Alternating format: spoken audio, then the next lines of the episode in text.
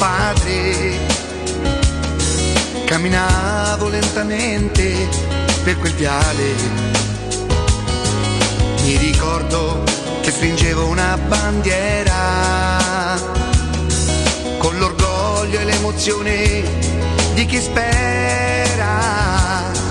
Nella mente tutto è nato proprio là, dall'amore immenso per questa città. Quei colori nei miei occhi da bambino, incantati dalle gesta del divino. Roma, Roma,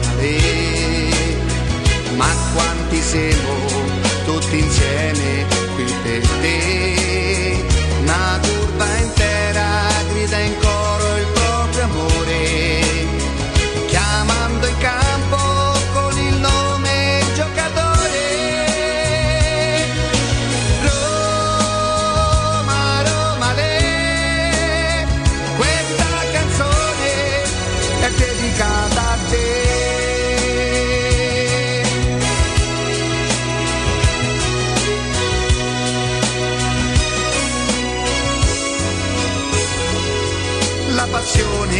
Che mi assale si fa forte, all'ingresso della squadra piano piano,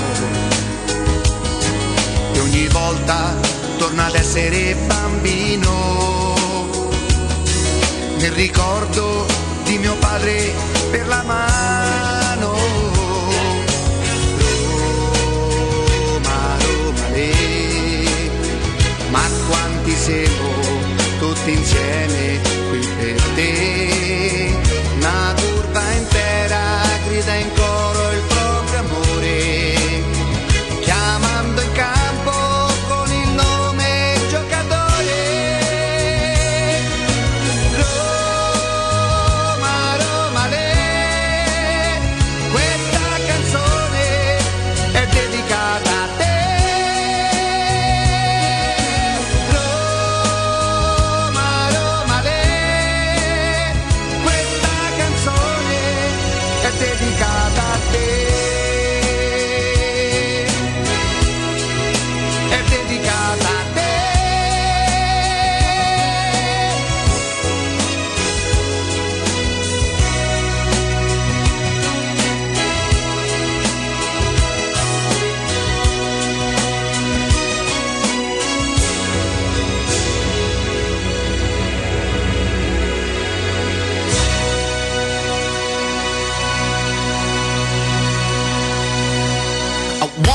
A slave, I wanna be a master. I wanna make your heartbeat run like roller coasters. I wanna be a good boy, I wanna be a gangster. Cause you could be the beauty and I could be the monster. I love you since this morning, no. Secondo palo, stacco e schiaccio di testa per il palo gol. Ha pareggiato la Roma sugli sviluppi di calcio d'angolo. Ha pareggiato Ibañez.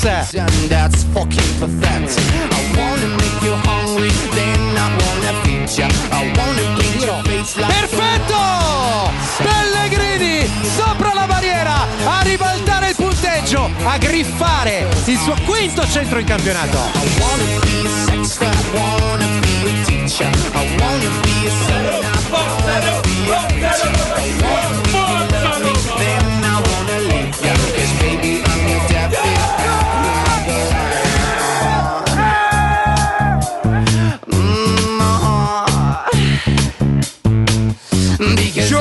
Giovedì 28 ottobre 2021, buongiorno a tutti e benvenuti e bentornati. Questo è Teleradio Stereo 92.7 in modulazione di frequenza.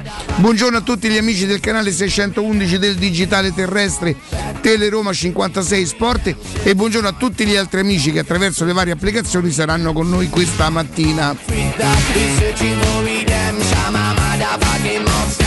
Simone buongiorno, Matteo Bonello buongiorno, Sergio Buffa un successone ieri, tutti a chiedermi, ma sto Sergio, dico niente, è il nostro Felix, gli abbiamo risposto noi. Jacopo Palizzi buongiorno. Io sono il vostro Minala, buongiorno. Allora, che cosa succede? Succede che ieri intorno a saranno state le 19:30. Le 19:30 e mancava un'oretta e qualcosa alla partita. Io mi faccio coraggio e chiamo Lorenzo Pellegrini. Lui mi risponde: Galo. Dico: no, Lorenzo, scusa, perché scusa l'ora. Dico: magari vi starete a concentrare. Dice: no, non ti preoccupare, stiamo entrando dentro gli spogliatoi. Dico: dice, che è successo? Dico: fanno un altro, perché quello con la cazzo di cena non parla d'autogol. Non è convinto. Mi ha detto: lascia sta, ci penso io. Boomete!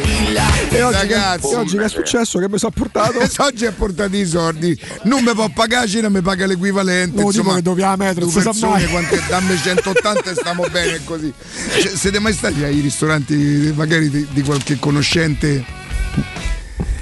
Dammi 70 a testa, sì, 240. Ma perché si era appena altro, quant'era? Scusa, dammi 70, che vuol dire? Amico, ma quant'era in origine? Pieni di fatture poi. Ragazzi, bene perché non me ne frega niente di come gioca la Roma. Non mi metto qui a di. Non ho mai temuto neanche per un istante che la Roma non vincesse. Le faccio vedere, guardate. Ho perso solo l'Inter perché. Oh. Avete creato un mostro. Ieri si dallava la macchina, c'era la sala giochi vicino, sono entrato. Regà, oggi ha detto a giocare pure due cavalli. Ha detto regà, ha detto se non metta al pokerissimo, esatto. Non vengo verso le 11. Riccardo, che adesso è attento da un punto di vista, no, si può dire di cibo, deve in qualche modo sfogare questo poker. Sì, esatto, non riesce a reprimere questa cosa e si è buttato sul gioco d'azzardo, diciamolo, sì, perché e allora mando la giocata, la testimonianza. C'era Matteo oggi, stava mangiando. Ho perso solamente Ho preso il 2 dell'Inter, ma ci avevo messo gol. Pensavo che finisse 3-1. Così, c'è stata un'opportunità, più di un'opportunità per l'Empoli. E sulle note te la mando, Sulle note, così la mostriamo. Così e la poi sulle note dell'inno della Roma, che è quello dei Maneskin, vogliamo ricordarlo. Sì, certo, non altri, perché insomma. E poi avevo giocato l'1x gol di Lazio Fiorentina. Avevo preso l'x2 gol della Roma, avevo preso l'x del Verona con l'Udinese. Qual era l'altra giocata? Hai fatto un giocatone, Piavo 6,8 con 10 euro, 6,80, quanto piavo? Ho giocato con allora, Cagliari Roma x2 più gol, presa. Senti? Eccola. Lazio Fiorentina 1x più gol. Senti, questo è Riccardo. Bastava che la segnasse la Fiorentina. Bastava un gol della Fiorentina. Mi serviva un gol dell'Empoli e un gol della Fiorentina. Ha fatto un tiro in porta. Vlahovic non pervenuto. Poi che altro ho preso? Poi hai preso Sampdoria Atalanta 2, questa è una bella giocata. E l'X più gol, oh ragazzi, a 4X più gol d'Udinese Verona, una gran quota. Capito? Hai capito? Riccardo, lo senti? Io ho fatto la tricombo e. È un pocherissimo. Riccardo, Vlahovic. Non l'ha mai preso. Come temperatore da Bressanone, non pervenuto. Dicevo, non ho mai temuto che la Roma proprio che la perdesse. Beh, non ci pensavo. Poco prima stavo parlando con un mio amico al telefono, gli ho detto sta tranquillo, la Roma quantomeno pareggia. Dopo 2 minuti credo che Bagnez abbia fatto gol. Perché dico non mi interessa in questo momento di come gioca la Roma? Perché non è questo il momento, di stare lì a fare i surfisti, sì. e di secondo me la Roma potrebbe fare meglio. Lo farà quando sarà in grado, quando sarà in condizioni. Noi speravamo e eravamo un po' tutti convinti che per mantenere un certo equilibrio in campionato, eccola qua, guardate, con 10 euro piavo belli 6,88. E un mio amico mi aveva detto, che l'avevo incontrato lì, guarda non metti i gol ma tanto avrei sbagliato comunque Lazio-Fiorentina. Mi aveva detto l'Inter, l'Empoli non potrà mai far gol all'Inter. C'ha avuto parecchie possibilità. Sì? L'Inter dice quelli con Skriniar, infatti ieri sera mi ha scritto spera a Dio che non segna la Fiorentina, se non te mangi le mani. E invece la Fiorentina che ne ha fatto un tiro a porta. Niente. E quindi sono contento, anche perché la Roma è quarta a 2 punti dall'Inter, certo a 6 punti del Napoli, sti cavoli, 1 punto sopra l'Atalanta, e probabilmente non mi metto neanche a fare il giochino che l'Atalanta però ha vinto a Genova con la Sampdoria, che probabilmente è più forte del Cagliari. Non me ne frega niente di quanto fosse forte il Cagliari, sapevamo che avremmo incontrato l'ultima in classifica, anche perché l'Atalanta ha pareggiato in casa l'Udinese, la Roma in casa l'Udinese l'ha battuta, esatto, con l'ultima in classifica, con la peggior difesa e senza probabilmente quattro titolari sono sì. Caceres, Godin, Strootman e Nandez. Non me ne frega niente, quello è il Cagliari che dovevamo affrontare. Ho avuto un sussulto quando Paoletti, che non è stato mai secondo me un grande giocatore, pensate da ex giocatore, insomma, se Gian sei stato un grande giocatore diventi un ex giocatore, però non sul colpo di testa, quello dove Joao Pedro fa il velo, quello in cui picchia da solo davanti al portiere. Credo che ancora fosse solo 1-0 per il Cagliari in quel momento. Lì sai, se vanno sul da 0 non saprei che, però la verità è che ne hanno fatto e i gol si sbagliano. Abraham ha preso 6 pali dall'inizio stagione, quindi penso ce ne faremo una ragione. Ci mancherebbe.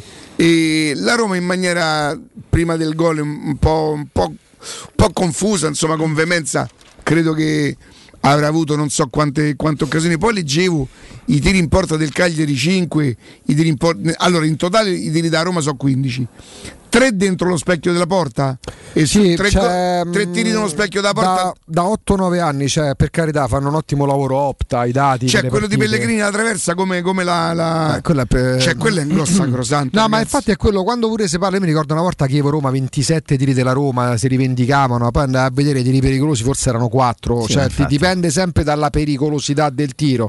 Nel primo tempo per me la Roma è stata la peggiore Roma, a parte quella di Norvegia, da inizio campionato. Nel secondo tempo, su un campo difficile, perché tutti avevamo detto che sarebbe stato difficile vincere a Cagliari, non è così agevole fargliene 3, 4, 5 al Cagliari, la Roma ha saputo reagire e dopo il gol del Cagliari, dopo aver rischiato il 2-0, già nel qualcosa si era visto prima, la Roma ha avuto almeno 5 palle gol nitide, tra la rovesciata del Sharawi, la traversa dei Pellegrini, il colpo di testa dei Mancini, l'occasione che ci ha avuto il ragazzino Felix, le occasioni ci sono state e ci sono stati pure 2 gol, quindi vabbè, poi Mazzarri ha fatto Mazzarri, fine partita ragazzi, è uno che è arrivato da un mese e già rischia l'esonero, però la Roma ha meritato di vincere la partita perché ha saputo reagire non soltanto al gol del Cagliari, ma a un primo tempo oggettivamente brutto, sì. Quindi per me la vittoria è strameritata e era un campo difficile, perché le difficoltà della Juventus, le difficoltà che sta incontrando la Lazio quando va in trasferta a Bologna, a Verona, le difficoltà pure dell'Atalanta, perché ieri è brava a rimontare ma stava sotto come stava sotto la Roma. Ragazzi, vi inoltro, cioè, questa è una nota di merito per la Roma quello che è successo ieri. Inoltre lo screenshot di una chat, di una conversazione che ho avuto questa mattina, sì. In maniera che semmai dovesse esploderti il telefono. No, non soltanto per quello. Ok, la utilizziamo come testimonianza. Esatto. Bene. Quando uscirà, se dovesse uscire, certo, potremmo dire che io poi la vedo, la mando anche alle note, no, perché le note non sono solo nostre, vero? No, lascia bene, no. Così. Ok. E tante volte, pensando di non creare un danno alla Roma, qualche cosa così, si omette qualche piccolo scuppettino, che non avremmo salvato una vita, ci mancherebbe, noi non salviamo vite. Nella migliore delle ipotesi qualche volta facciamo informazione, se ci riusciamo, se siamo corretti. Ecco, stamattina una cosa che probabilmente farebbe anche piacere ai tifosi e che spiegherebbe un po' di cose. Poi, se parla da sede, l'approfondiamo pure con i diretti interessati, magari. No, oggi leggevo su un po' di, per carità, non è stata una Roma. Il primo tempo a me è stato bruttissimo. Primo tempo della Roma, ma pure del Cagliari, c'è stato un tiro in porta, a parte qualcosa. Però poi nell'andare a leggere e fare un po' di rassegna stampa mattutina, ragazzi, da che stiamo dicendo da 3 partite a questa parte per il Milan? Quando batte il Verona, 1-0, quando batte il Bologna, quando batte il Torino. Gol, allora, viene descritto il Milan che batte il Verona e rimonta, stava perdendo 2-0, ha vinto 3-2 con autogol, vince. Batte il Bologna che stava giocando in 9, ha giocato in 9 più di mezz'ora del secondo tempo, giusto Jacopo? Sì. Batte il Torino al termine di una partita in cui il Torino non avrebbe meritato di perdere. Questo non vuol dire che il Milan non abbia meritato di vincere. Il Milan vince da grande squadra, la Roma vince in rimonta a Cagliari, nel secondo tempo rischia addirittura di prendere il secondo gol, un campo sul quale ha perso pure con squadre, squadre dai nomi altisonanti, un campo stranissimo, e che si legge una brutta Roma passa a Cagliari c'è sempre un metro di giudizio diverso nel valutare le cose. La Roma l'eccesso non è stata di zelo. Sì. Lo chiamerei l'eccesso Renato di zelo. Renato Zelo, quello in Cina è così. Quindi vabbè, voi teniamoci la Roma brutta. La Roma brutta dopo 10 partite di campionato c'ha la terza miglior difesa, giusto Ia? Sì. C'ha 19 punti in classifica, sta a 2 punti dalla Super, Real, United, Inter. Il campionato e della Roma fin qui è al netto di qualche piccola recriminazione di rammarico, io Verona continuo a pensare che in quel momento, perché magari adesso è già un altro tipo di Verona, in quel momento con il cambio allenatore la Roma potesse fare qualcosa di più. Sti cavoli, Verona andava affrontato quando c'era Di Francesco, ecco, beate le tre squadre che l'hanno affrontata con Di Francesco. Ma ai 19 punti della Roma non si può, sono inappuntabili, non gli si può proprio dire niente. Ripeto, non mi metto qui a dire però la Roma ancora non gioca. La Roma giocherà, sta ritrovando Zaniolo. Oh ragazzi, il gol di Pellegrini è qualcosa di magico, non mi metto a dire a Pacifica con il calcio, cioè, è un gran gesto tecnico molto molto molto bello. Vi do la mia parola d'onore, spero dal questa settore. Dal settore la vediamo sul 611, vedi? Boom. Grande, guarda, se vede dal settore, guarda che è successo poi. E vi do la mia parola d'onore, e la mia parola d'onore ha un senso che ero no convinto di più che lui tirasse proprio, ma ero sicuro al 100%, e un decimo di secondo prima che lui calciasse, quando per l'ultima volta ha guardato in mezzo, ho avuto la conferma, se mai ce ne avessi avuto bisogno, che avrebbe tirato in porta. La palla messa, hanno rubato un par di metri, bravi su la punizione, tant'è vero che Paoletti dice era più vicino, perché più vicino la porta la metti e più è pericoloso. E meno è pericoloso, voglio dire. Palla non scende. Le recriminazioni di Pellegrini Mazzarri, ha fatto un gesto tecnico, sì, sì. Bello proprio, l'ha pitturata in una partita. Secondo me, io vi chiedo scusa, oggi leggo se quei voti si danno al gol, allora forse avrebbe meritato 9 e non i 7,5 che vedo. Se si dà alla prestazione un po' meno, però quel gol veramente impreziosisce la prestazione.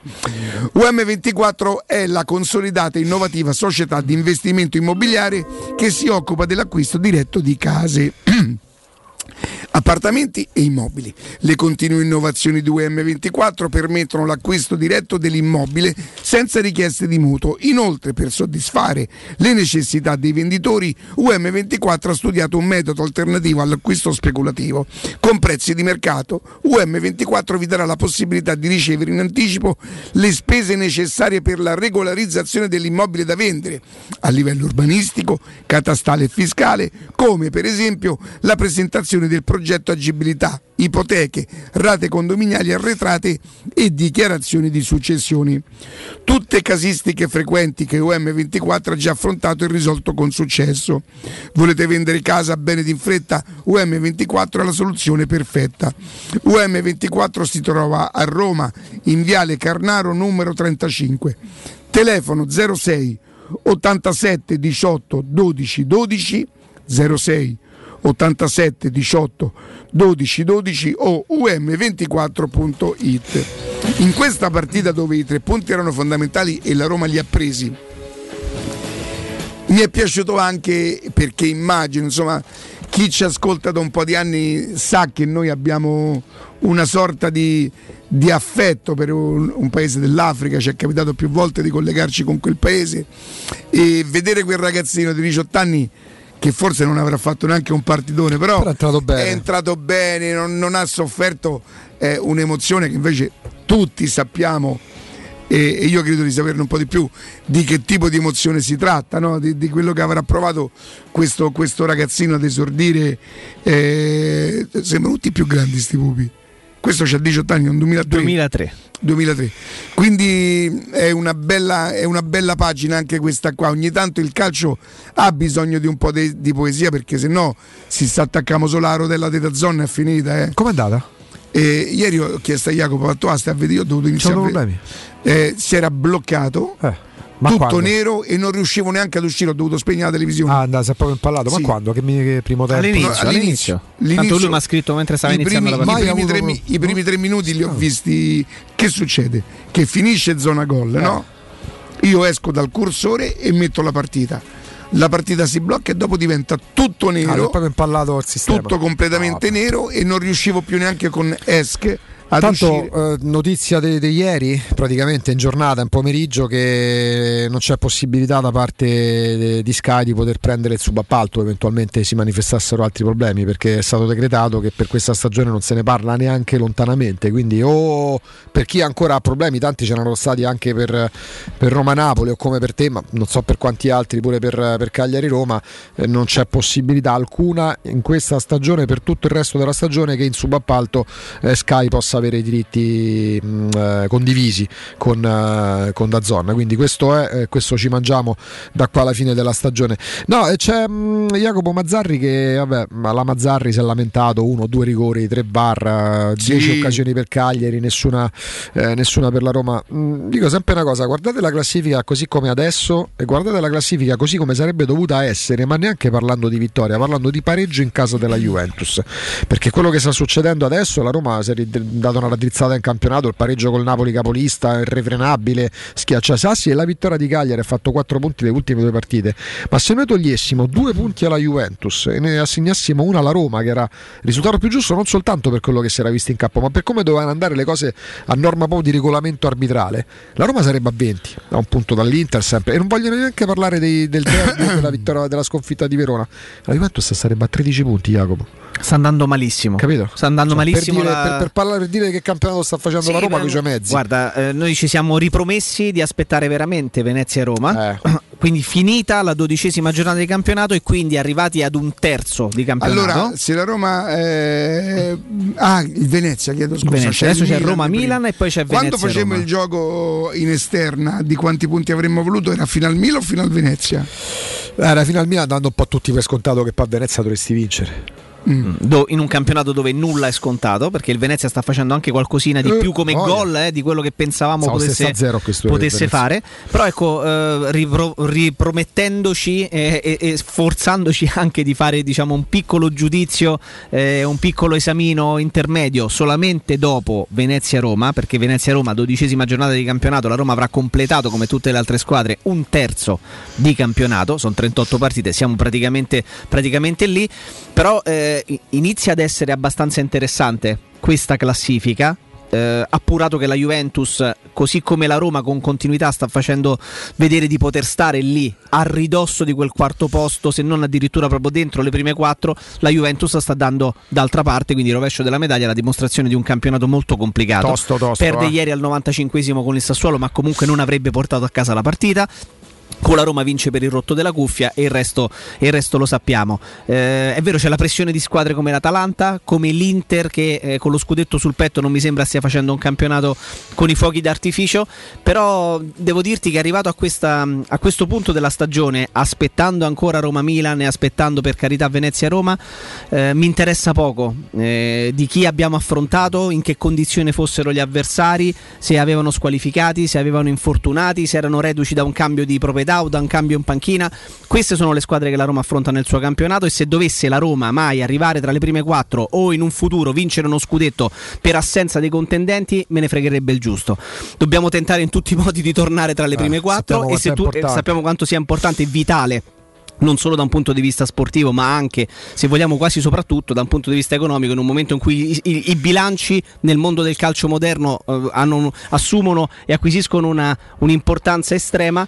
Quindi come ci arrivo, mi interessa il giusto. I dati di fatto, i dati oggettivi parlano di una Roma che è quarta in questo momento, con poco distacco, ma stiamo lì, la terza miglior difesa del campionato, ha fatto 2 buonissime prestazioni, continuo a pensare, poi dal punto di vista, figuriamoci, con la Juventus, ma ancora di più con il Napoli. Sapete che ci sarebbe una bella prestazione della Juventus, una bella ciliegina, ci vorrebbe, per me sarebbe bellissima, una bella ciliegina. Come no? Allora facciamo una cosa, ma non per lo scudetto, per il Milan. Tu fai una buona partita con la Juventus e perdi, fai una buonissima partita con Napoli e pareggi. Ecco, in ma io non sono convinto che la Roma abbia fatto una buona partita con la Juventus, però c'è la Juventus davanti, però ci può stare in trasferta là, lì c'è una cosa che è più importante della buona partita, e che ti hanno rubata la partita, te l'hanno rubata, appunto. Io posso non giocare benissimo e pareggiare quella partita, un punto in casa della Juve, in più faccio un punto con la Juve, un punto con Napoli, 3 a Cagliari. difendo col Milan, vinco a Venezia, esco fuori dal ciclo, mi spengo a distanza. Voi immaginate, togliete 2 punti alla Juventus, un punto alla Roma, cambiamo, ok, togliete 2 punti alla Juventus, dati dall'arbitro, la Juventus c'ha 1 punto in più del Bologna e 1 punto in meno del Sassuolo. Io vorrei sperare, di Allegri, vorrei, non di Pirlo. Vorrei sperare cronologicamente in un'escalation anche di risultati e di punti. Ne fai 0 con la Juventus, facendo comunque una buona partita. Ne fai 1 con il Napoli, giocando sicuramente meglio che contro la Juventus.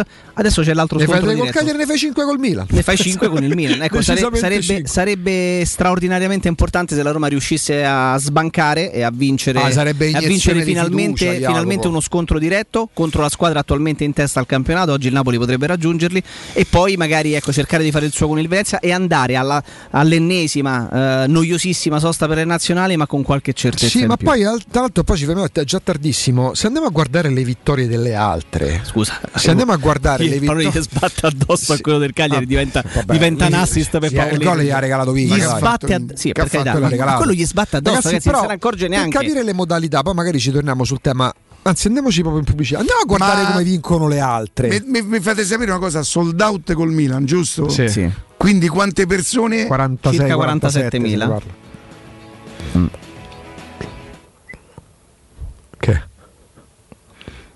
Che c'è? Siamo sicuri? Sì. Perché? Ah, niente.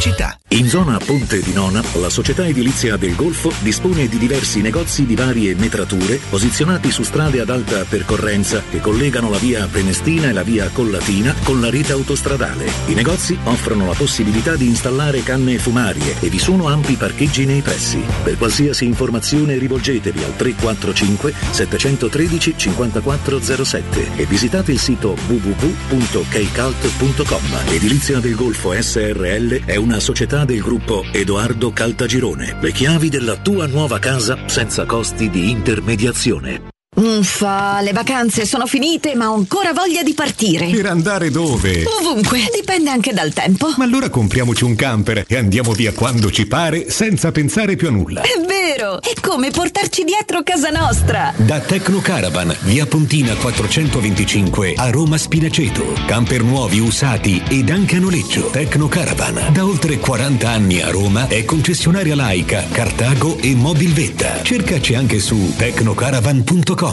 Quando Roma brucia, Nerone placa le sue fiamme. Nerone, l'amaro di Roma. Un gran liquore che racchiude in sé millenni di storia, arte e civiltà. Asciutto al palato, dal gusto pieno, che regala intense sensazioni. A Roma nasce Nerone, un incendio di sapore.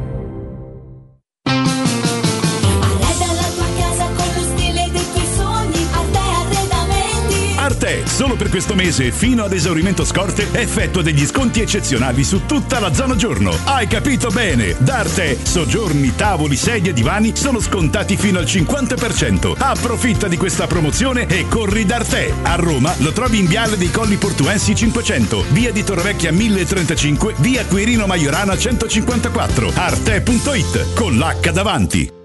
Sogni di giocare contro il capitano? Nella capitale nasce la prima Academy della Roma Calcio a 8 per uomini e donne dai 18 ai 45 anni. Iscriviti anche tu. Visita il sito www.asromacalcioa8.it e compila il form nella sezione Accademia. Sarai ricontattato e potrai entrare nel mondo del calcio a 8 da protagonista insieme alla Roma Calcio a 8. Seguici anche sui social.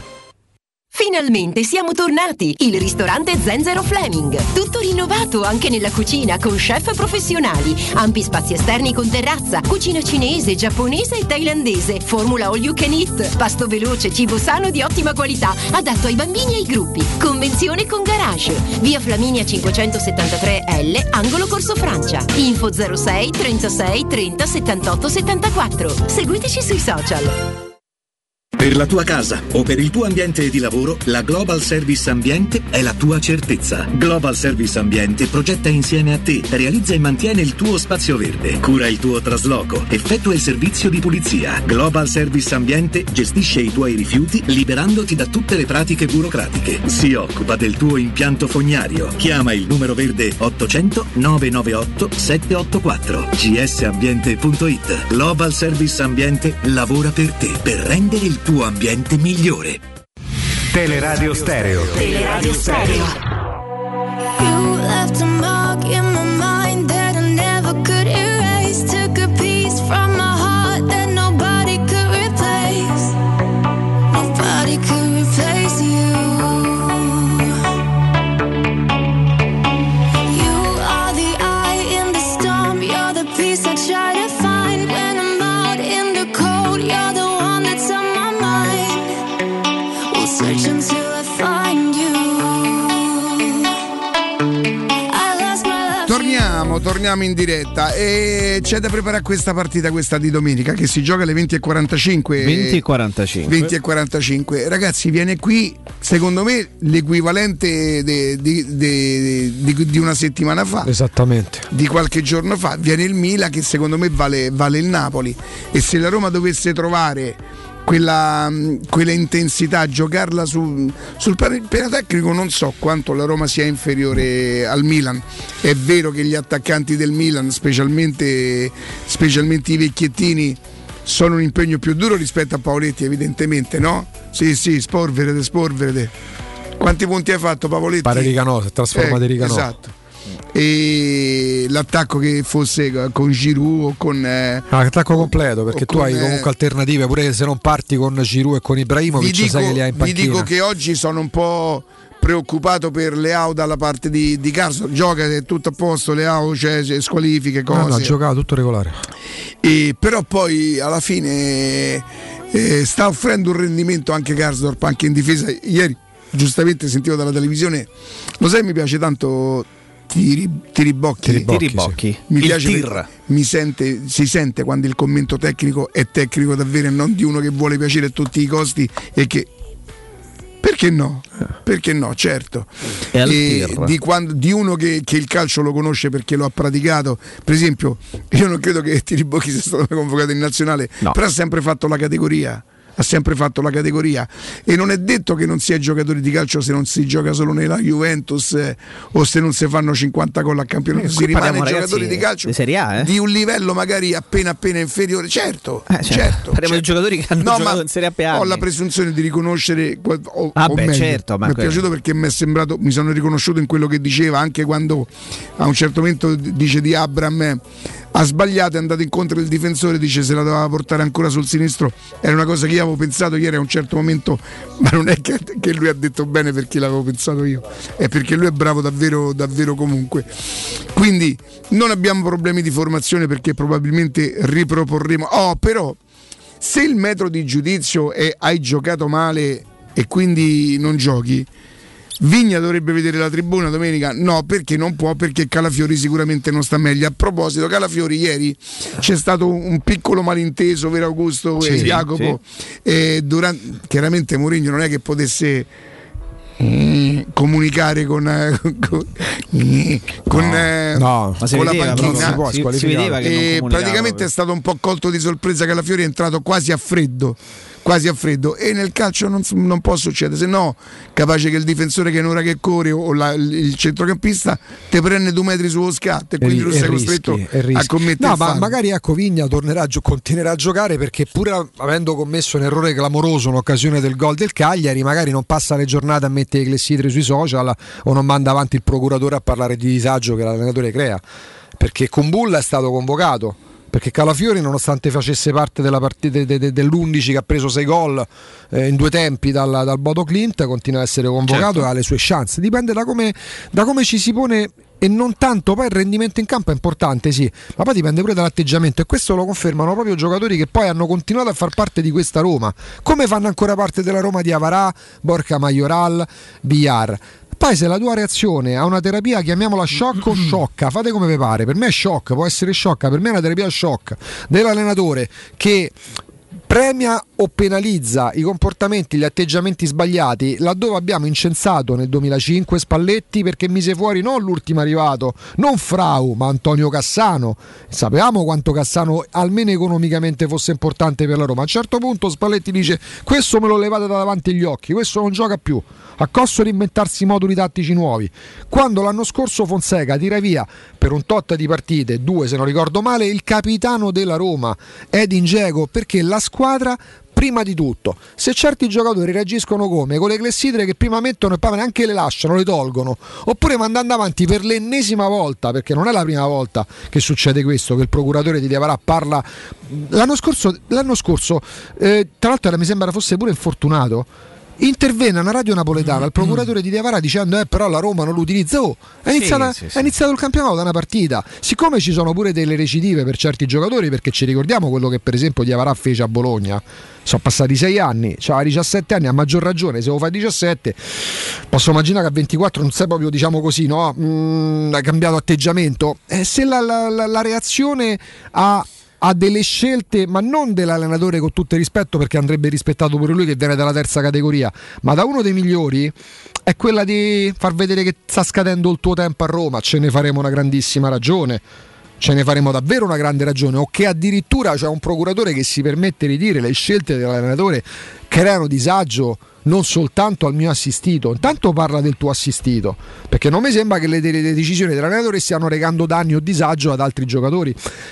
La questione comportamenti deve essere sempre al centro dell'attenzione. Sono perché ci sono degli esempi clamorosi: Spalletti che fa fuori Cassetti, Cassano, saluto anzi a Marco Cassetti, sì, e Fonseca che giustamente mette fuori Dzeko. Stanno fuori i giocatori di sto calibro, non possono stare fuori via Diavarà. Jacopo, dicevi stamattina che secondo te è impressionante la facilità con cui Rui Patricio blocca il pallone sì, rispetto ad altri portieri che la manderebbero in angolo. Sì. La parata di ieri sera, la parata secondo te è quella su Pavoletti? Quella su Pavoletti fa una gran parata, però è un portiere che trasmette un'enorme sicurezza. Anche parlando con tante persone che come noi guardano la partita spesso e volentieri dalla TV, è un portiere che infonde sicurezza, perché rende semplici delle cose che magari non lo sono. Prima a microfoni spenti, giustamente parlando, tu mi dicevi sì, però è vero, blocca il pallone, però tante volte non lo fa, non blocca anche al petto, non è più semplice, è vero, però se lui arriva in alcune situazioni a bloccare il pallone al petto, lo fa perché riesce a muoversi e a correre bene all'interno della porta. Cioè lo rende più facile. Ci sono tanti portieri che magari evitano di correre così tanto per arrivare sulla traiettoria del pallone, fanno 2 passi anziché farne 4, volano plasticamente, esce fuori la paratona strepitosa, magari concedendo anche degli angoli, dei calci d'angolo che diventano pericolosi. Una caratteristica che lui sicuramente ha, e l'abbiamo evidenziata proprio dall'inizio, anche proprio dalle partite amichevoli nel precampionato, è questa voglia di non buttare mai il pallone. Lui, quando è possibile, quando le sue doti atletiche e la sua grande calma olimpica che ha nello stare in porta glielo permette, blocca il pallone sempre, una sassata da vicino, da lontano, indirizzata all'angolino. Lo abbiamo visto anche bloccare palloni che erano indirizzati sotto alla traversa, belli spostati verso l'incrocio dei pali. Lui preferisce bloccare piuttosto che respingere il pallone, ed è una grande virtù. Pecca in qualcosa? Sì, nelle uscite alte probabilmente pecca, ma è molto bravo in quelle basse e dà un'enorme sicurezza probabilmente ai compagni. Questo si percepisce, si vede anche dalle facce dei compagni, da come si confortano quando vedono che rende semplici delle cose, ed è un piccolo valore aggiunto per la Roma. Che è la stessa sicurezza che Artigiana Materassi dà ai miei amici quando compro i materassi da loro. Io poi quando vado a casa loro, che li vedo che vanno a dormire, vedo proprio la faccia sicura, no Marco? Buongiorno Riccardo, come no, sicurissimo. Voi trasmettete la sicurezza che si dorme bene, questo è sicuro. Sì, senti Marco, stamattina voglio affrontare con te un argomento. Io per esempio, prima che imparassi da voi, per esempio, se tu mi avessi detto guarda che puoi sfoderare il materasso e lo puoi lavare, io avrei detto sì, sfodero il materasso, poi capiravo, metto la lavatrice, quando vado a rinfilare zip in arriva, tutte quelle cose che pensavo 50 anni fa. Vogliamo dire che adesso i vostri materassi in genere sono sfoderabili, si può togliere, si può mettere in lavatrice, si possono rinfilare senza che te si restringe tutta quella roba lì, ma? Come no, assolutamente sì, anche perché la sfoderabilità è presente su 4 lati, cioè la cerniera gira tutto intorno al perimetro del materasso, quindi si toglie con molta facilità.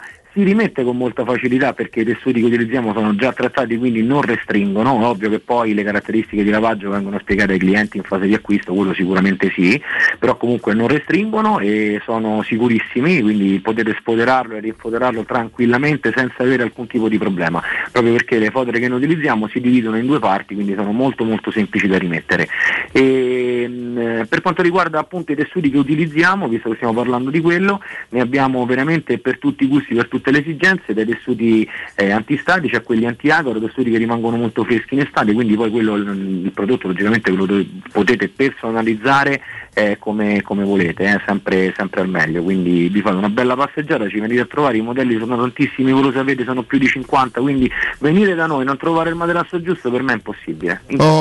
Chiaramente parliamo di una gamma davvero davvero molto vasta, e guarda tu tante volte la coincidenza, ma non è giovedì oggi, Marco, pensa tu. Giovedì gnocchi, no? Io penso sempre a mangiare. E allora, dopo aver mangiato un piatto di gnocchi, perché non dovrei magari sfruttare o usufruire di un'offerta che adesso Marco sta per farci per il fine settimana? Allora, guarda, per questo fine settimana ti faccio proprio un'offertona. Dai, la Roma ha vinto a Cagliari, dobbiamo affrontare il Milan, dobbiamo dormire bene, Marco. Era pure ora, insomma, che tornassimo a vincere. Allora, vi faccio questa offerta qui.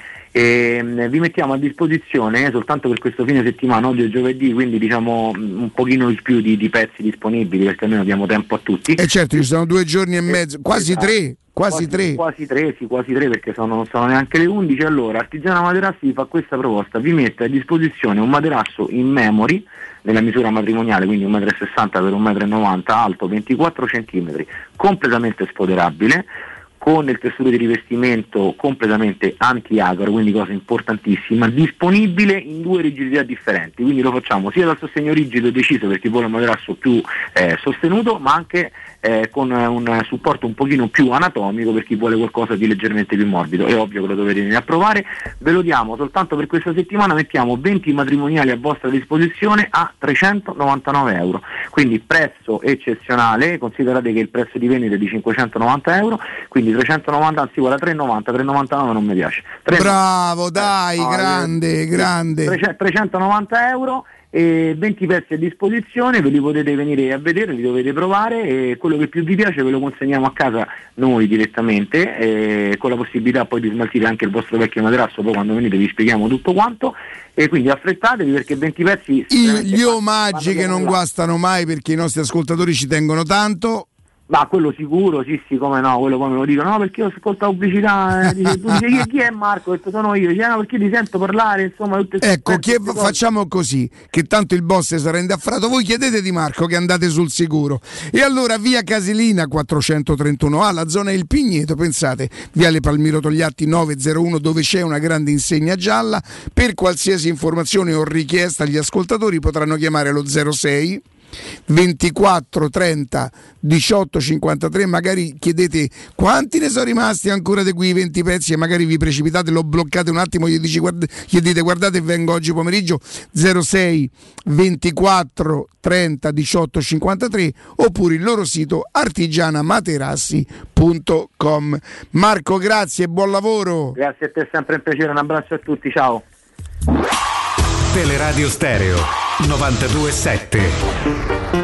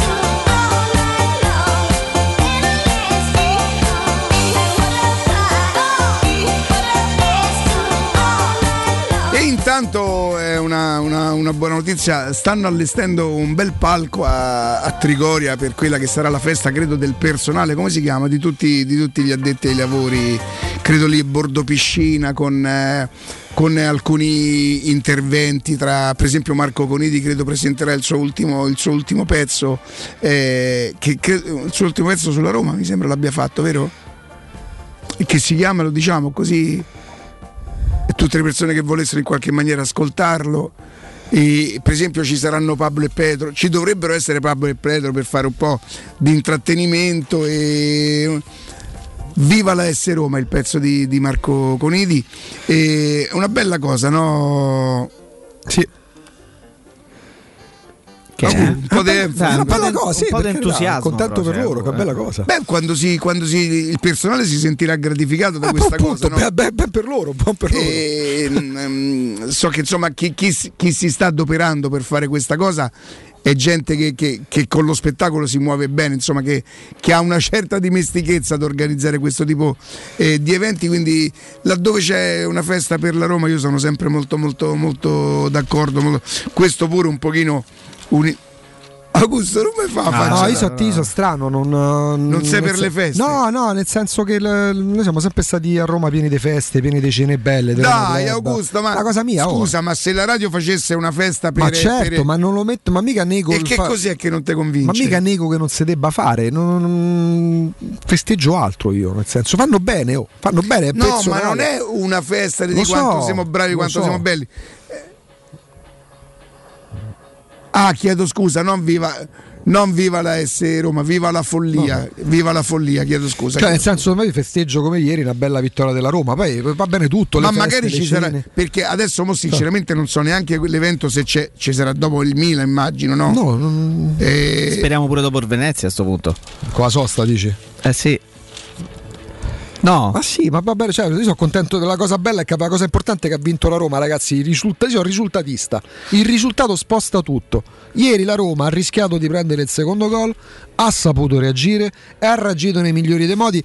Non sottovalutate il modo in cui stanno vincendo le altre, perché dalla Roma si esige che ci sia un gioco spettacolare e che ci siano soltanto due tocchi, tic e tac, e palle in rete, l'avversario non tocca mai il pallone. Le altre, quando vincono in modo sporco, brutto e cattivo, vincono da grande squadra. Ieri la Roma ha vinto da grande squadra, perché si sta incensando giustamente il Milan, si sta incensando giustamente il Napoli. La Roma non ha i punti né del Milan né del Napoli, ma nessuno chiede alla Roma di vincere lo scudetto. Sta vincendo quando vince, partite come vanno vinte.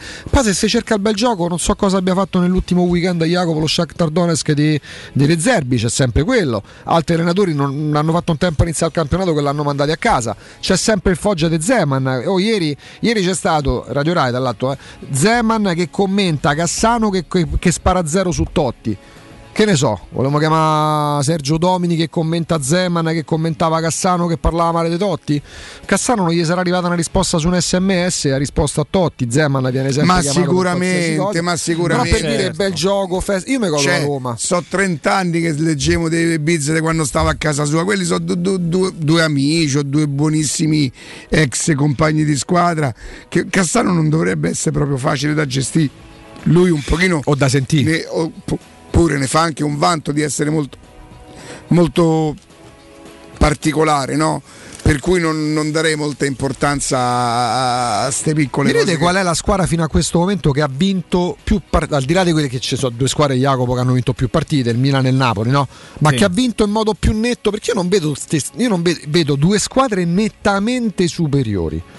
Per classifica più che altro, ma non vedo squadre che dicevo è inappuntabile, cioè nel senso che se si fanno le pulci a come vince la Roma o in virtù dell'avversario che ha incontrato, io vedo squadre come la stessa Inter, a parte il fatto che c'ha soli 2 punti in più della Roma, non vedo sta brillantezza ovunque, anche nelle due squadre che giustamente hanno creato il vuoto alle loro spalle. Ma io invece ti dico il Napoli perché è vero che ha vinto quella partita con il Torino di cui abbiamo parlato tanto perché ci è capitato di vederla, non meritava di portarsi a casa 3 punti e poi insomma la carambola, quell'azione un po' carambolesca ha portato al gol di Osimhen e vincono 1-0. Però a parte il Napoli, sono con te che nessuno mi ha dato quella sensazione di convincere al 100%, E però questo dà ancora più valore a quello che ha fatto la Roma. Ma pure a quello che ha fatto Milan, Napoli, perché la Roma è andata molto bene con il Napoli, ha fermato una squadra lanciatissima e che fino a quel momento forse aveva portato a casa 3 punti senza meritarli,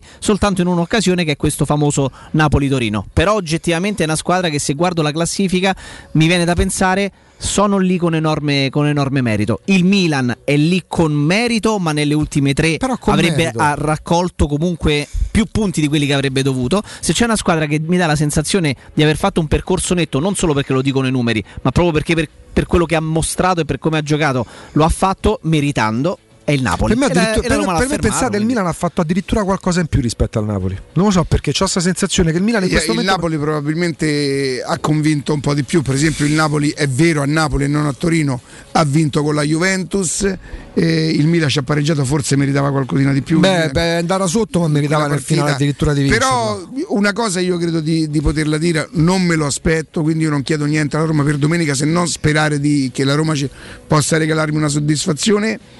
Non credo che il Milan se la porta da casa domenica. Tanto il Milan c'ha prima la partita la Roma all'Olimpico e poi c'ha il derby prima della sosta. C'è Roma-Milan e Inter, la settimana dopo c'ha prima della sosta. Tu guarda, se ne arriviamo secondi a finale, se ne andiamo a sosta secondi. Sto weekend c'è pure Atalanta-Lazio dell'altro. Attenzione, è tempo di ecobonus, è il momento giusto per cambiare le finestre. Cogliete l'occasione e scegliete gli infissi minimal di Securmetra per dare più spazio alla luminosità con la maggior superficie in vetro esistente in commercio ed aggiungere quel tocco di design a casa vostra, il tutto però accompagnato dal massimo livello certificato di isolamento termico ed acustico. Che cosa accadrà? Che usufruirete così dell'ecobonus 50%, e quindi che vuol dire che senza aspettare di recuperare i soldi della detrazione fiscale in 10 anni potrete ottenere uno sconto immediato in fattura del 50%.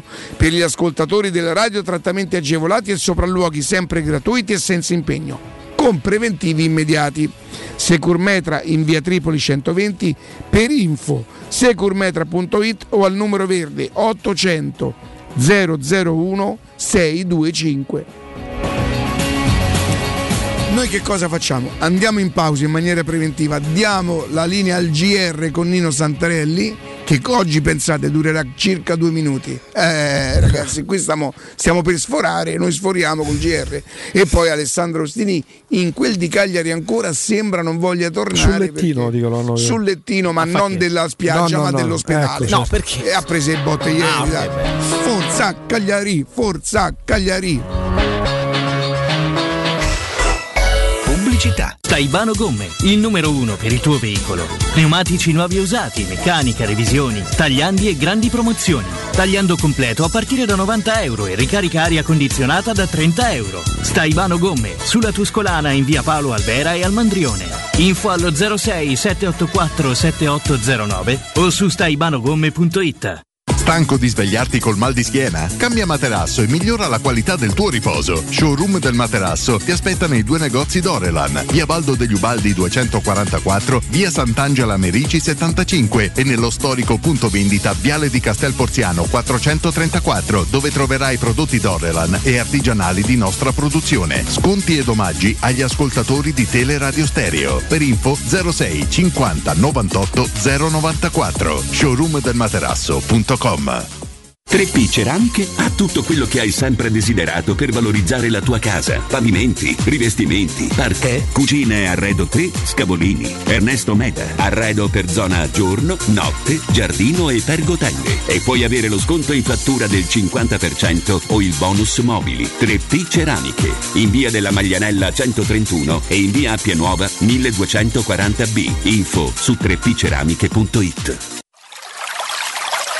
È la mia nuova acqua di casa. Approfitta anche tu della sensazionale offerta promozionale firmata Brispal. A soli 19 € al mese avrai acqua pura e con tante bollicine direttamente a casa tua. Hai capito bene? A soli 19 € al mese, incluso manutenzione e cambio filtri. Cambia acqua anche tu e passa ad un erogatore Brispal e avrai purezza, freschezza e il massimo del risparmio. Brispal, la tua nuova acqua di casa. Informazioni allo 06 61 45 088 o brispalitalia.it.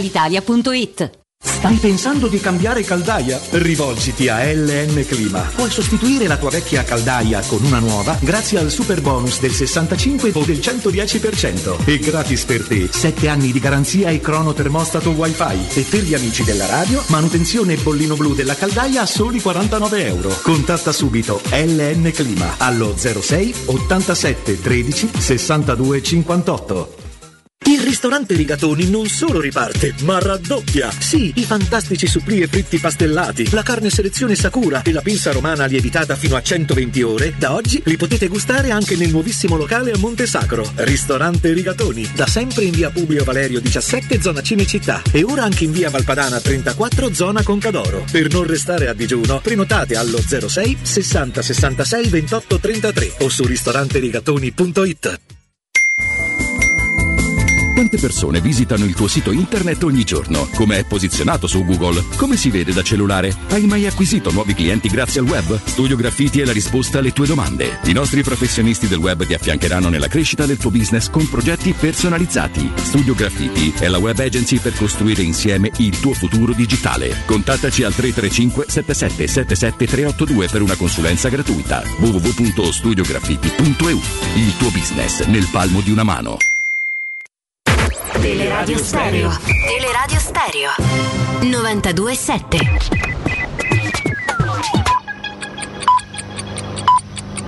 Sono le 10:57. Teleradio Stereo 92.7. Il giornale radio. L'informazione. Buongiorno, Roma si prepara al G20, in programma sabato e domenica alla nuvola dell'euro, in arrivo nella capitale 35 delegazioni, 5.000 gli agenti impegnati per garantire la sicurezza, tornano i controlli alle frontiere, l'euro da domani sera diventa zona rossa. Sabato a Roma sono previste due manifestazioni di protesta contro il governo Draghi, una a Piazza San Giovanni e l'altra da Piazzale Ostiense a Bocca della Verità. Scuole chiuse nella capitale da domani pomeriggio alle 16. E ieri intanto il Tribunale del Riesame ha respinto le istanze di scarcerazione delle persone arrestate per l'assalto alla sede della CGIL. Ora le previsioni del tempo con la redazione del meteo.it.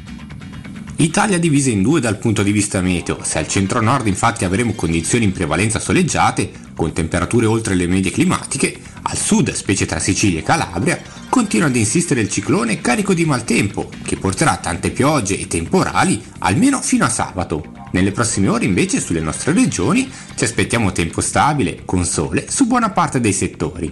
Le temperature massime saranno comprese tra 18 e 21 gradi, venti deboli o più moderati dei quadranti settentrionali. Bella giornata quindi anche sulla città di Roma, con cielo sereno o al più poco nuvoloso. Temperature massime fino a 21 gradi durante il pomeriggio. Venti deboli da nord-est. Per domani infine si conferma il maltempo al sud. Sulla capitale invece spazio al sole, con valori termici ancora più che gradevoli. Vi do ora una brutta notizia, perché per domenica, sentite bene perché qui c'è gente che non è che poi è, per domenica a Roma pioggia, dunque dovremmo andare allo stadio con l'ombrello. Poi ne parleremo domani, dopodomani, anche sabato ne parleremo. Mi dovrete sopportare anche sabato. In queste ore occhi puntati sulla Sicilia e sulla Calabria. In arrivo in queste zone un ciclone mediterraneo. Ne parleremo nel GR di mezzogiorno. È tutto, buon ascolto. Il giornale radio è a cura della redazione di Teleradio Stereo. Direttore responsabile Marco Fabriani. Teleradio Stereo 92.7.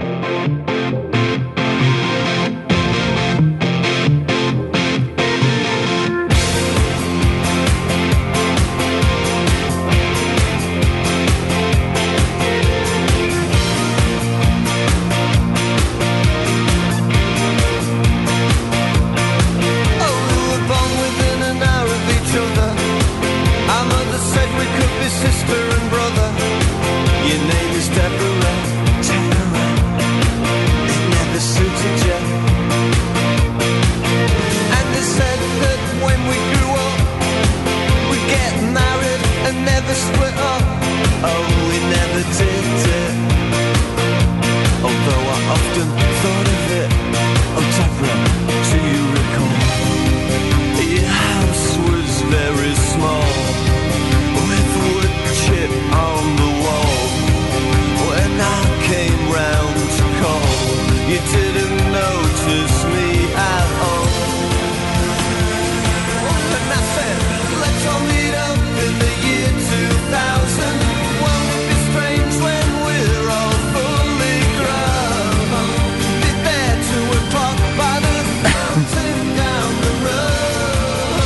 Eccoci, torniamo in diretta da Cagliari con Alessandro Austini del Tempo. Alessandro, buongiorno.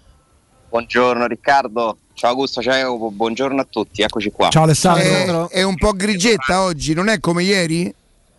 No, oggi anche qualche come si dice? Goccerellina. Beh, hanno preso male la sconfitta? È Mazzarri. Sì, hai capito? È Mazzarri. Hanno presa male. Hanno deciso di far piovere, esatto. Senti, bravo. Alessandro, ti do la mia parola d'onore che mai, neanche per un momento ieri, ho temuto che la Roma potesse perdere quella partita. Ero proprio, ma te lo giuro, io non ho sicurezze, sai, non, quando c'è la Roma di mezzo. Contrario mio, che di solito invece sono di sicurezza. Ieri, soprattutto per il primo tempo. Cioè c'era troppo, ragazzi, oggi... Se oggi noi avessimo dovuto commentare una sconfitta con il Cagliari ultimo in classifica, con la difesa peggiore del campionato, senza quattro titolari, che è stato un vantaggio per Cagliari per quella prestazione, perché quei quattro titolari hanno fatto ridere fino adesso. Ho capito, però dammi una squadra con Strotteman, Godin, in difesa, insomma, indipendentemente dal loro apporto, noi avremmo detto Cagliari senza quattro titolari ultimo, lo avremmo detto, dai, cioè, per quanto ci saremmo sforzati di contenerci, sarebbe stata la rabbia, sarebbe stata enorme per un'occasione per... È vero, noi lo dovremmo dire ugualmente, nel senso che per crescere dovremmo dire che la Roma deve essere più brava a chiudere queste partite. Cosa? Però non so ragionamenti che si fanno quando si parla. Aspetta, che non ha capito, glielo ridico. Che cacacazzi.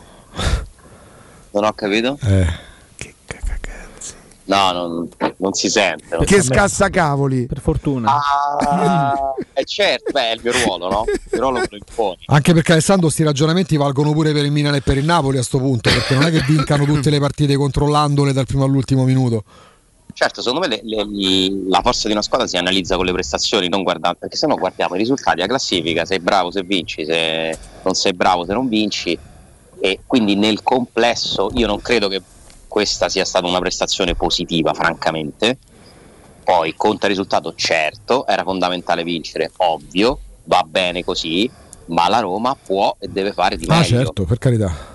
Poi le partite sono tutte difficili, anche quelle contro l'ultima classifica che senza quattro titolari, perché poi contano gli episodi di aggirata male con un errore individuale che hai punito. Io però invece ho temuto che la Roma la potesse perdere, soprattutto quando comunque poi la partita si è aperta e il Cagliari ha avuto due occasioni clamorose. Beh, se quella sull'1-0 dove il velo di Joao Pedro mette Pavoletti davanti al portiere, quella è un'occasione. Lì sul 2-0, ti dico la verità, non so se avrei avuto ancora quella sicurezza lì, no? 2-0 a una manciata, una ventina più o meno di minuti. Sì, più o meno quello. Perché di solito queste partite la Roma le perdeva. E questa è la grande differenza. Dopo quell'episodio, solitamente la squadra sotto di un gol, con l'avversario che sbaglia un gol clamoroso, la Roma solitamente si scioglie. Però lo sento tutti gli anni, Augusto. Di solito queste partite la Roma le perdeva. Cioè è una cosa che diciamo almeno una volta all'anno. Sì, che lo diciamo è vero. Sì, però scusate, lo diciamo quando è vero, perché la Roma, che fino al 14 febbraio 2021 è terza in classifica, aveva fino a quel momento fatto delle cose in totale controtendenza con quello a cui eravamo abituati, perché la Roma di Paolo Fonseca fino a febbraio 2021 aveva vinto tutte o quasi le partite con le piccole, pur magari soffrendo qualche volta, ma non incappando nelle famose, appunto, partite contro il Cagliari che non si sbloccano, le partite contro la spalla che non la butti dentro manco con le mani, le partite contro... l'aveva fatto. Poi a un certo punto, che è successo, Alessandro, che dal 14 febbraio in poi la Roma ha ricominciato a fare quello che abbiamo visto invece per 20 anni, 30 anni o 100 anni quasi di storia, perdere le partite anche con le piccole, anche malamente. Però fino a quel momento l'aveva fatto. Quindi... Però attenzione, a volte ci diciamo da soli delle cose che secondo me sono più negative della realtà. Può essere, 100 anni vero. Di storia. La Roma negli ultimi 40 anni è arrivata prima o seconda le stesse volte, l'abbiamo detto. Non è vero, discorso. È verissimo. La Roma è una grande del campionato da 40 anni fondamentalmente. Il problema è che è grande ma difficilmente poi riesce a vincere. Quindi io credo che sia giusto per la mentalità non accontentarsi. Figuriamoci. Perché comunque la Roma può e deve ambire a cose importanti, perché è una realtà di questo campionato, e purtroppo il fatto di non vincere fa sì che ci si ricordi soltanto magari delle annate più negative. A me è stupito, Jacopo, sentirti ricordare una data, febbraio 2021. Cioè ragazzi, febbraio sono 9 mesi fa neanche. Sì. Sembra un altro, come nella Roma poi le cose cambino. Un'altra era sembra. Sembra un'altra era. Hai nominato un altro allenatore, un terzo posto in classifica di un altro campionato che poi è finito malissimo.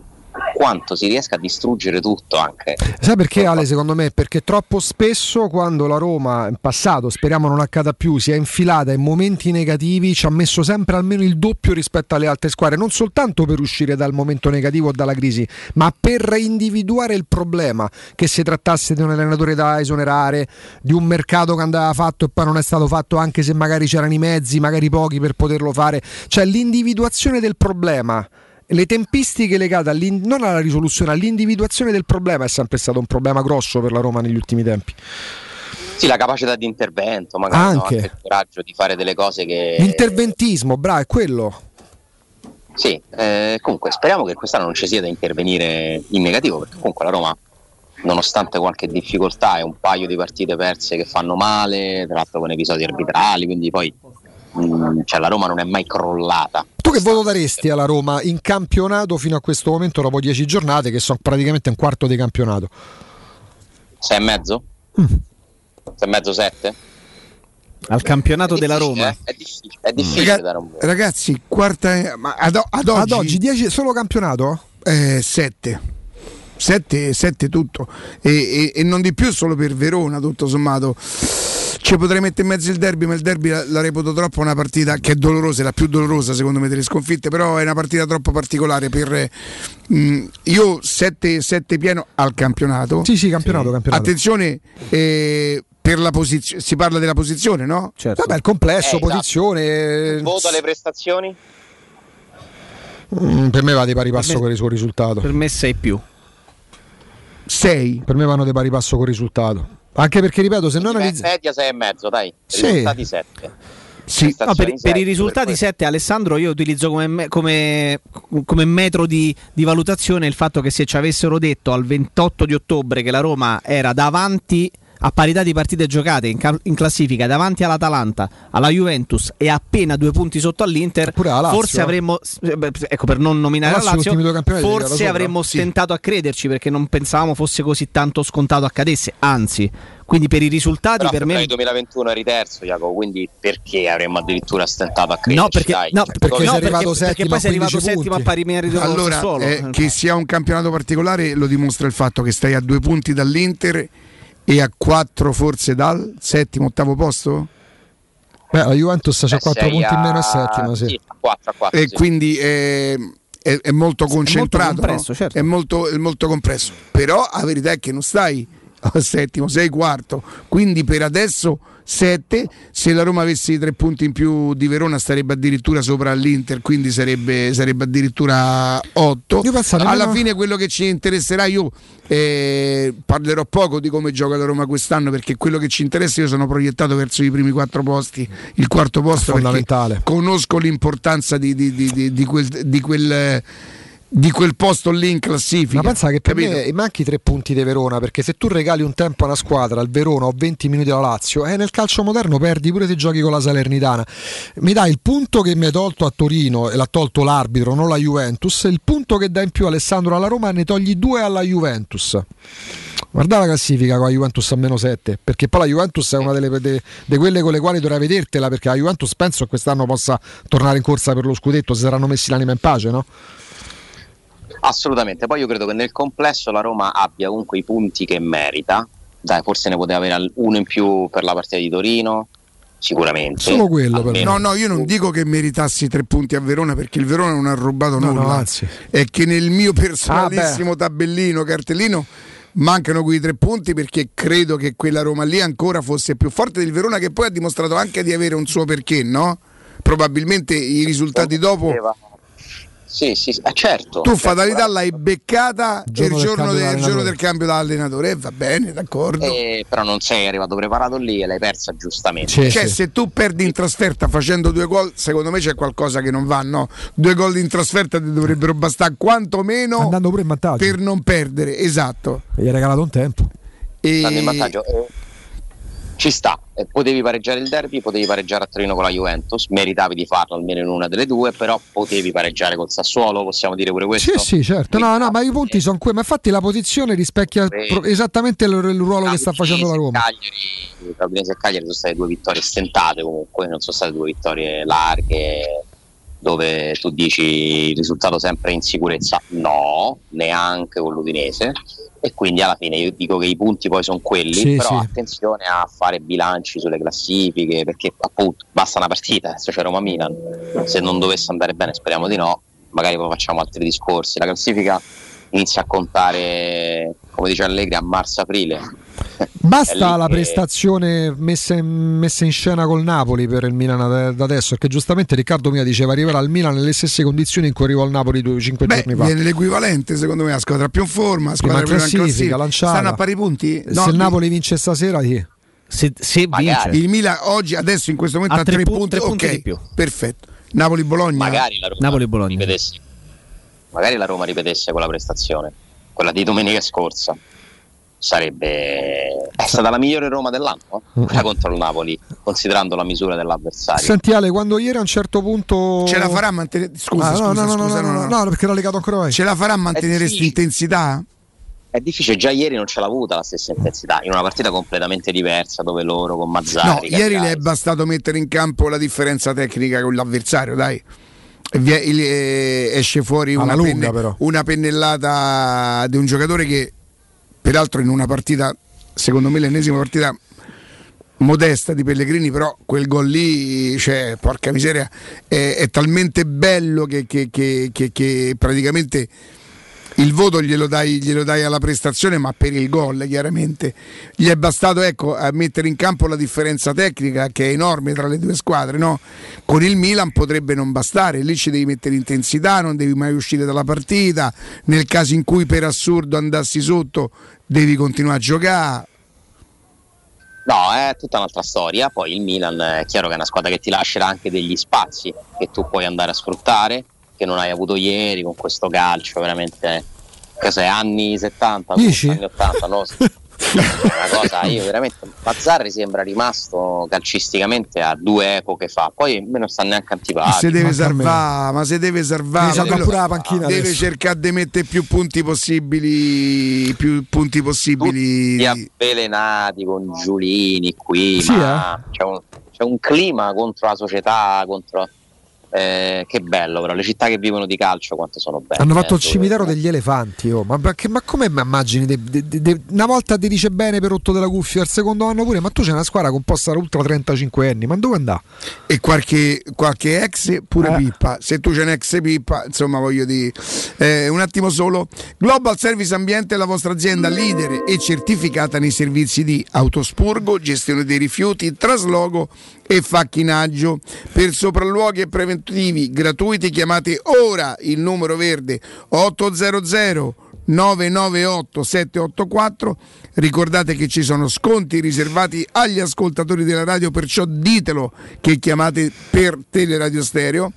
Hanno un loro sito internet www.gsambiente.it, pagina Facebook gsambiente.it.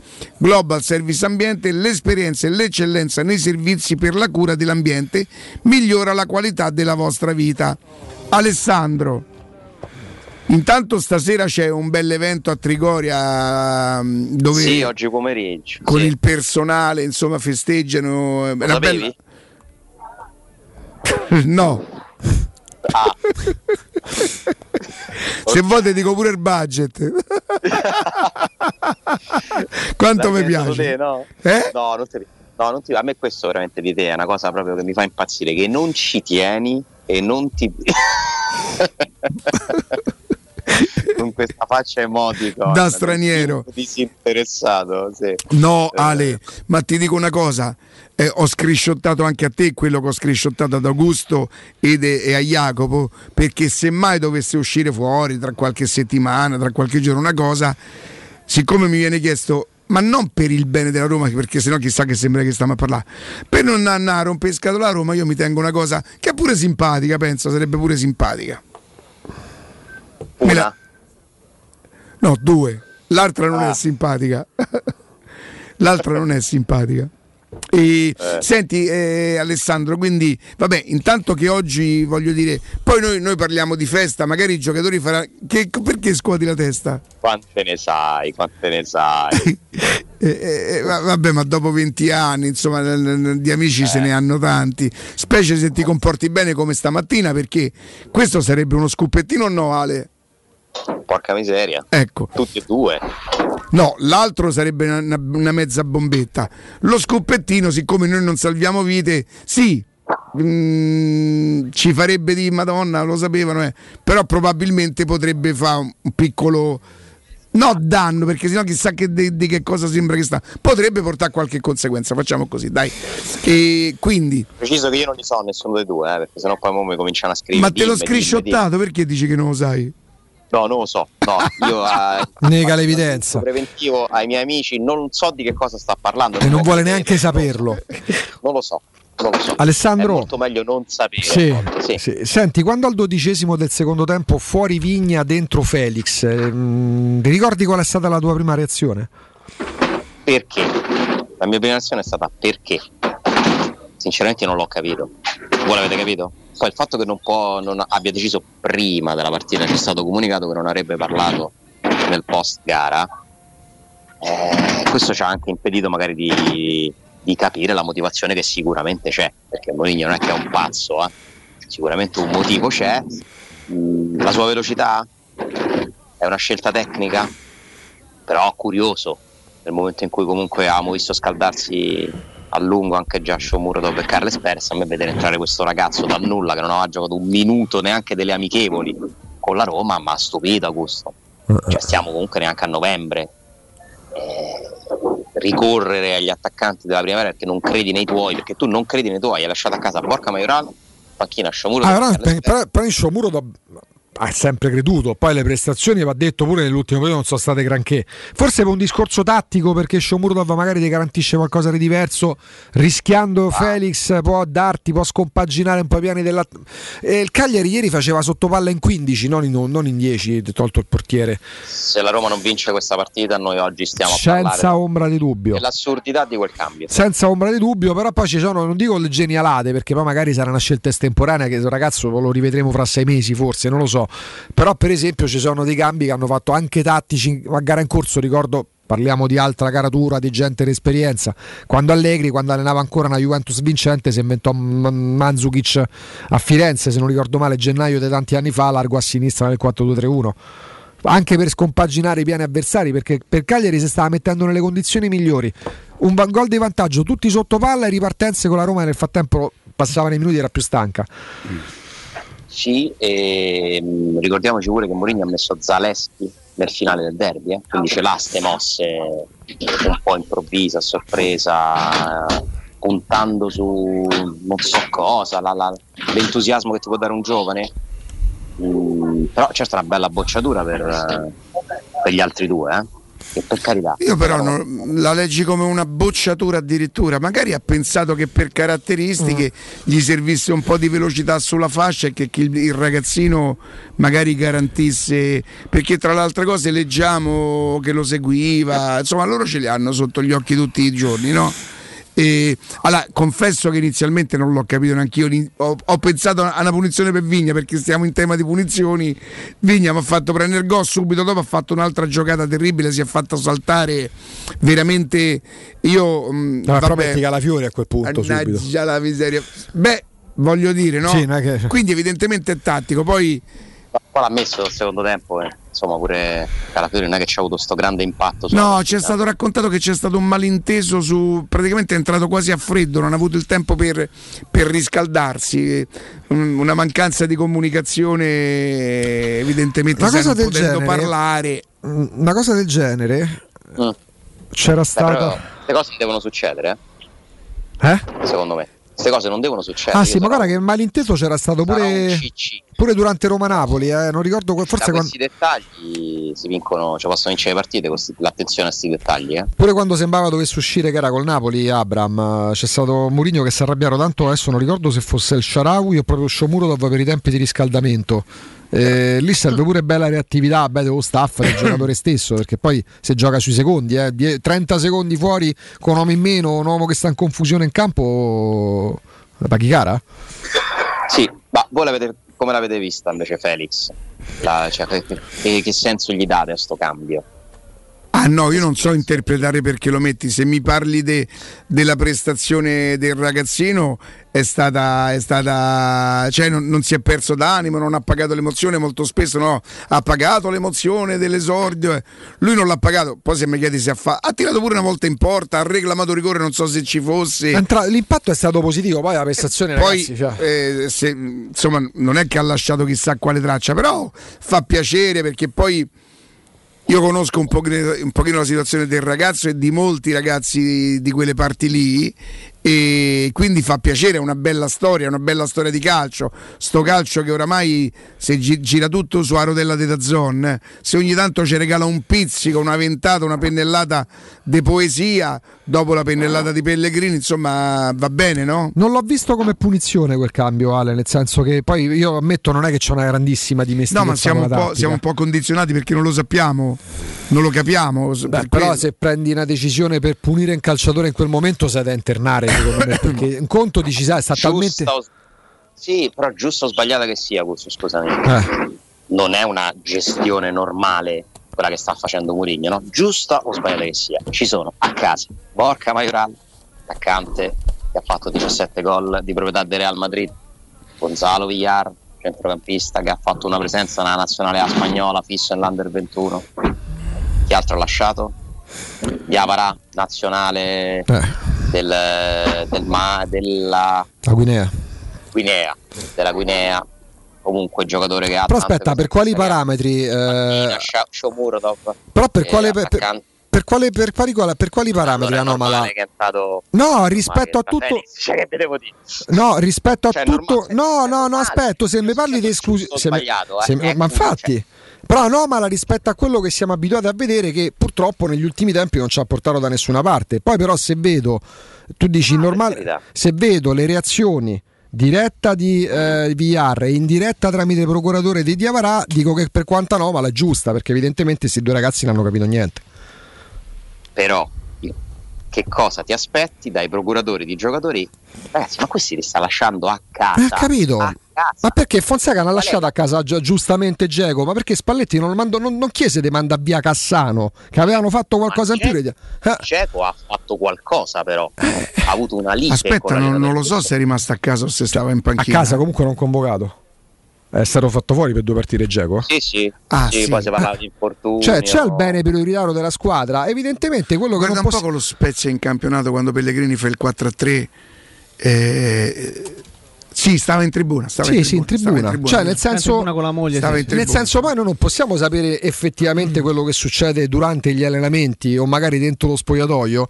Evidentemente ci sono delle cose che non vanno a genere all'allenatore, ma questo non vuol dire che rimarranno fuori tutta la stagione, perché Dzeko poi alla fine tornò, provò a rendersi utile, purtroppo fece solo un gol in 5 mesi restanti. Però a me non frega nulla ci mancherebbe, rispetto agli interessi della Roma, degli interessi di questi singoli, però che ci sia qualcosa di non normale per me è palese. Ripeto, anormale non vuol dire giusto. No, ma infatti ci stavo confrontando per capire. Tu sta forzando delle situazioni in modo molto sorprendente per me, e l'ingresso di Felix è un'altra mossa totalmente fuori dagli schemi. Sì. Non è che dice uno che sta... no, a lui piacciono i giovani.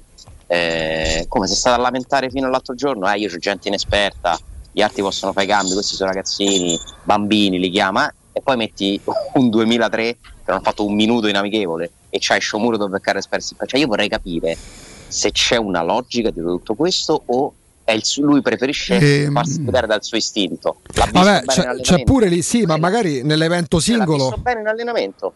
Può dare, perché nel senso non è che adesso diventa la regola che se deve tirar fuori un difensore, un attaccante per mettere un altro, metterà sempre dentro Felix, perché poi le gerarchie. Allora la cosa certa è, abbiamo imparato a capirlo, c'è un 11 titolare, al massimo arrivi a 13 se conti chi è il Shaarawy, e vabbè da un po' di tempi Bagnez perché Smalling è desaparesito, per il resto gerarchie aperte. E per favore mi guardate se sono fake questa roba qui, la mandorla de Shomurov, perché fake, perché twitta durante la partita. Ah, ok. No, perché c'è un profilo fake. Allora, ieri c'è stata, per spiegarla a chi ci ascolta, la vicenda di un ragazzo, un calciatore australiano, che ha fatto coming out dicendo pubblicamente di essere omosessuale. Ed ha, giusto, questa è la vicenda, no? Ed ha ovviamente, giustamente, sentito la vicinanza di tutti, dai principali club che hanno retweetato, che gli hanno mostrato Ibrahimovic, insomma tutto il mondo, non solo quello calcistico, giustamente ha premiato anche quel coraggio in un mondo particolarmente chiuso come quello calcistico. Poi però, ecco, stava nelle ultime ore soprattutto saltando agli occhi un tweet di un account, Shomurodov, che invece prendeva le distanze inizialmente, non avendo capito che fosse fake, ma forse devo leggere qualcosa di sarcastico che poi invece è di vicinanza. Poi però scopri che il tweet lo fa mentre Shomurodov stava in panchina, a meno che invadano in panchina col cellulare, è evidente che sia un profilo fake.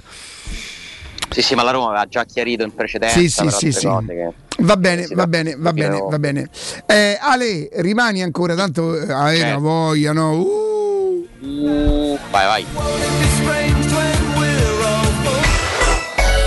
Città. Il vetro costituisce il 90% circa di un infisso, e allora perché non sfruttarlo al 100%? Securmetra presenta le nuove finestre con profili minimal e vetro extra chiaro, che ti dona più luminosità e visibilità rispetto al tradizionale vetro standard. E grazie al decreto rilancio puoi avere i tuoi nuovi infissi con l'eco bonus fino al 110%. Securmetra, informati al numero verde 800 001 625. Wow, Sonia, vedo che hai cambiato le sedie e il tavolo della cucina. No, e chi ce li aveva i soldi? Ho semplicemente chiamato Arte Lac. I professionisti dell'arte della laccatura trasformano i tuoi mobili come vuoi tu. Possono cambiare il colore, renderli lucidi, opachi o addirittura cromati. Adesso rinnoverò anche l'armadio e i comodini. Non buttare i tuoi mobili in legno per comprare quelli in cartone. Rivolgiti ad Arte Lac chiamando il 349 8364 764. Ricorda, 349 8364 764. O visita il sito artedellalaccatura.it.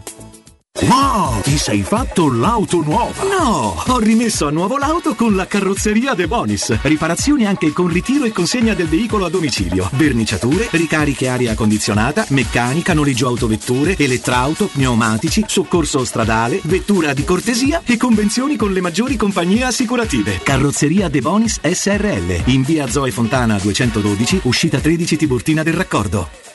Se ami la carne quanto noi, adorerai Arabracis. Steakhouse e American Barbecue. Golosi hamburger di scottuna o Black Angus. Barbecue con New York pastrami, ribs e altre specialità con cottura low and slow. Un'accuratissima selezione di carni di altissima qualità da tutto il mondo e primi romani fatti in casa. Arabracis, in via Cassia 1837. Info allo 06 80 07 1142. Arabracis, il tempio della carne a Roma. Nel centro di Ostia, in una zona commerciale ad alta percorrenza, la società SIPA dispone di negozi di varie metrature, locali liberi e disponibili da subito, adatti a qualsiasi tipo di attività, in una posizione privilegiata e centrale. La zona signorile, la collocazione commerciale e gli ampi parcheggi nei pressi rendono questo immobile un ottimo investimento. Per qualsiasi informazione rivolgetevi al 345 713 5407 e visitate il sito www.keycult.com. SIPA SRL è una società del gruppo Edoardo Caltagirone. Le chiavi della tua nuova casa senza costi di intermediazione. La tua caldaia è a norma. Per la massima sicurezza falla controllare da Nuova ITC, centro assistenza ufficiale Vaillant ed Ariston. E se vuoi cambiarla grazie all'eco bonus, con noi hai lo sconto in fattura del 65%. Inoltre, pronto intervento per manutenzione caldaie e climatizzatori di tutte le marche. Nuova ITC. Contatti allo 06 52 35 05 19 o su nuovaitc.it. Amore, stasera ho voglia di pesce. Prepara le reti, fissa la randa, fissa i mulinelli, arma la fiocina. Ma tesoro, tutta questa fatica. Al pesce ci pensa Eurosurgelati Italia. Eurosurgelati Italia. Qualità, freschezza e convenienza. Le prelibatezze del mare lavorate e surgelate direttamente sui pescherecci. Piatti e sughi pronti, pizze e fritti, contorni, gelati e dolci. Eurosurgelati Italia. 100 punti vendita in tutto il Lazio. Cerca il negozio più vicino a te su eurosurgelati.it. Teleradio Stereo 92.7.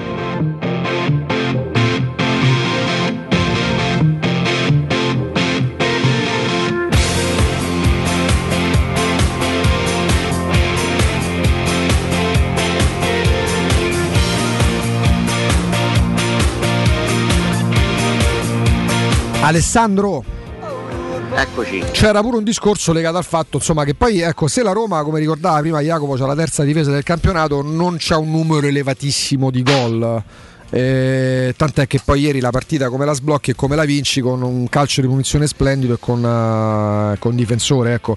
È sempre soltanto un discorso legato al numero di assist che devono arrivare a Ebram. Dal vivo come la giudichi? Anche i suoi movimenti, secondo me Ebram non è un giocatore adatto a una partita come quella di ieri. A me ieri non è piaciuto, forse è la prima volta in cui non mi piace.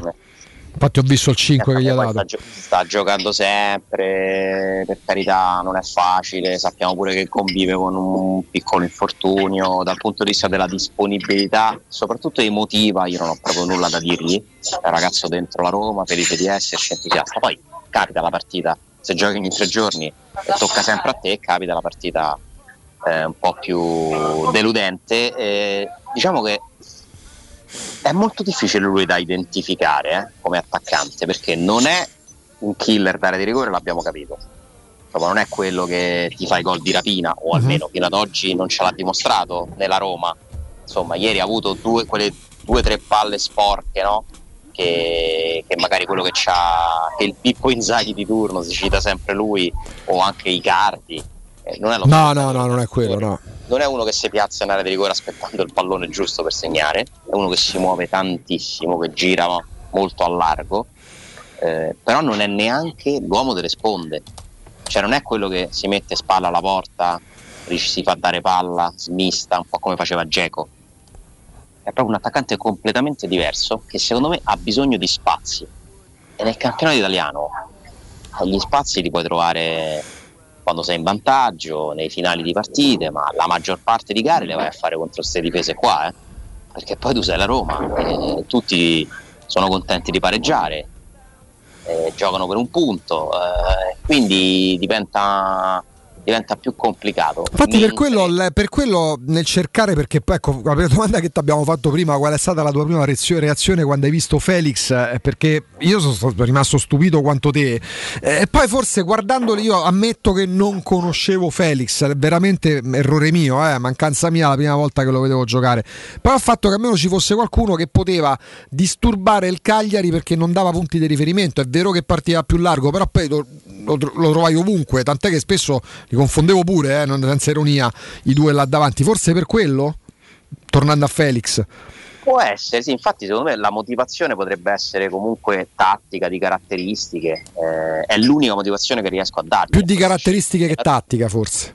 Sì, perché la Roma del primo tempo comunque era una Roma troppo scontata, girava sto pallone, cercava di allargare il campo, si affidava esclusivamente a Zaniolo, che è l'unico che ha cercato, no, di variare un po' il tema con le sue percussioni, perché Zaniolo poi, se ti punta, c'ha quel fisico, quell'accelerazione, quei colpi che comunque disorientano gli avversari. Zaniolo secondo me è stato il migliore in campo della Roma, se parliamo di prestazione. Poi io ho premiato Pellegrini, come penso tutti, perché alla fine ti fa un gol decisivo, bellissimo, batte anche il calcio d'angolo perfetto, sì, per la testa di Bagnez.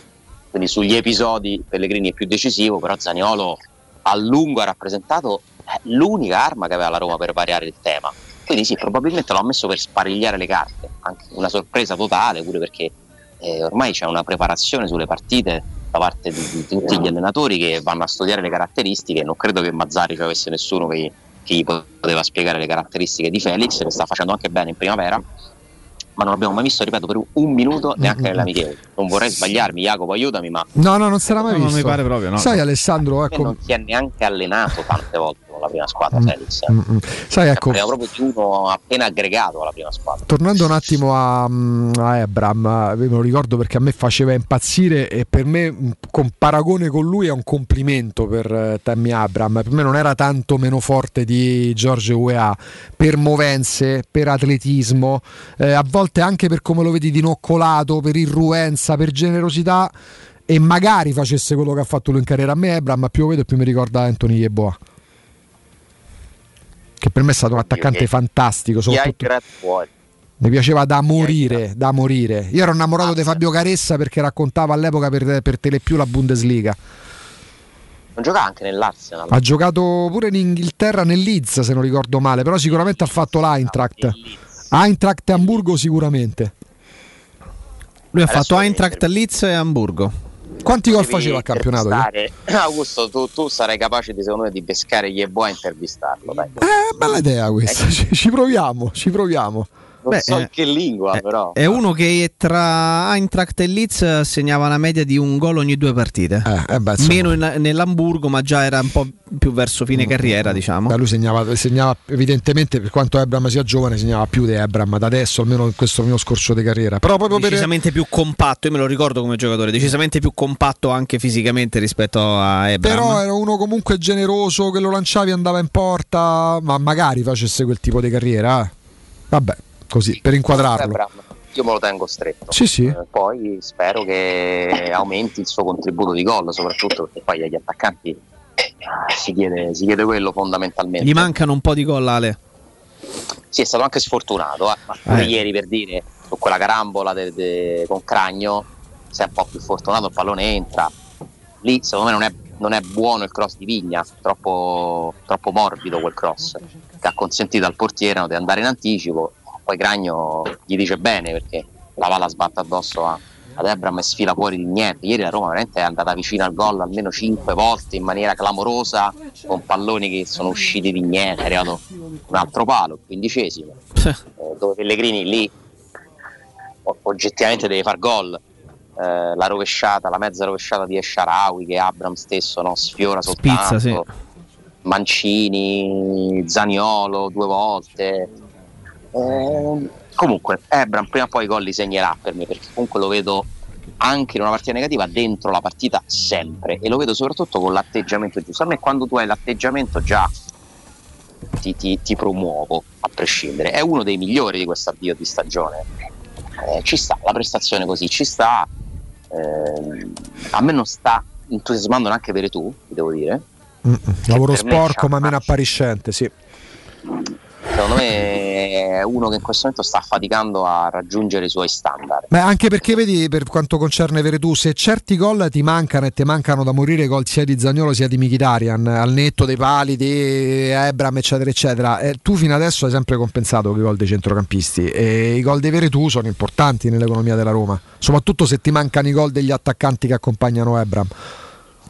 Sì, mentre devo dire che c'è una crescita ormai, secondo me, certificata, speriamo, sono ancora soltanto 9 partite, per carità, però comunque inizia a essere 9 o 10? 10 partite di campionato, 10 partite, scusate, 10 partite sono più di un quarto di campionato. Siamo quasi a un terzo quando finiremo con Venezia-Roma, no? Quindi un bilancio si può cominciare a fare. Mancini, Bagnez secondo me iniziano ad essere una coppia affidabile, cioè li vedo continui, concentrati. Soprattutto Mancini è un giocatore che sta acquisendo anche quella personalità tipica, no, del difensore di classe superiore, perché poi Mancini è anche un bel mestierante, come si dice. Sì, l'unica cosa che bisogna, che il centrocampo dovrebbe evitare di lasciare Mancini in un 1 contro 1 in velocità verso la porta. Quella è una situazione che lui soffre un pochino. Vero, per il resto, quando può difendere in avanti, quando c'è guarda, io penso che, per esempio, noi abbiamo detto di quanto è spigoloso Osimhen per i difensori.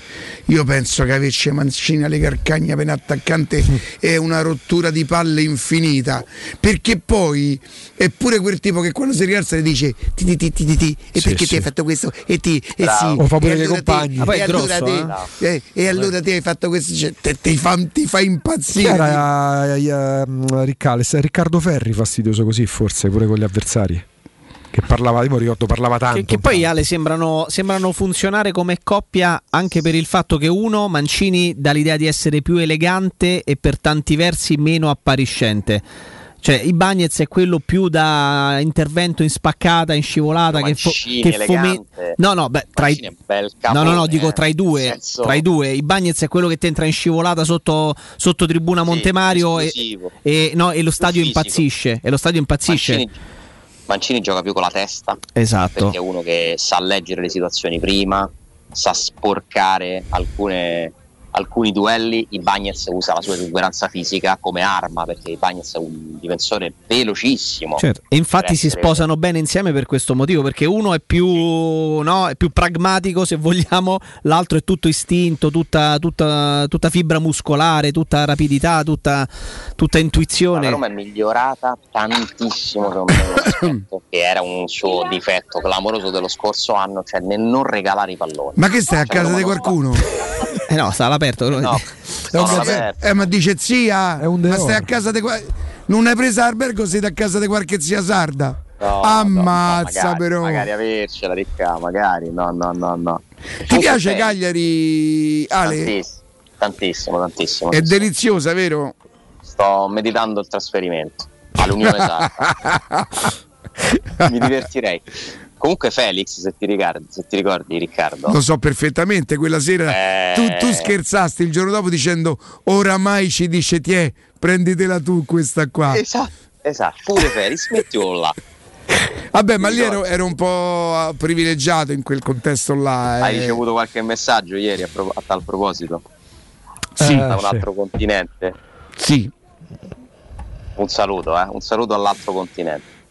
Sì. Sì. Ma lui già all'epoca, 25 anni fa, la canzone Oggi Sai Felix e Canto era quella. Te la ricordi? Oggi so Felix e Canto. Era proprio quando stava nascendo il ragazzo. No, però dai, ripeto, in questo calcio così, che veramente cioè, a parte io non l'ho mai amato, per cui non posso neanche essere disamorato del calcio. Io amo solo la Roma e la vedo difficile disamorarmi della Roma, anche se secondo me ce la stanno a mettere tutta, sono sincero, mi stanno a mettere a dura prova, eh. No, che altro è successo?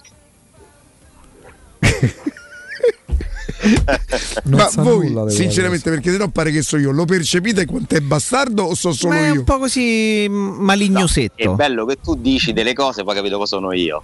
Ce la stanno. No, perché tu hai fatto oddio con quell'aria smarrita. E che cosa è successo? Sì. Va bene.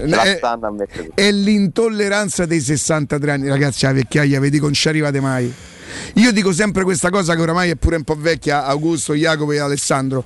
Quando avevo 20 anni ero convinto che gli uomini della mia età fossero vecchi.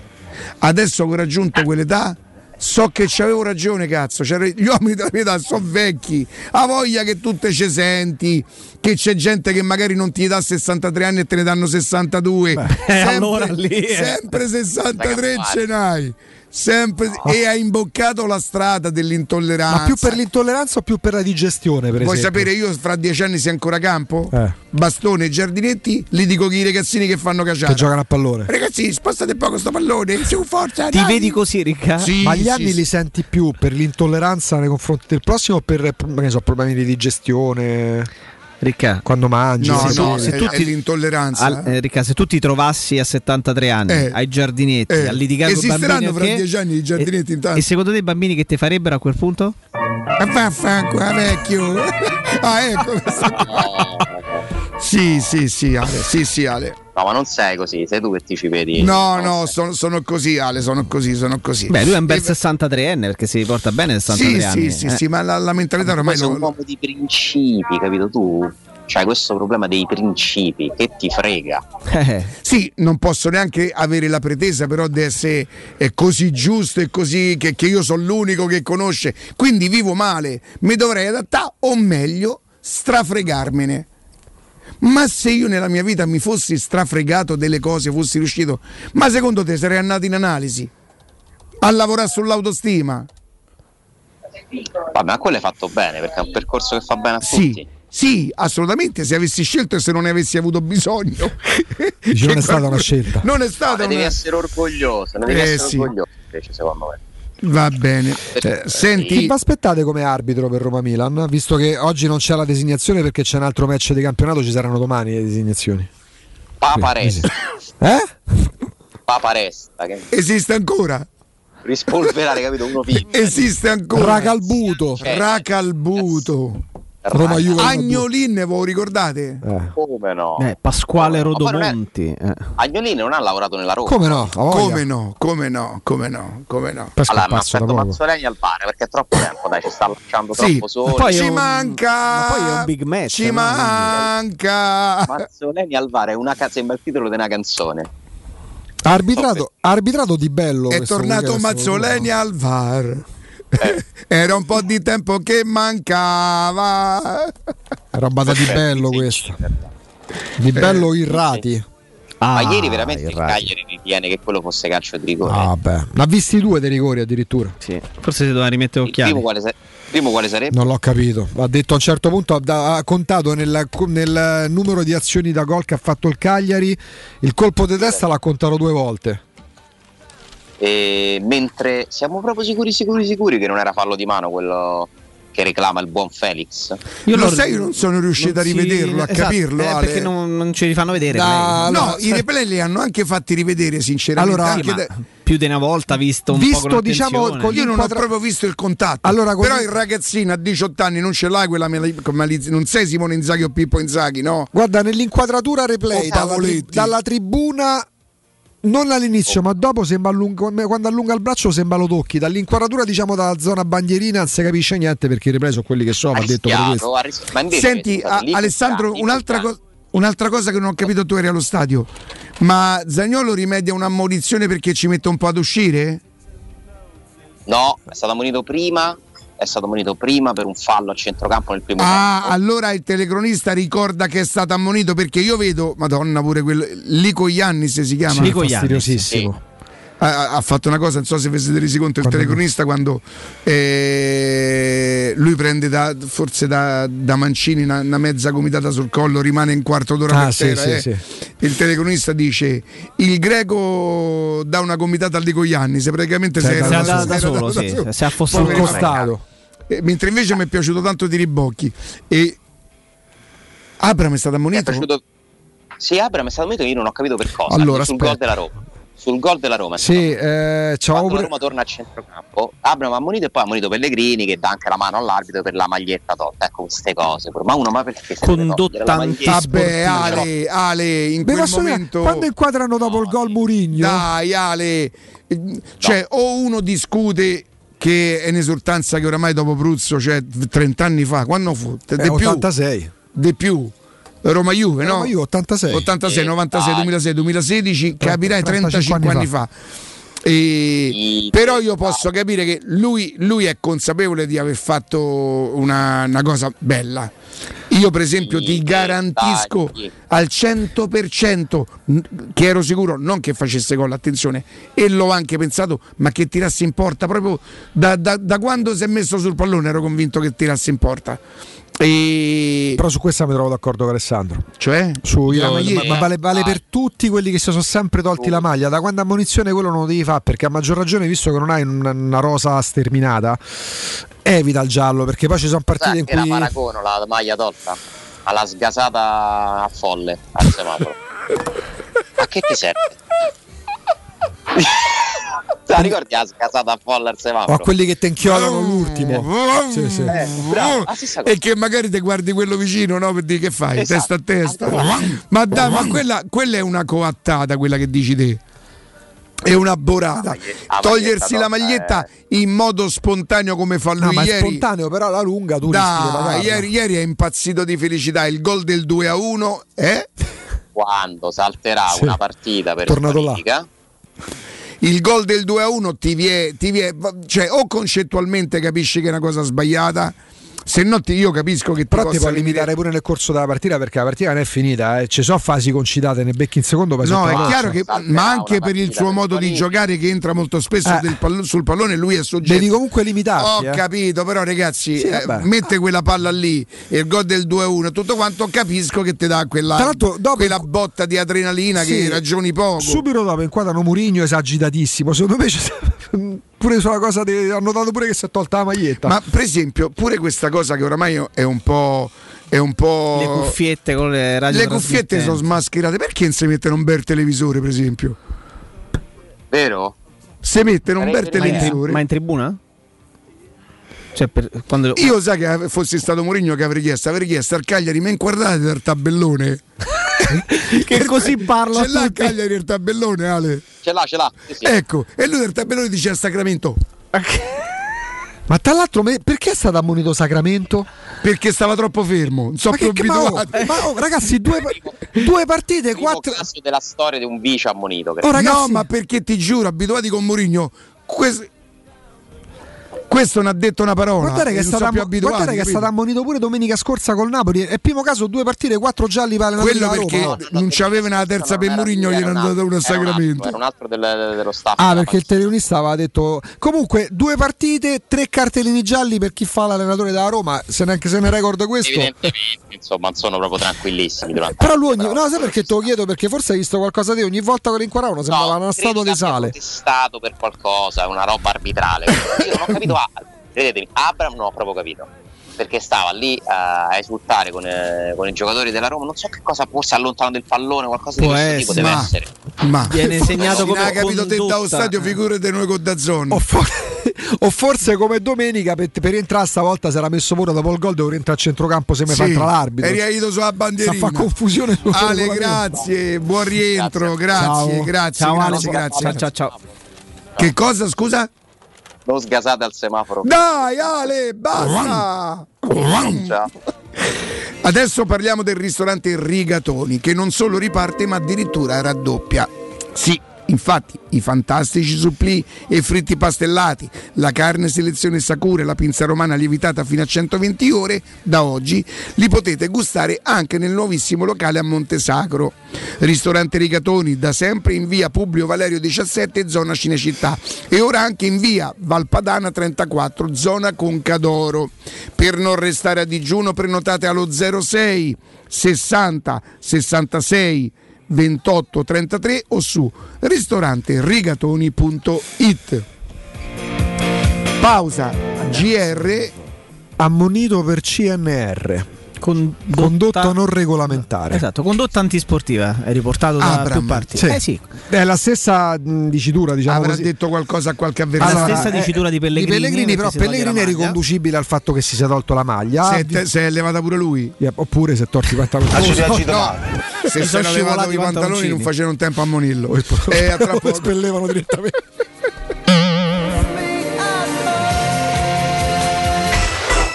Pubblicità.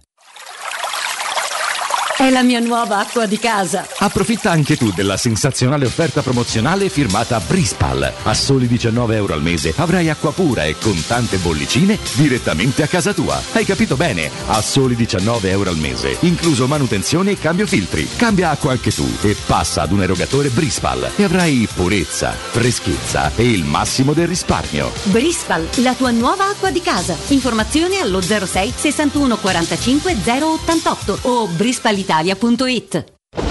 La Paoletti Industria Mobili festeggia il traguardo dei 75 anni di attività, anni di cambiamenti, di impegno costante e di migliaia di famiglie soddisfatte. Un ringraziamento speciale è per i nostri clienti, per coloro che hanno creduto in noi e che da anni ci danno fiducia. A tutte quelle persone che hanno contribuito al nostro sviluppo, affidandoci i loro progetti e i loro sogni. Un grazie di cuore da tutto lo staff della Paoletti Industria Mobili.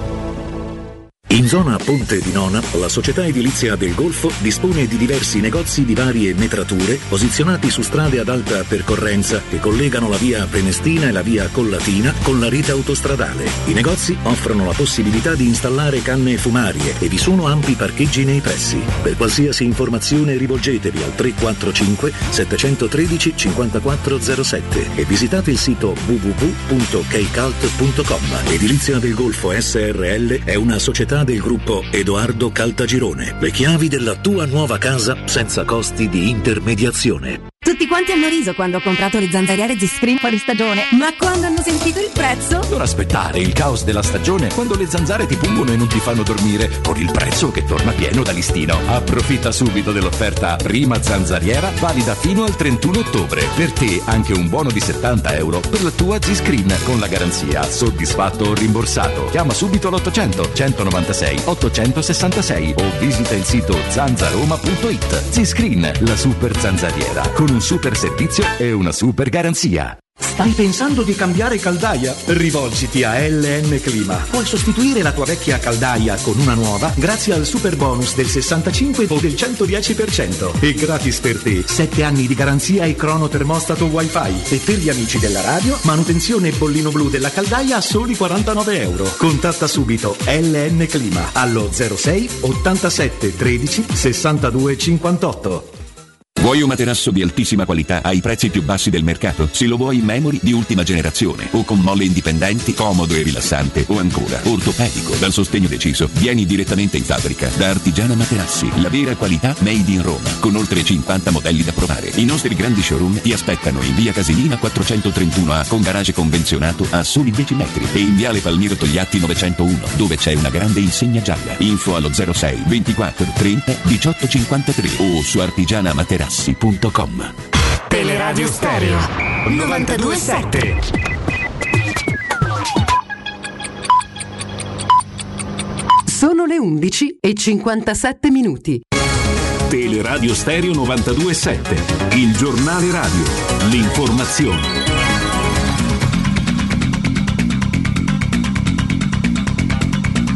Buongiorno, in queste ore occhi puntati su Sicilia e Calabria, in arrivo in queste zone un ciclone mediterraneo, ne abbiamo sentito Brando Trionfera di Radar Meteo.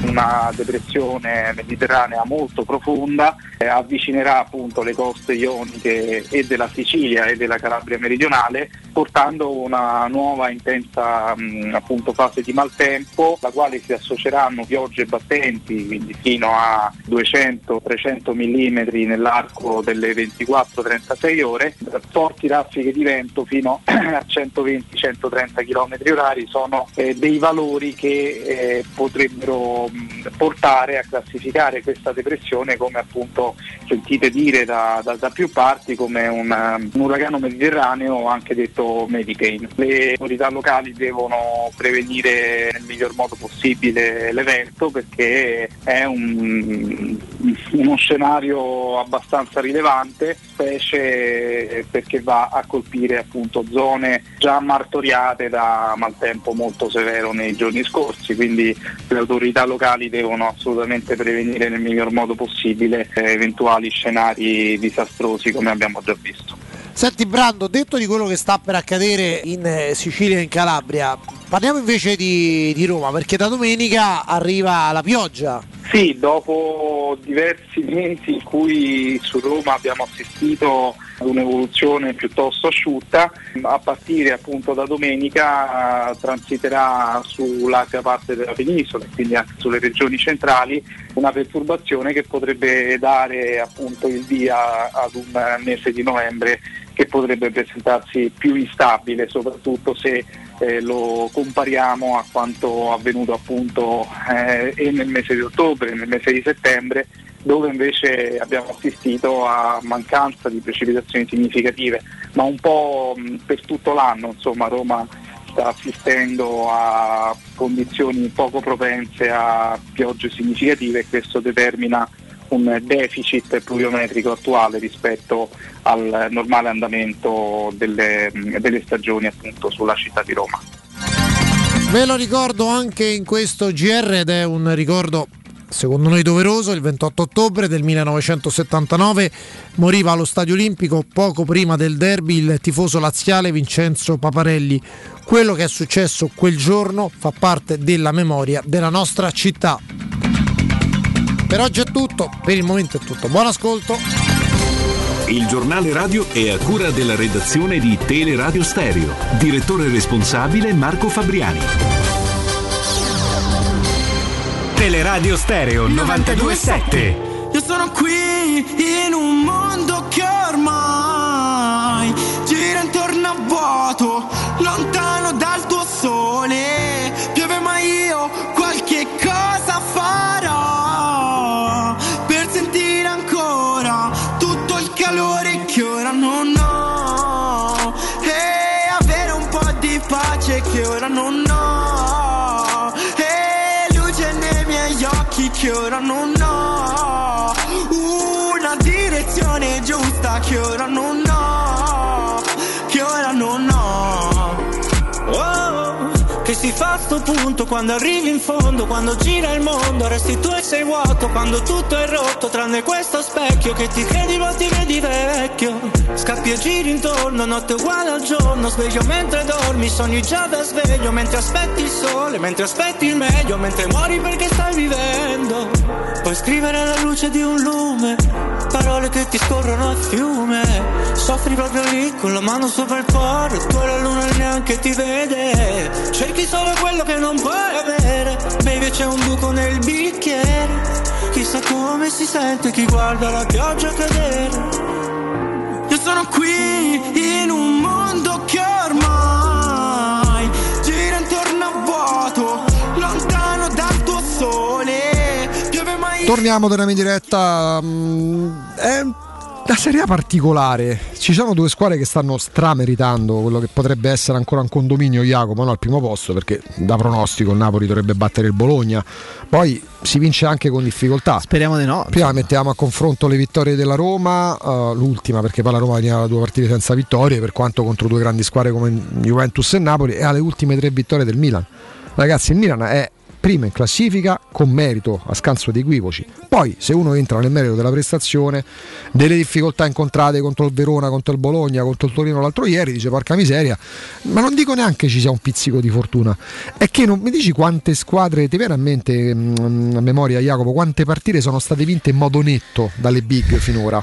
La Roma con la Salernitana indiscutibilmente, e le altre, la Roma con la Fiorentina ha vinto 3-1, ma non è stata una partita proprio chiusa ermeticamente per tutto il match. Ma adesso non so quante partite il Milan abbia stravinto, ecco, sta tornando indietro partita dopo partita, con un gol di scarto, per paradosso con l'Atalanta vince con un gol di scarto, ma stava 3-0 a Bergamo, quella era una grande vittoria, poi un po' calata la tensione, l'Atalanta sì, ne ha fatti due, cioè il Milan che ha subito pochi gol, ne ha subito appena uno in meno della Roma, sì. Però nelle ultime 5 di campionato, se mettiamo per un istante da parte Bologna-Milan, sì, dove fanno poi il 4-2 in una situazione insomma particolare, hanno vinto tutte le gare di misura, abbiamo vinto 2-1 in casa dello Spezia, 2-1, 3-2, ecco le ultime 5 partite, Spezia-Milan 1-2, Atalanta-Milan 2-3, pure Milan questa, Verona, per onestaria, cioè l'Atalanta fa due gol proprio dubbio, alla fine. Però Milan-Verona 3-2, Bologna-Milan 2-4, che è quella più incerta. Il paradosso, oltre a Verona, leggi il tabellino e non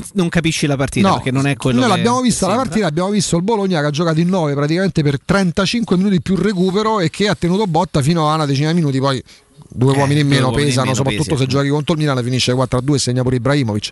E l'ultima, quella col Torino, il Napoli, tolto il pareggio all'Olimpico contro la Roma, le 4 precedenti partite vince nettamente a Genova 4-0 con la Samp, vince 2-0 col Cagliari, che non è una goleata, no, vince 2-1 a Firenze contro la Fiorentina, che le fa soffrire tutte, perché la Fiorentina ha perso, è vero che le perde tutte come contro le squadre più forti, ha perso con la Roma, ha perso con l'Inter, ha perso col Napoli, ha perso con la Lazio ieri sera, e l'ultima del Napoli prima del match dell'Olimpico, l'1-0 in casa della Roma. La Juventus, che una raddrizzata se l'era data, parlo già al passato, se l'era data, perché adesso dovrà tornare a darsela pure velocemente se vogliono ambire però almeno la Champions, perché penso che parlino ancora di scudetto a Torino, oltre a vincere, come sappiamo purtroppo noi, 10 giorni fa allo Stadium contro la Roma, la Juventus ne mette in fila due di partite, contro lo Spezia e contro la Sampdoria, vincendo 3-2 entrambe, in rapida successione, sì, erano le prime due vittorie della Juventus.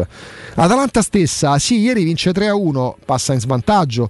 La Sampdoria ha un'occasione gigantesca, la stavamo rivedendo prima del match, prima della diretta, Jacopo, l'occasione che ci ha caputo, cioè non è una vittoria stranetta, e poi vince 4-1 a Empoli, poteva farne 18, ecco, questa è un'altra delle, cioè Empoli-Atalanta 1-4, Sampdoria-Napoli 0-4, avversari diversi, livello diverso, ma valgono Salernitana-Roma 0-4, ma le conti veramente sulle dita di una mano le partite vinte dalle big o presunte tali fino a questo momento. Per la Lazio devi tornare prima del campionato contro lo Spezia, però vedi Augusto, questo è anche lo specchio del campionato che stiamo vivendo, perché è un campionato estremamente equilibrato, ma in maniera, mi permetto di dire, in questa fase ancora trasversale, ovvero dalla 14ª di questa Serie A attualmente Udinese con 11 punti, sì, fino alla Juventus settima, fino alla Lazio sesta, dai, mettiamo come termini e come estremi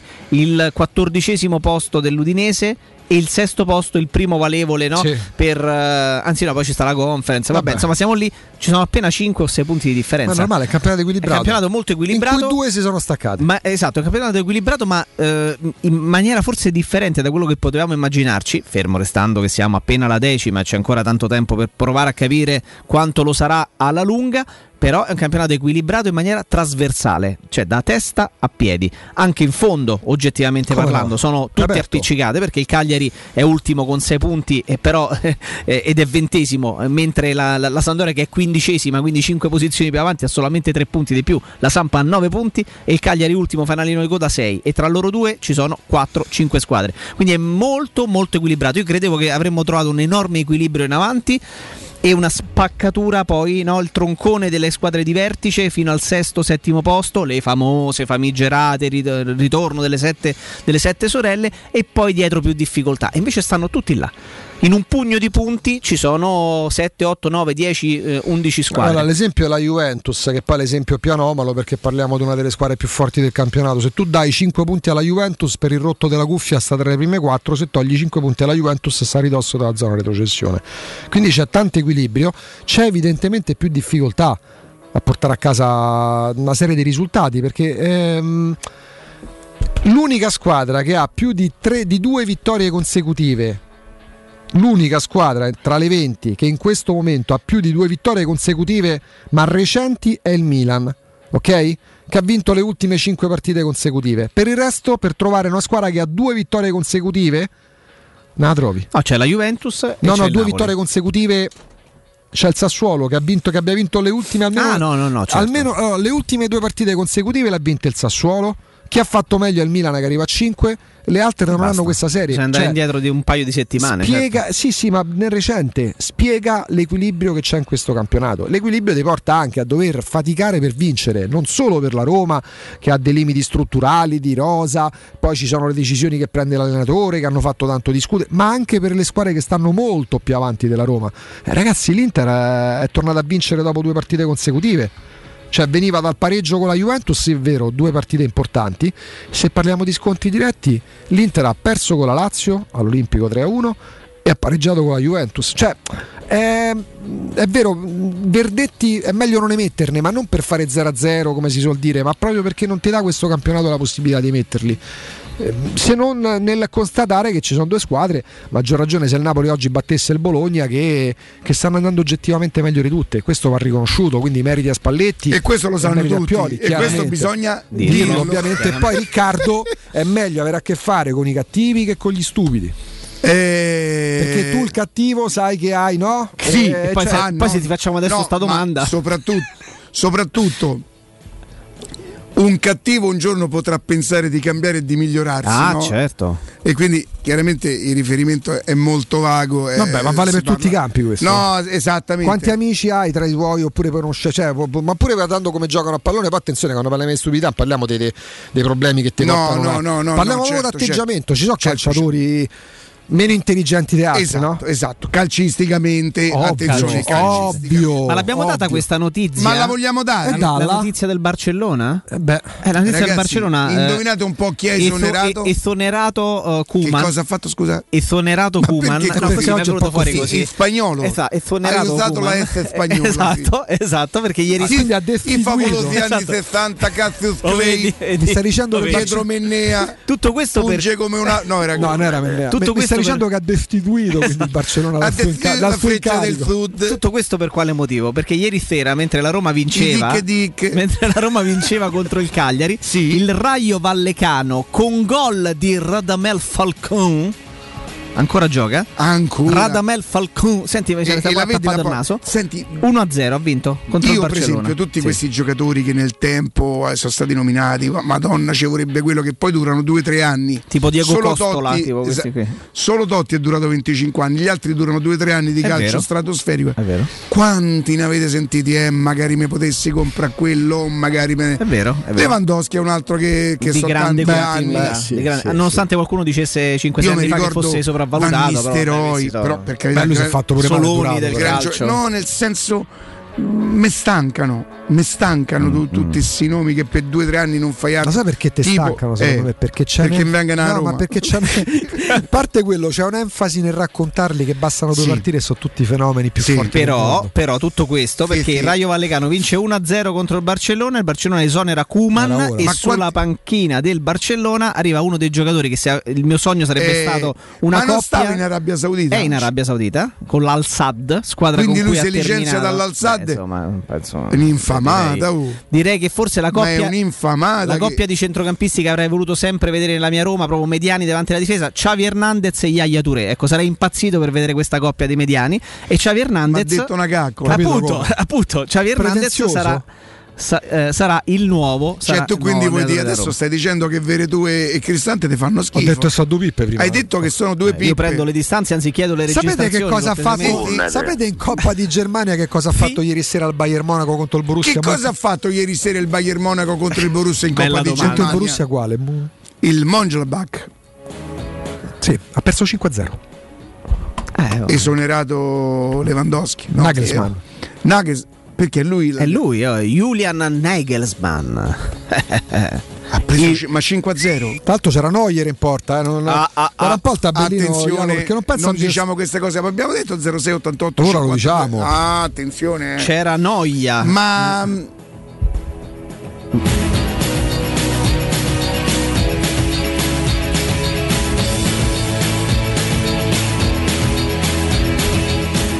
bene. 0-6-88-58-18-14. O sappiamo con chi ha giocato chi? No, con chi ha giocato la Coppa di Germania, il Barcellona. Scusa, il Bayern Monaco.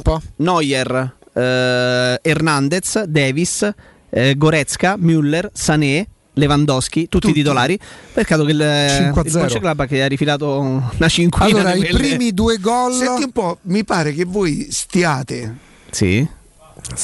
L'hai presa la grande. Vabbè, ma perché ti sorprendi? Che pensi che sta a parlare con Bivo? Questo fa intrattenimento. Quando io fingo di non sapere. Hai rotto. Perché mi fate i vaghi su Chic? Su Patrizio che continua a segnare un sacco di gol. Come mai mi fate i vaghi? Ma io guarda, è lui che ha fatto il vago sulla sua carriera. È lui che scrolla le spalle. È lui che ha fatto quali spalle? Quali spalle? Aveccele. Pronto? Pronto? Sì, buongiorno. Ciao, sono Fabio. Fabio, da quanto tempo? È po' che da tanto che lui riesca a prendere. No, che sei Fabio, dico, cioè nel senso, quanti anni hai? 55.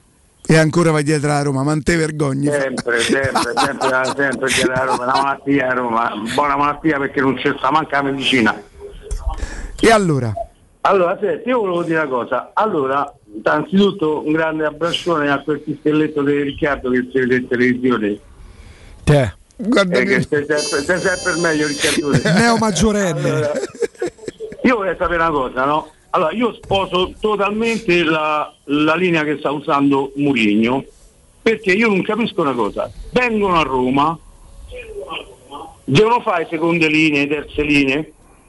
Allora o te boicottano, o te remano contro, o te fanno a Torino, mettono in panchina, li vedi col sorriso. Io capisco che a Juventus è un'altra squadra, però io preferisco essere sempre da Roma perché non ho mai rubato un terreno. Però non riesco a capire perché questi giocatori devono remare contro, vedi il 6-1 col Bodo, che non è Bayern Monaco, perché là più di qualcuno ha remato contro, poi si stupiscono se Mourinho li mette fuori rosa. Io è quello che non riesco a capire, perché quando vengono a Roma si sentono un obbligo, ma che hanno vinto? Io vorrei sapere questo, che hanno vinto. È chiaro quello che dici. Ma no, non fa una piega, neanche una grinza. Sì. Grazie. Posso chiedere l'ultima? Sì. Prego. Sì. Voglio dare in diretta che amo l'amore mio, sono 2 anni e mezzo che stiamo insieme come il primo giorno. Come si chiama? Vincenzina. E allora mi metti non ci lasceremo mai per Vincenzina e Fabio. Da 55 anni Fabio. Grazie. Ciao, Fabio. Ciao, dai Fabio. A martedì. Abbiamo troppe cose insieme. Se ci arrabbiamo poi, ci ritroviamo poi, un corpo e un'anima. Perfetto! Pellegrini, sopra la bandiera, a ribaltare il punteggio. Non ce la fa! Lui vive in funzione dei gol della Roma. Ma perché l'amore è questo? Però il più bello è Roma in vantaggio. Madonna, quanto mi fa impazzire. Non è meglio però il raddoppio della Roma, che ti senti un po' più bello sicuro. Anche il raddoppio della Roma, perché Roma in vantaggio non sa come finisce. Ma non perché c'è quella frase, la cosa più bella è a Roma in vantaggio, è proprio che ce l'hai, fammi sentire Roma in vantaggio. Senti che archi. Però va, devi mettere che sorprende, che senti che archi. Lo sai che c'è la figlia tale quale show? Ah sì? Sì. Mio Dio, che sciocco sei. Sai bene che io per amore ti perdono tutto. L'ha dedicata a lui questa canzone, vero Riccardo? All'uomo che si palese in regia. Che bello, c'è andare in voce è una cosa meravigliosa, perché insomma c'è soddisfazione, ma fare il direttore commerciale e venire una volta al mese è meraviglioso. Le stelle sul soffitto appendiamo, accendiamo. Sta seduta proprio. Vero? Sei pronto? Mazza, è proprio la sua. E non ci lasceremo mai. Attenzione, Roma in vantaggio. E andiamo! Roma in vantaggio. Pruzzo. Lo sai quando rivedo i gol di Pruzzo mi sento in colpa per il fatto di che lo sopporto un po' di meno quando.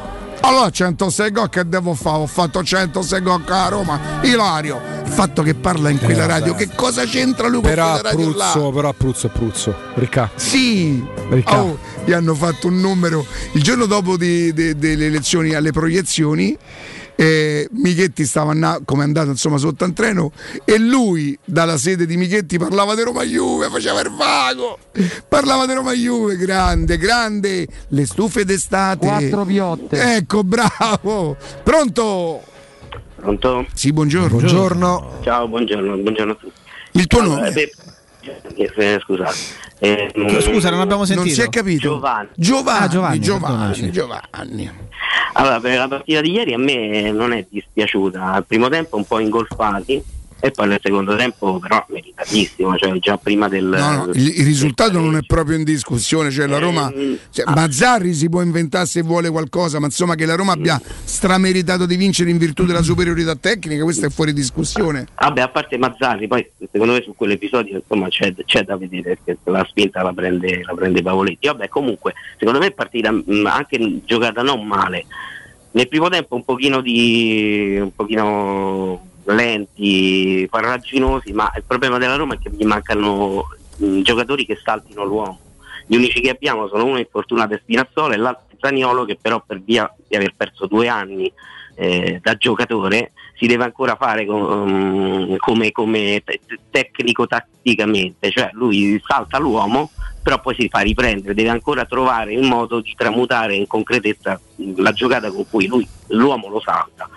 Però quindi avendone pochi, la Roma non è che ci abbia questo gioco, sebbene abbia comunque offerto buone prestazioni in campionato, per me adesso è più che sufficiente l'andamento in campionato, però ecco mancano degli uomini che saltino l'avversario, se no okay. quello che ti serve, quello che ti può venire in soccorso è il cuore, che però questa squadra ancora non ce l'ha, un po' per varie cose, insomma personalità, esperienza che mancano, insomma certe cose. Non è ancora una squadra che ci mette proprio il cuore dall'inizio, proprio come tipo Atletico Madrid. La Roma se lo trova nel momento della partita, trova questa elettricità.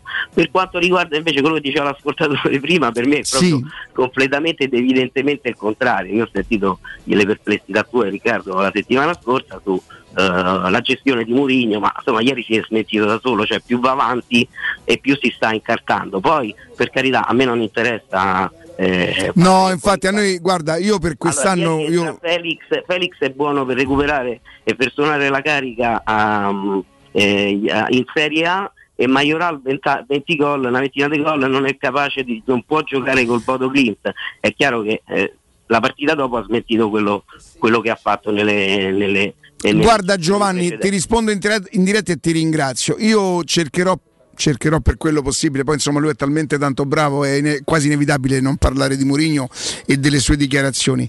Cercherò veramente di centellinarle da adesso in poi, dall'altra settimana in poi, perché non ci portano da nessuna parte, ci fanno parlare solamente di lui e poco della Roma, che invece dovrebbe interessarci. Io non so se è vera oggi la notizia che l'Atletico Madrid starebbe su VR, no? Io sinceramente non lo so. Se fossi il papà di Villar direi magari, porca miseria, perché l'Atletico Madrid è campione di Spagna l'anno scorso. Certo che se fosse vero, e io non so se è vera, mi verrebbe da domandare come può essere Villar un giocatore che interessa l'Atletico Madrid e non essere buono per la Roma. Io questo me lo domanderei, ma so che ponendomi questa domanda inevitabilmente si apre uno scenario. Parlare di Mourinho è tanto scomodo quanto parlare di Totti qualche anno fa, ti ci fai solo del male, perché se tu provi a ragionare, attenzione, ragionare che non significa avere ragione o essere il proprietario della verità, ponendoti delle domande, no?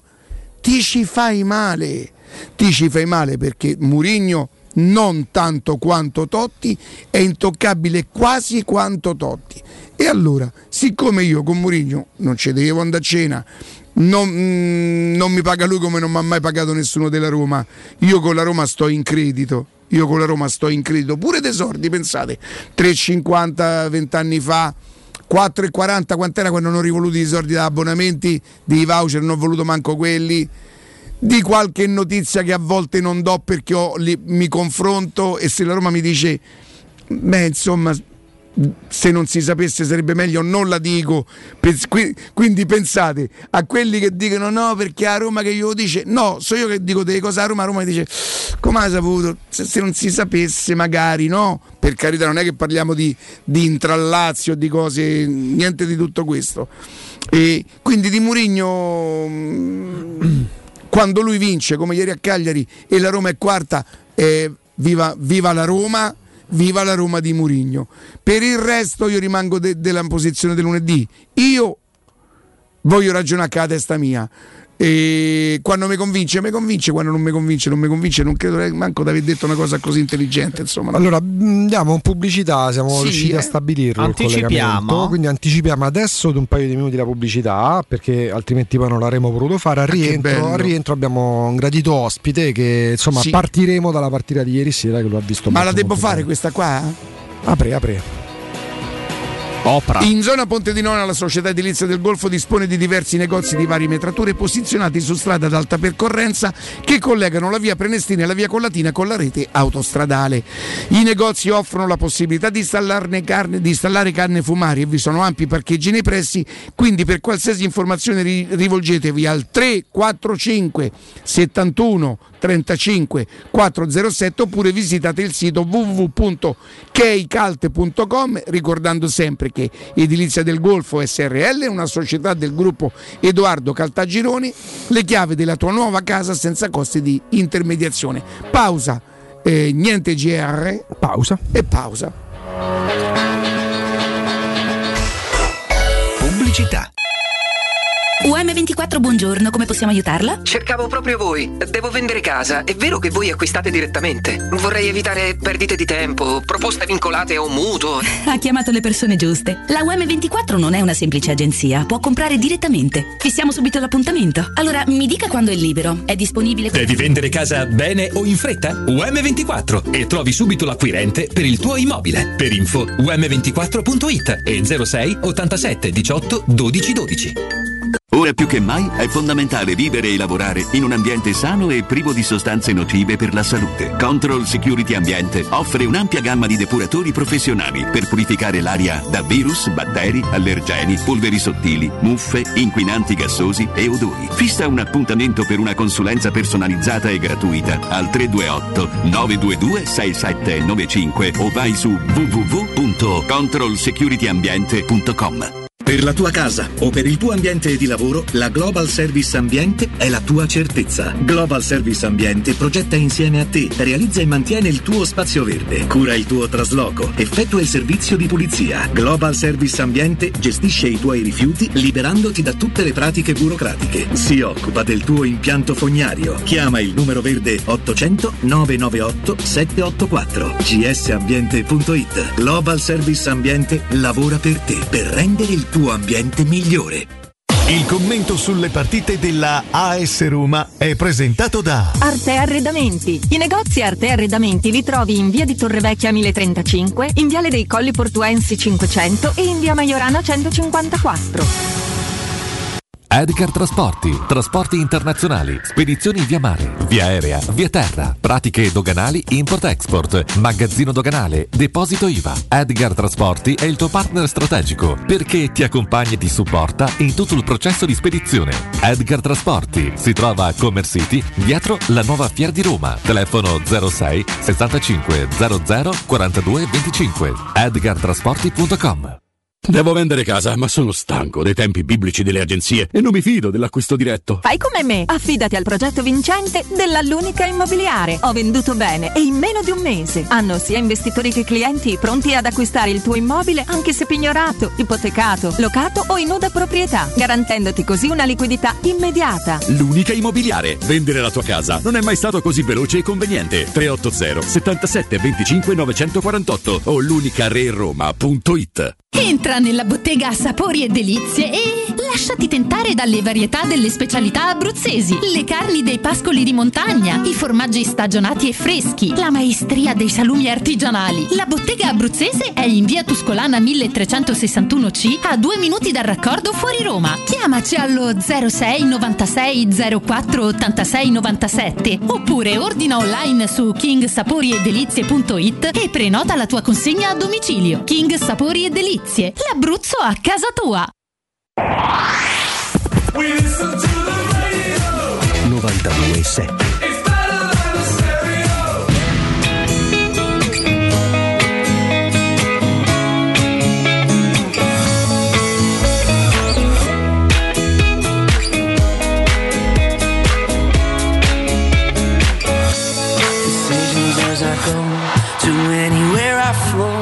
Sometimes I believe, at times I'm rational. I can fly high, I can go low. Today I got 1 million, tomorrow I don't know. Decisions as I go, to anywhere I flow. Sometimes I believe, at times I'm rational. I can fly high, I can go low. Today I got 1 million, tomorrow I don't know.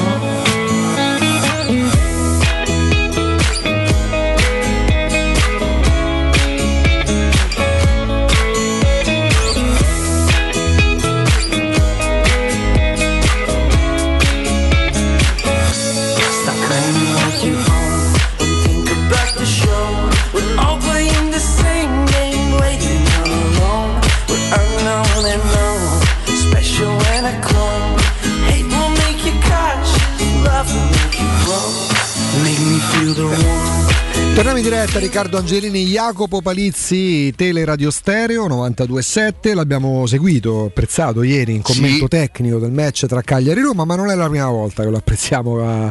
Tra i tanti ex calciatori che fanno questo anche bene di mestiere, abbiamo il piacere di avere in diretta Simone Tiribocchi. Simone, buongiorno e grazie. Buongiorno a tutti. Buongiorno e benvenuto. Grazie, posso Simone fare subito una considerazione con Simone? Simone, buongiorno, sono Riccardo Angelini e ciao. Sono presuntuoso e penso di capirne di calcio, poi insomma quando parlo con gli uomini di calcio mi rendo conto che non è vero, e le volevo dire che io quando ascolto le telecronache dove lei fa la seconda voce, insomma la voce tecnica, e io riconosco le parole di uno che il calcio lo ha giocato e che ci capisce davvero sul gesto tecnico, sulla postura. Ieri sera me ne sono accorto almeno 10 volte, non so, magari su una giocata o sull'intenzione di Ebram, di come lei spiegava come avrebbe potuto fare invece di quello che ha fatto. Le volevo fare i complimenti. Grazie mille, mi fa molto piacere, perché poi dopo sai sui social arrivano offese anche pesanti, però è normale, che poi so che è un pubblico vasto che ed è ignorante. Comunque mi fa molto piacere, perché poi avere dei feedback positivi ti fa continuare a lavorare in una certa maniera. E a proposito di questo le volevo domandare, alla fine è bastato alla Roma la superiorità tecnica con un Cagliari anche un po' rimaneggiato, insomma, per vincere la partita che sembrava a un certo momento complicarsi? Se Pavoletti mette dentro la seconda rete e lì diventa un po' difficile. È bastata solo la superiorità tecnica?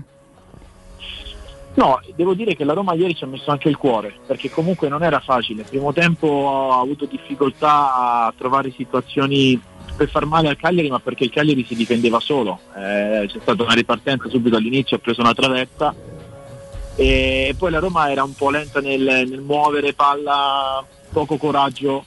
Poi nel secondo tempo è passato in svantaggio e lì ha avuto una reazione ottima, secondo me, da squadra, da gruppo, perché poi non dimentichiamo che in questo momento la Roma anche qualche problemino ce l'ha, no? All'interno della squadra, quindi non hai cambi che dici cambio la partita, sono quelli, e però ci ha messo qualcosa in più per rimetterla in piedi, e non era scontato, perché comunque il Cagliari ha fatto la sua partita, e come hai detto giustamente, dopo se prendi il secondo gol, è grande anche la parata di Rui Patricio, se prendi il secondo gol diventa tutto più difficile. Simone, citano allenatori molto spesso erroneamente, magari vengono inseriti nella categoria giochisti, che qualsiasi mossa fanno in corso d'opera viene considerata una mossa di coraggio, una gran mossa geniale e quant'altro. Al di là di questo, ieri la partita a un certo punto cambia, sì, dopo che la Roma rischia lo 0-2, la Roma poi prende possesso della partita e crea tantissimo, no? A un certo punto entra il ragazzino Felix al posto di Vigna. Qual è stata la tua prima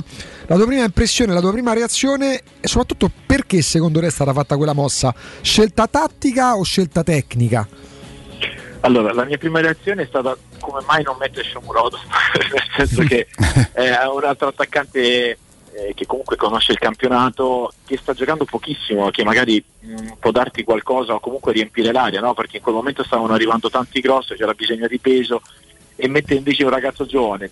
Dopodiché, dopo 2-3 accelerate che ha dato, movimenti interessanti che ha fatto, e soprattutto ha dato quel movimento senza palla che Ibram non ha dato ieri, che Mkhitaryan non riusciva a trovare la posizione, Zaniolo è un altro giocatore che gioca con la palla nei piedi, quindi ha dato tanto movimento, allungava la difesa e creava spazio tra difesa e centrocampo del Cagliari, dove Pellegrini ha cominciato a giocare, dove Veretout ha cominciato a giocare. Ha favorito gli inserimenti dei centrocampisti, quindi aiutati, perché allungando sempre. Lui è un giocatore, ho visto ieri, io mi dispiace ma non lo conoscevo benissimo, veramente ha forza nelle gambe, a parte che ha corso come un master. Secondo me questo deve essere lo spirito dei ragazzi che vanno in prima squadra, quell'atteggiamento lì, e hanno cominciato ad allungare la difesa del Cagliari, che ha cominciato a difendersi veramente dentro l'area, e si è creato uno spacco tra la difesa e il centrocampo. Ha cominciato a giocare a Pellegrini, ha cominciato a giocare anche di più a Ibram, perché aveva quello spazio davanti a lui per poter giocare.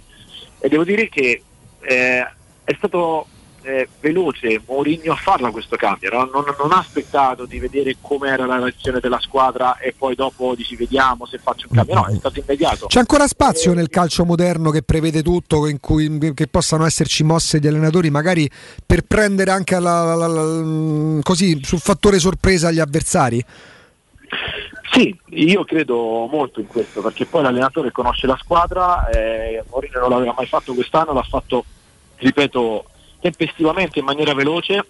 Non credo nei pizzini, ci sono quei fogliettini che vanno in giro per il campo, perché secondo me è più un modo per apparire, perché secondo me basta chiamare un giocatore e gli spieghi tutto, sono giocatori evoluti. Però nelle mosse tattiche così all'improvviso io ci credo, e ieri devo dire che questa mossa tattica un po' azzardata con il Sharawi e il Zaniolo che tornavano, soprattutto il Sharawi, a dare una mano, ha pagato bene, perché poi alla fine hanno difeso in due, ma l'ampiezza la davano da una parte e Carlos dall'altra e Sharawi, e hanno cominciato ad attaccare bene. A Roma ha cominciato ad attaccare bene. Simone, si parla tanto dell'adattabilità degli attaccanti stranieri, ma nella fattispecie inglesi, al nostro campionato. Quindi l'arrivo di Ebram è stato visto da qualcuno, per carità, però con un pochino di scetticismo. Sempre in campo, sempre titolare, grande movimento. I numeri non sembrano in questo momento totalmente dalla sua parte, complici anche tanti pali, però 2 gol soltanto. Tu che hai avuto modo di vederlo dal vivo, come lo hai visto? E a tuo avviso, ancora in un processo di adattabilità che forse è ancora all'inizio, che cosa gli manca per diventare un attaccante che possa veramente incidere anche in termini di gol proprio nel nostro campionato? Ma in parte hai risposto, no? Nel senso, i 3 pali in campionato magari se sono gol adesso hai 5 gol ed è un percorso diverso, stiamo parlando di un altro tipo di giocatore, deve migliorare, deve crescere di condizione. Secondo me il fatto che si sta allenando con un dolore alla caviglia, stia giocando con il dolore alla caviglia, questo lo limita molto, sia nei cambi di direzione, sia probabilmente durante la settimana quando deve fare determinati lavori, quando va a toccare la palla, perché si vede che è dolente, perché anche ieri poi a un certo punto zoppicava. L'aspetto positivo è che vuole rimanere in campo, vuole aiutare la squadra, non è uno che si arrende facilmente, non vuole star fuori. Certo, se non vai a danneggiare la squadra è un aspetto positivo, se poi non ce la fai dovresti curarti, perché poi le caviglie sono fastidiose. Però devo dire che è un giocatore interessante, a me è un giocatore che piace. Se non ha spazi, avendo le leve lunghe, è un po' difficile, no? Che va a trovare lo spazio, si trova la giocata, si muove nello stretto, questo è un po' più... deve migliorare su questo, però è anche fisicamente un giocatore che ha bisogno di spazio e soprattutto secondo me deve iniziare a capire che in Italia ti marcano in una certa maniera e attaccare l'area diversamente. La Roma sta mancando tanto Mkhitaryan, da qualche partita non è quello che abbiamo imparato a conoscerlo pure qua in Italia. Come gli si chiede anche un bel sacrificio, però sì, Mkhitaryan manca un po' la sua qualità e si vede. La Roma ieri mancavano i giocatori che ti saltano l'uomo e creano superiorità. Il Zaniolo ha provato più volte, ma Zaniolo avendo un sinistro micidiale adesso lo mandano tanto sul destro e quindi sta modificando. Infatti ricordavi pure ieri in cronaca come lui stia imparando a giocare più anche sul destro. Per forza, perché glielo chiudono, ma si vede proprio la postura del difensore dove vuole mandarlo, e lui è bravo che incomincia ad andarci e comincia a mettere queste palle. Anche poi dopo l'azione del calcio d'angolo dove ha pareggiato il Bagnet, perché lui ha fatto un'azione, è andato sul destro per crossare, rimpallo e poi nasce l'angolo, quindi lui sta migliorando in questo. Manca un po' Mkhitaryan, sì, perché poi dopo Pellegrini il secondo tempo lo fa in maniera strepitosa, a parte il gol, perché comincia a verticalizzare, trova gli spazi, dà qualità alla manovra. E secondo me manca anche un po' Veretù, no? Sotto certi aspetti è sempre un giocatore che dall'anima per la squadra dà tanto, manca un po' di qualità e quegli inserimenti che abbiamo visto a inizio di quest'anno e dell'anno scorso. Simone, tu di gol in carriera ne hai fatti tanti, anche in Serie A, attaccante potente, non altissimo ma con una prepotenza fisica e una qualità di base di alto livello. Ti chiedo, c'è qualcuno in Serie A in questo campionato che rispecchia un pochino le tue caratteristiche, in cui ti rivedi? Perché adesso si tende, no, ad andare molto sugli attaccanti tanto alti, longilinei, capaci a giocare il pallone, ma si cerca, cioè la ricerca proprio di questa stazza ma in altezza. Tu invece ti rivedi in qualcuno che attualmente è in Serie A? Ma io ho sempre detto che con le dovute, spero non si offenda, però per i movimenti che fa fisicamente, per come tira, la potenza che mette negli scatti, Immobile è un giocatore che sotto certi aspetti possa ricordare questo attacco alla profondità con potenza, il tiro in corsa, magari non straordinario di testa, anche se sa colpire bene, quindi le caratteristiche sono quelle. Poi è normale che l'attaccante di oggi è molto più evoluto, c'è sempre quello che fa da boa fisicamente, come abbiamo visto ieri Pavoretti, ma ci sono giocatori completi come João Pedro o tantissimi altri, perché adesso il ruolo dell'attaccante è cambiato, no? Certo. Sono attaccanti moderni, vengono a legare il gioco, sanno attaccare la profondità, sanno giocare in aria. Prima magari uno era più specifico per quella cosa lì, o attacchi la profondità o giochi tra le linee o sei un attaccante d'aria da rigore. Prima era un po' così. Ci sta come paragone. Sì, ti ringraziamo Simone, sappiamo che sei straimpegnato, anzi ti ringraziamo per il tempo che ci hai dedicato. Buona giornata e buon lavoro e grazie davvero, buon lavoro. Grazie a Simone Tiribocchi.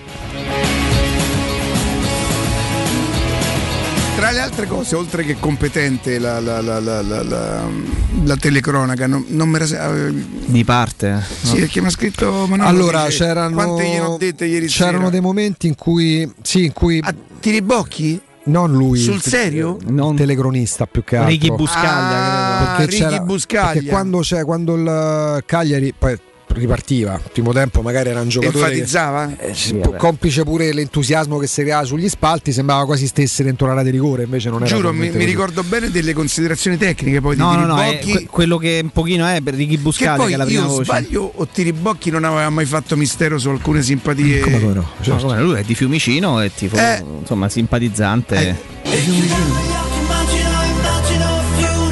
Fiumicino, eccolo. Tra l'altro mi controllate perché se non ricordo male Tiribocchi giocava nel Siena di Rodrigo Taddei quando viene in Serie A insieme a Pinga. Beh, lui è uno di quegli attaccanti che ha cambiato tanto, Vabbè, ci torniamo tra poco però.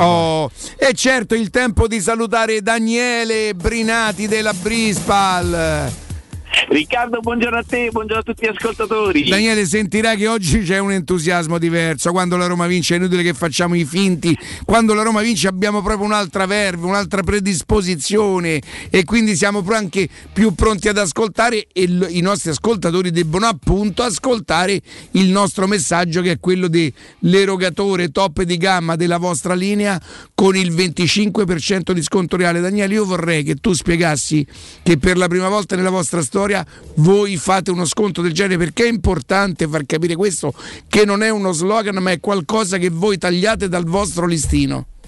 Assolutamente sì, perché noi nell'arco dei nostri 30 anni di attività non avevamo veramente mai vissuto una situazione così complicata come quella all'inizio del Covid, quindi poi ci siamo guardati tutti in riunione e abbiamo detto noi dobbiamo rimanere operativi ai nostri posti di lavoro e allora abbiamo deciso di praticamente portare il prezzo del prodotto top di gamma Brispal al prezzo del costo che ci viene a noi per la realizzazione. Questo ovviamente ci ha dato dei risultati eccezionali perché devo dire la verità, Riccardo, la gente ha apprezzato chiaramente i radioascoltatori di Teleradio Stereo, perché i radioascoltatori di Teleradio Stereo veramente ci hanno dato fiducia in primis a te, perché comunque sia ci metti sempre la faccia, ma perché conosco il prodotto, perché al di là dell'affetto conosco il prodotto. E poi Daniele c'è un'altra cosa molto tutti i giorni e quindi certo, ovviamente ne sai i benefici. E noi a questo punto poi, una volta che i ascoltatori ci hanno dato fiducia, gli abbiamo installato il prodotto che non ha uguali su nessuno. Cioè in Italia non c'è un prodotto, ma secondo me in Europa non c'è un prodotto che ha le stesse caratteristiche di Smart, una macchina che è compattissima, 18 cm di larghezza, 40 di profondità, tutto a bordo macchina, quindi significa che in un unico prodotto possiamo decidere dal touchscreen di erogare acqua naturale ambiente, naturale fredda, frizzante fredda, scaricare l'applicazione di Brispal sui nostri smartphone e regolare la temperatura, la gasatura, il livello di riempimento automatici della macchina, delle bottiglie che poi noi diamo in dotazione. Possiamo addirittura avere il modello sopralavello, che è una chicca, è un complemento d'arredo da inserire nel contesto della nostra cucina, ma c'è il modello sottolavello completamente a scomparsa dove si aggiunge un ulteriore rubinetto o si sostituisce quello già presente nella cucina. Veramente gli impianti solo Smart ha circa 40 varianti. E in più, Daniele, in questo momento anche lo Stato, grazie a Dio, ha deciso di dare una mano, no? di contribuire. Assolutamente, si inizia a fare la guerra anche la guerra alla plastica anche a livello istituzionale. Si è resi conto che bere meglio e soprattutto incentivando la popolazione a bere meglio, eliminando tutta questa plastica, alla fine comporta anche dei miglioramenti al nostro stile di vita senza dubbio, ma li comporta comunque anche alla collettività, perché risparmiamo veramente tanta plastica con gli erogatori e non solo non la immettiamo nel pianeta, ma poi non la ingeriamo neanche noi, perché purtroppo è inutile dirlo, l'acqua che rimane per tanto tempo all'interno di queste plastiche purtroppo ne viene contaminata e quindi lo Stato ci mette il 50% per un massimo di 500 euro, quindi parliamo di un importante importo. Oh, e se tutto questo non bastasse, la Brispal, nel caso in cui voi aveste già una macchina che però non riuscite a trovare i pezzi di ricambio, o eventualmente viene e capisce se ci sono i presupposti per aggiustare quella, o addirittura sono disposti a rottamarla, giusto Daniele? Esattamente, e cumuliamo anche la rottamazione, quindi a quel punto veramente entrare nel mondo Brispal dalla porta principale con un erogatore come Smart è veramente di un'economicità unica e secondo me irripetibile, perché il cumulo di tutte queste promozioni insieme sarà impossibile riaverlo. Chiunque sia incuriosito dalla nostra chiacchierata, io ve lo dico da anni, insomma, cioè, io ce l'avevo, Daniele è testimone, al ristorante, chi veniva al mio ristorante, in tutti e due i ristoranti ha bevuto acqua Brispal per anni, io ce l'ho a casa, mia figlia ce l'ha a casa, i miei migliori amici ce l'hanno a casa. Solo un errore, io dico, non bisogna commettere, perché molto spesso è questo l'errore che si commette, ritenere la macchina della Brispal in casa una cosa in più, come se fosse un lusso. No, è qualche cosa di importante che migliora la qualità della nostra vita e che peraltro non va a inficiare sui nostri risparmi, perché voi investireste nella macchina in comode rate quello che normalmente tutti i mesi investite per l'acqua in bottiglia. Quindi chiamate con fiducia Sonia allo 06 61 45 088, lo ripeto ancora una volta, 06 61 45 088. Brispal.it è il loro sito. Daniele, grazie, buon lavoro. Grazie a te Riccardo, buona trasmissione. Teleradio Stereo 92.7.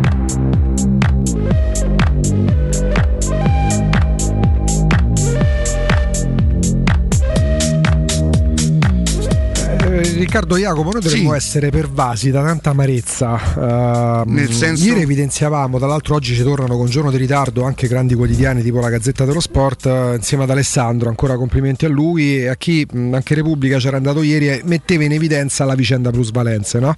Con l'indagine aperta, l'inchiesta aperta dalla Procura Federale. Oggi, a margine della presentazione del libro di Alberto Rimedio, giornalista romano della Rai, insomma, ha fatto il libro sugli europei, è intervenuto il presidente Gravina dice una cosa che dovrebbe, per carità, non è che un'indagine conoscitiva? È un'indagine conoscitiva e non persecutoria, perché trattandosi sembra di questioni... una giustificazione. No, ma metto le mani avanti. Scusate, trattandosi di questioni soggettive non possiamo farci nulla, cioè per stessa ammissione che poi si rifà evidentemente al regolamento. Gravina, sapete qual è il messaggio che deve passare? Noi lo lasciamo alla Roma il messaggio, perché poi chi se ne frega della Juventus, dell'Inter. Cara Roma, hai problemi di bilancio? Non ti tornano i conti? Prendi un pischello dei 16 anni che magari non neanche arriverà alla soglia della prima squadra, valutalo 20 milioni, 30 milioni di euro, mettila a bilancio così, perché tanto non potranno farti nulla. Caltate che Gravina aggiunge, noi possiamo semmai prendere dei piccoli accorgimenti, stabilire qualcosa che possa semmai frenare, ma dovevate già averlo fatto. Cioè l'ammissione, l'impotenza manifesta della Federcalcio, quindi della procura, mi fa pensare, ma cavolo, a fare inchiesta se poi non potete agire. È un'indagine conoscitiva, già laddove anche tendenzialmente potrebbe esserci un intento persecutorio. Molto spesso certe inchieste partoriscono davvero il topolino come la montagna, ma a maggior ragione se c'è all'indomani di ciò che rileva parte della stampa, perché qualcuno ci arriva oggi, parte della stampa, tra questi per esempio Il Tempo con Alessandro Ostini. Se c'è il presidente federale che il giorno dopo, no, fermi tutti, non pensate male, sì, ci sono delle anomalie evidentemente, perché ragazzi, se non sono anomalie quelle che sono state evidenziate ieri, che oggi con giorno di ritardo riportano anche altre testate, ditemi voi quando si può, Jacopo, parlare di anomalie. Ma se c'è il presidente federale, ossia il massimo esponente del calcio italiano, che dice fermi tutti, non vi azzardate a pensare che adesso ci saranno provvedimenti, perché non abbiamo i mezzi per poterlo fare, perché l'indagine è conoscitiva e non persecutoria, e di conseguenza, essendo questioni soggettive, non possiamo intervenire. Roma, Friedkin, Tiago Pinto, chiunque si occupi dei conti e della compravendita dei calciatori, i conti non tornano, non aspettate necessariamente sponsorizzazioni, premi UEFA o fette dei diritti televisivi. Pischello, 16-17 anni, buon giocatore magari da Serie C, Serie D. Quanto vale questo? Ovviamente deve trovare una società interessata a farlo. 20 milioni di euro, perché questo è stato fatto, perché il gigante, che sembra adesso non si possa parlare di altro, perché se Osimhen è diventato un mix tra Shevchenko e Van Basten, no? A Roma ha strusciato due palloni, ha fatto due tiri, il secondo un petto a Pellegrini, a Mancini, però Osimhen è il più forte attaccante che abbiamo mai visto in Serie A, abbiamo stabilito questo, vabbè. Andare a vedere come il Napoli arriva. Sì, andare, tra l'altro, penso barra 170 milioni Vlahovic, forse pure di più. E nell'indagine conoscitiva della procura federale ci sono anche 4 ragazzi del Napoli, oltre a Karnezis, Oreste si chiama greco, però è così. Finiti a Lille, per modo di dire, cioè finiti a Lille, poi sparsi tra Serie C, Serie D, che nel Lille, lo ricordava ieri Capo, non hanno praticamente mai giocato, per una valutazione complessiva che supera i 15 milioni di euro. Non è un discorso l'ha fatto il Napoli, l'ha fatto ancora di più la Juventus, è che non si dovrebbe fare, ma se c'è l'ammissione del presidente federale, non vi azzardate a immaginare che ci siano delle conseguenze, perché vogliamo solo essere messi al corrente di quello che fanno. A parte dovreste saperlo, ma c'è bisogno di aprire un'inchiesta in procura federale per sapere qual è il valore. Beh, diceva prima Jacopo che tu le cifre le conosci coi bilanci, che c'è bisogno che ci sia qualcuno che si mette in moto un meccanismo che porta anche a dover pagare dei professionisti, ma risparmiate i soldi. Ma certo, leggete i bilanci. Guarda, chiamate Jacopo e Biafora, ve leggono i bilanci di tutte le società di Serie A. Sa quante ne altro che indagini conosciva con gli 007 della Federcalcio. Per gli appassionati, e poi ci fermiamo. Ieri è stato pubblicato sul sito ufficiale della Roma il bilancio per gli appassionati. Sono 236 pagine che ieri ho deciso, facendomi del male in tarda serata, di spulciare un pochino. La facevamo colazione insieme, lui Augusto, sai che a pagina 77 più che altro, oltre a questo ti dicevo, ma lo sai quanto è il valore di bilancio di quel giocatore, che rimane esterrefatto? Mi sono incastrato sulla tabella dei giocatori, perché su ogni giocatore che era sotto contratto con la Roma fino al 30 giugno 2021 c'è il costo di acquisizione reale, quindi non ci sono scansi, è a scanso di equivoci, là è stato messo il comunicato, là non me lo ricordo, là non hanno detto la cifra. Sul bilancio c'è scritto ogni giocatore quanto è costato, quant'è la cifra di ammortamento annuo e quanto stava a bilancio al 30 giugno del 2021. Mi sono letteralmente chiuso su questa cosa, perché magari si capiscono tanti piccoli dettagli di quando si dice vabbè, ma allora se Marsiglia si riscatta Under a 8 milioni di euro, che ce famo, che non ce famo, che in un contesto di calcio moderno in cui sono fondamentali certi aspetti, certi numeri, certe voci aziendali e poi di conseguenza di bilancio, anche vendere Under all'Olympique Marsiglia, che lo ricordiamo lo riscatterà in maniera automatica, obbligatoria, se si salverà l'Olympique Marsiglia in Francia, a 8,4 milioni di euro, porterà la Roma plusvalenza per 5-6 milioni di euro. E lui così, e Paolo Lopez colà, e quell'altro così. Il calcio ormai è fatto anche di questo. La Roma si aggrappa a questo, ai 6 milioni di euro di plusvalenzina che arriverà da Under, magari ai 3-4 che potrebbero arrivare da Paolo Lopez e da quegli altri giocatori, tanti altri, insomma complimenti, un applauso, perché ve ne siete accorti solamente adesso. Per tanti anni hanno evitato di vendere magari calciatori, di fare cessioni sanguinose, magari cedendo calciatori della primavera sconosciuti, che non hanno fatto un minuto in Serie B, in Serie A, non hanno fatto un minuto in Serie B, ma ai quali magari è stato dato valore di 10-15 milioni di euro. È triste dirlo, Jacopo, hanno fatto bene, perché per certi versi, se dopo aver ammesso che tu non puoi fare nulla, perché evidentemente al momento ci sono delle regole che ti impediscono di andare a sindacare su quote soggettive, no? Valutazioni soggettive, dici noi potremmo portare degli accorgimenti, voi dovreste portare degli accorgimenti, che ne so, faccio un esempio: se tu calciatore che vieni dalle giovanili non hai almeno 15 presenze nella massima serie, chiaramente legata a un minutaggio decente, non un minuto qua, un minuto là presenza, tu non puoi valere più di 5 milioni di euro. Pensa a questo, potresti farlo, perché altrimenti io allenatore, anche se tu società mi imponi di far giocare questo ragazzo per 10 minuti qua, 20 minuti là, perché devi farci plusvalenza, io allenatore, se quello non lo considero neanche un calciatore, con me non gioca mai. Certo, ok? Certo. Potremmo apportare degli accorgimenti, delle modifiche, dovreste. È bello fare il presidente federale tra le tante cerimonie che ci sono per le prefazioni dei libri, perché giustamente se è il presidente federale che include una nazionale che è campione d'Europa, complimenti. Però c'è dell'altro, e quell'altro purtroppo in Italia stride sempre col calcio giocato, condizionandolo il calcio giocato, perché se esce un'inchiesta parziale che poi diventa anche giornalistica, in cui si portano alla luce 62 casi di plusvalenze sospette e all'indomani il presidente federale fa il pompiere, perché non è stato chiamato un dirigente juventino o del Napoli che ha detto signori guardate che non abbiamo fatto nulla di grave, ma il presidente federale che ammette che non si farà nulla. C'è un problema, nel calcio italiano c'è un problema anche bello grosso. Ci fermiamo, c'è la pubblicità, c'è il GR con Nino Santarelli, l'edizione 313, e poi torniamo in diretta anche con voi. Città. Nel cuore dei Parioli, uno dei quartieri più esclusivi ed eleganti della capitale, la società Mnemosine dispone di un edificio di pregio con ampia scelta di appartamenti e uffici di vari tagli, tutti rifinitissimi e perfettamente ristrutturati, dotati di impianti autonomi di acqua calda e riscaldamento, pannelli solari e fotovoltaico. La posizione è strategica, il prestigio e la cura dei dettagli fanno di questo edificio un ottimo investimento. Per qualsiasi informazione rivolgetevi al 345 713 5407 e visitate il sito www.kcal.com. Mnemosine SRL è una società del gruppo Edoardo Caltagirone. La tua casa senza costi di intermediazione. Se ami la carne quanto noi, adorerai Arabracis. Steakhouse e American Barbecue, golosi hamburger di scottuna o Black Angus, barbecue con New York pastrami, ribs e altre specialità con cottura low and slow. Un'accuratissima selezione di carni di altissima qualità da tutto il mondo e primi romani fatti in casa. Arabracis, in via Cassia 1837, info allo 06 80 07 1142. Arabracis, il tempio della carne a Roma. Riparti con un prestito facile e veloce grazie a Professione Quinto Finance Solutions, la cessione del quinto riservata a tutti i dipendenti anche in presenza di disguidi finanziari. E per pensionati fino a 89 anni, tassi in convenzione INPS e senza documentazione medica. Puoi richiederlo anche da casa tramite SPID o firma digitale. Numero verde 800 031 551 o professionequinto.com.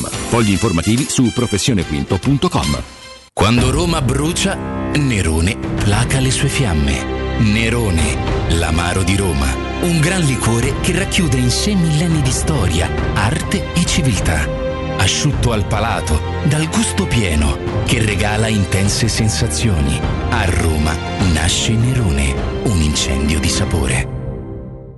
3P Ceramiche ha tutto quello che hai sempre desiderato per valorizzare la tua casa. Pavimenti, rivestimenti, parquet, cucina e arredo 3, Scavolini. Ernesto Meda, arredo per zona giorno, notte, giardino e pergotelle. E puoi avere lo sconto in fattura del 50% o il bonus mobili. 3P Ceramiche, in via della Maglianella 131 e in via Appia Nuova 1240B. Info su 3pceramiche.it.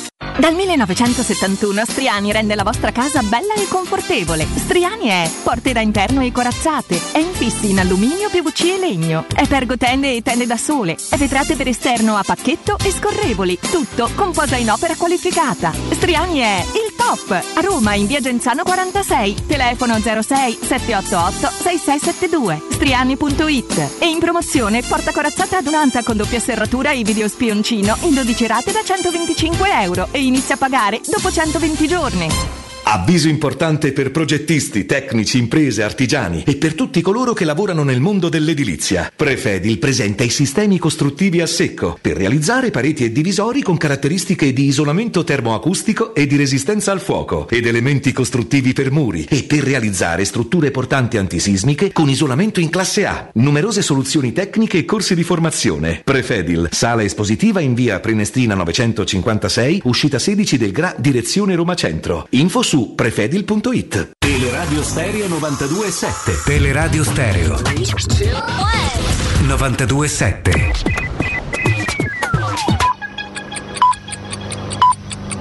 Sono le 12:58. Teleradio Stereo 92.7, il giornale radio, l'informazione. Buon pomeriggio, Roma si prepara al G20, in programma sabato e domenica alla nuvola dell'Euro. In arrivo nella capitale 35 delegazioni, 5.000 gli agenti impegnati per garantire la sicurezza. Tornano i controlli alle frontiere, l'Euro da domani sera diventa zona rossa. Sabato a Roma sono previste due manifestazioni di protesta contro il governo Draghi, una a Piazza San Giovanni e l'altra da Piazzale Ostiense alla Bocca della Verità. Scuole chiuse a Roma da domani pomeriggio alle 16. Ieri intanto il Tribunale del Riesame ha respinto le istanze di scarcerazione delle persone arrestate per l'assalto alla sede della CGIL. Ora le pillole di cronaca della nostra Benedetta Bertini. Giuliano Castellini e Roberto Fiore, leader di Forza Nuova, arrestati per l'irruzione nella sede della CGIL il 9 ottobre scorso durante il corteo No Green Pass, restano in carcere. Lo hanno deciso i giudici del Tribunale del Riesame di Roma, respingendo le istanze di scarcerazione presentate dagli avvocati. Ribadito il carcere anche per Salvatore Lubrano e Pamela Testa. Le accuse, a seconda delle posizioni, sono di istigazione a delinquere, devastazione e resistenza. Dopo le accuse e le polemiche è stato sospeso dalle funzioni e dallo stipendio il giudice Angelo Giorgiani, consigliere alla Corte d'Appello di Messina, che il 9 ottobre scorso parlò a Roma dal palco dei No Green Pass a Piazza del Popolo. Lo ha deciso la sezione disciplinare del CSM, accogliendo la richiesta del procuratore generale della Cassazione. Continua da Riccia la triste conta dei suicidi dal ponte monumentale. Poco dopo le 8 è stato ritrovato il corpo di un medico di 43 anni di Albano che il giorno prima aveva interrotto i contatti con la famiglia. L'uomo avrebbe lasciato una lettera alla compagna e ai genitori nella quale potrebbe aver spiegato i motivi del suo gesto. Una settimana fa invece l'estremo gesto di Valerio, il 18enne di Cinecittà, lanciatosi nel vuoto dal viadotto lungo la Via Appia, e ritrovato anche lui ad alcuni giorni dalla scomparsa.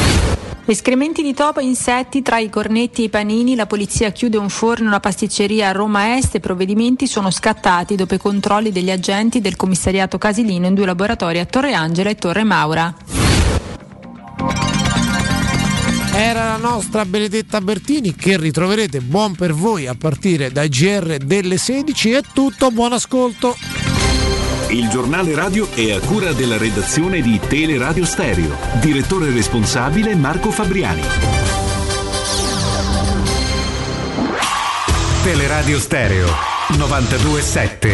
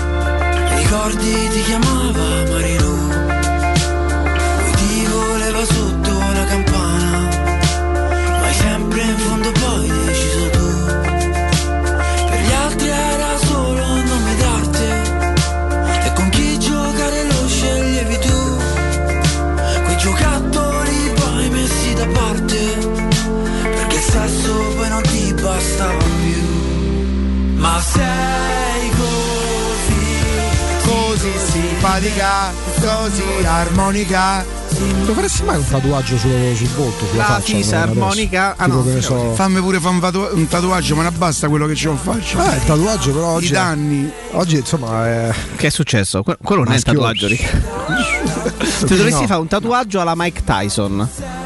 Visto? Allora, se parlo di tatuaggi, siccome c'è una vera e propria oramai cultura, per me i tatuaggi sono quelli che c'ha Walter Croce, tutti in bianco e nero, tutti ce l'aveva 50 anni fa.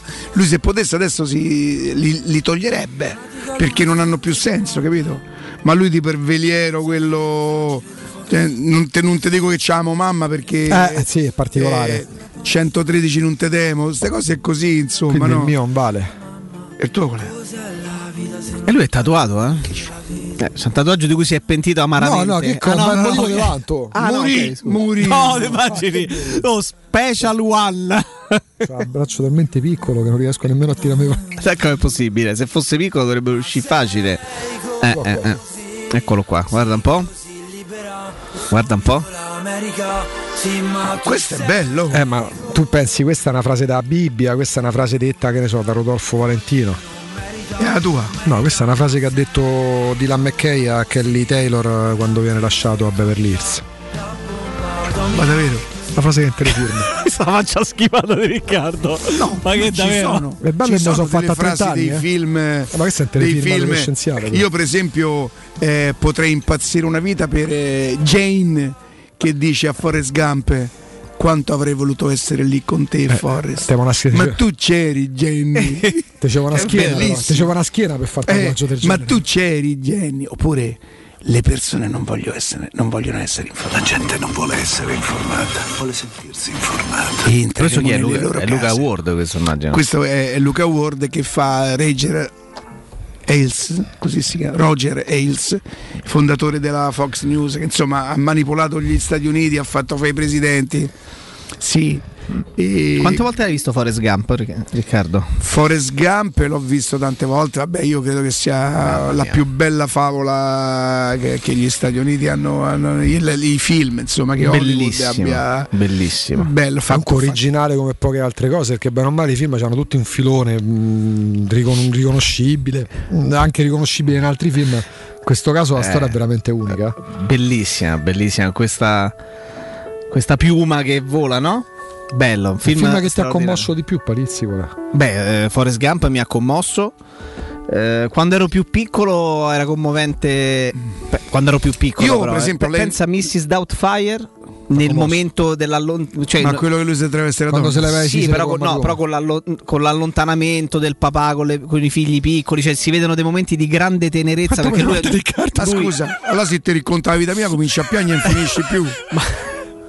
E manco me devo mettere ma infatti lavoriamo insieme, perché fondamentalmente siamo due sensibili.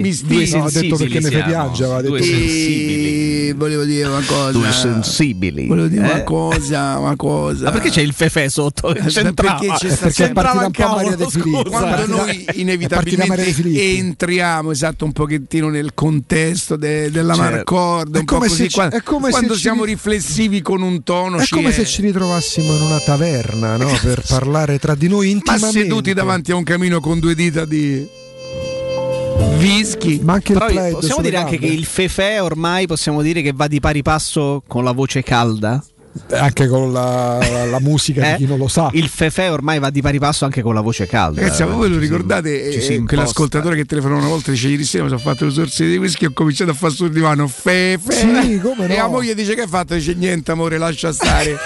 Oddio. Allora, se io vi dessi un testo, se tu ci dessi, se io vi dessi un testo, dettici. Se io vi dessi un testo simile, e vi chiedessi perché non me lo interpretate con la voce calda, potremmo fare un contest: chi ha la voce più calda? Riccardo Angelini? Io quando Jacopo sono Palizzi. Costipato mi viene una voce abbastanza calda, ma quando sono un po' romanistone mi esce fuori la voce un po' greve. E mi fa ridere, ma che contest è? Su Riccardo, in questo istante ti senti più costipato o più greve? Sono costipato al punto giusto, secondo me la voce è un po' roca ma intonata. Jacopo, avendo dormito per le tue tante faccende poco tempo stanotte, ma soprattutto da inizio settimana, Jacopo, che dormo poco. I funghi porcini dove stanno? Quando li porti? Ma ha fatto di Catania, allora, sta fallo uragano e tu ancora non trovi i porcini. No, non sono andato a Catania. Te credo. Se ti dicessi che non c'ho tempo per andare. Non hai tempo per... Filippo ti toglie il tempo dei porcini. Non sono uscito una volta per funghi.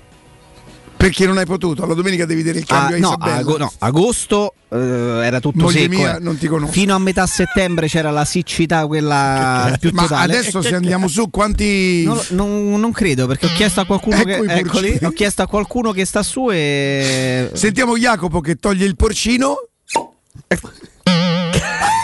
Esatto. E non era il porcino. E sparisce il porcino. Il porcino dove sta? Guarda le mani. Così. Attenzione. Volete la certezza di respirare aria pulita e sana? Lasciate fare al recuperatore Prana, un innovatissimo sistema di ventilazione meccanica controllata con immissione ed estrazione d'aria in contemporanea con un recupero costante della temperatura esterna fino al 92%. Con il recuperatore potete dimenticare muffe e condense. Lo scambiatore di calore invece è il rame, un materiale naturale e antisettico che vi garantisce la purificazione e la protezione dai microrganismi dannosi. Il recuperatore prana è facile da usare e mantenere e si installa in meno di 2 ore, pensate. Per saperne di più visitate il sito prana24.com e richiedete subito un preventivo che sarà assolutamente gratuito. Insomma, voglio dire, probabilmente nello spiegarlo è anche un pochino più complicato, soprattutto se c'è una voce non competentissima come la mia. Però ragazzi, per il momento in cui stiamo vivendo, io credo che tutti gli accorgimenti dovremmo prenderli laddove insomma possiamo, giustamente facendoci i nostri conti. Insomma, se volete la certezza di respirare aria pulita e sana, certo, assolutamente sì. Quindi prana è questo recuperatore dove potete dimenticare muffe e condense. Possiamo prendere ancora qualche telefonata, perché ammesso per esempio che abbiano la voce calda. No, devono avere la voce. Fate la voce calda, ecco, per cortesia, perché io credo che in questa stagione dove arriva Mourinho noi dobbiamo anche un po' crescere e versi a Roma. Sì, lo so, voi mi potreste giustamente contestare, ma se c'è Bonello che mette Roma in vantaggio, ma da noi ma che t'aspetti? Quindi voce calda, pronto? Pronto? Eccola. Ecco, ha rovinato tutto. Il solito becerone da Roma, con la voce acuta. Pronto? Per la voce calda non vi posso aiutare. Provaci perché ce l'ha ognuno che ha una voce calda recondita, capito? Non potrei mai assolutamente eguagliare la voce di Riccardo Angelini. No, dimentica. È stato molto onesto, però è stato onesto. Però l'ho apprezzato. Provaci comunque, vai, dici tutto. No, non ce la posso fare. Vabbè. Allora, ragazzi, intanto complimenti la trasmissione, le seguo sempre. Fate compagnia tutti i giorni. Grazie. E volevo dire la mia, no, su questo discorso Mourinho e curati, tra virgolette, no? Allora, noi parliamo sempre di giocatori che devono essere da Roma.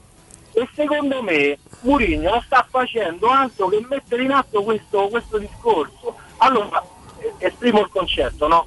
Io sono un giocatore che comunque vengo messo, tra virgolette, tra le riserve. Quella volta che mi dà l'occasione di giocare, io do tutto per la maglia, do tutto per mettere in difficoltà l'allenatore. E non è possibile che ogni volta che ti chiama in causa ci fanno fatte figuracce, tra virgolette, no?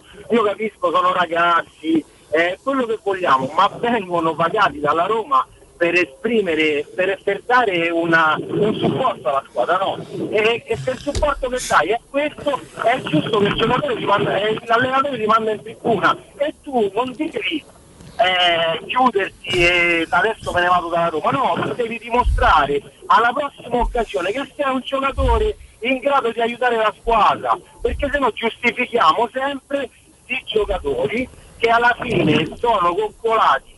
Pagati non lo dico perché comunque danno il costo è quello, il servizio che danno è quello e quello costano i giocatori. Okay. Però tu quando fai un causa devi dare tutto. Grazie. Un abbraccio. Questo è un argomento che divide, è normale. Tanto scopriamo, io ammetto non lo sapevo, c'è un'intervista alla Gazzetta di Borini, Fabio Borini. Io l'incubo di Mourinho, giocare in tutti i ruoli è stata la mia rovina. Perché Fausto? Mi ricordavo, non era.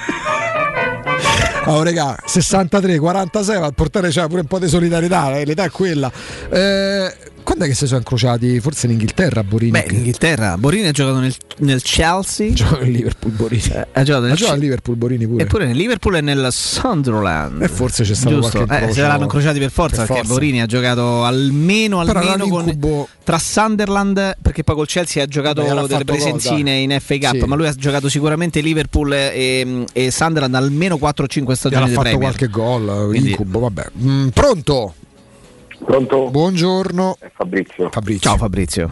Ciao. Hai la voce calda? Fabrizio, è il più calda che sia possibile per te la voce. Caldizzati. Perché ce l'hai, ce l'hai. Volevo dire una cosa su VR. Sì, vai.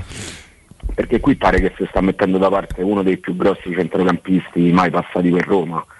A me mi sembra che l'anno scorso anche Fonseca dopo che ha giocato 3 mesi Migliatta, perché Villar sta parlando di un giocatore che ha fatto 10 partite, sì, 15 sì, di livello, sì. Villar da febbraio non ha più giocato, poi neanche con Fonseca, e quando Fonseca si azzardava a sostituirlo faceva delle facce come a dire: ma sta togliendo me, io, ma ce l'hai con me, sta togliendo me.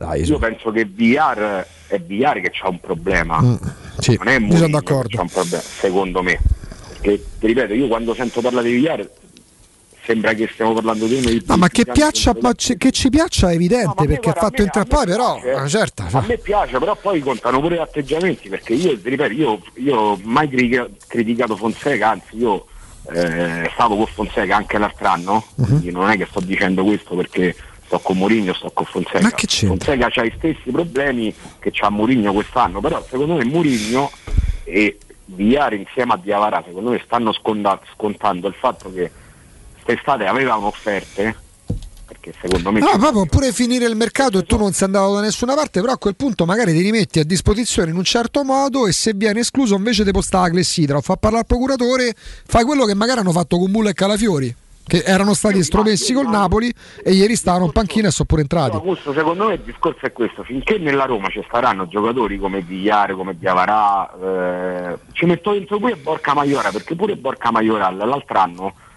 ha fatto 17 gol, però se tu vai a vedere chi ha fatto, no, io lì ammetto su Borca Maioral qualcosa non mi torna, però non è che deve tornare a me, figuriamoci, ma no, Borca Maioral l'unica cosa che non mi tornava a me con De Mourinho è di Kumbulla, perché secondo me Kumbulla non infatti è, infatti è tornato a disposizione, non perché non è che infatti, non è che stanno fuori rosa, eh. Calafiori e Kumbulla sono tornati, Diawara, Villar, poi Borca Maioral, io come te penso, Augusto, a questo punto c'è qualcosa, ma lì c'è pure il discorso numerico, perché d'attacco c'è più giocatori, quindi te fa altre scelte e lo penalizzi. Conta pure il fatto che non è tuo Maioral, quindi secondo me se Mourinho deve far giocare qualcuno, vabbè, no, gli allenatori non so fino a che punto facciano sti calcoli, però di non riscattarlo già, secondo me, poi vabbè, però sono tutte supposizioni, dai. Finché ci avremo giocatori come Villar e Diawara, noi potremo arrivare al massimo quarti, proprio a fare una grande stagione. Quando avremo altri tipi di giocatori, certo, quello che vuole fare Mourinho, e soprattutto lo devono fare i Freddi, perché Mourinho non è che mette i soldi lui, sarebbe tutto merito dei Freddi, non è più che venuto. Ok, grazie.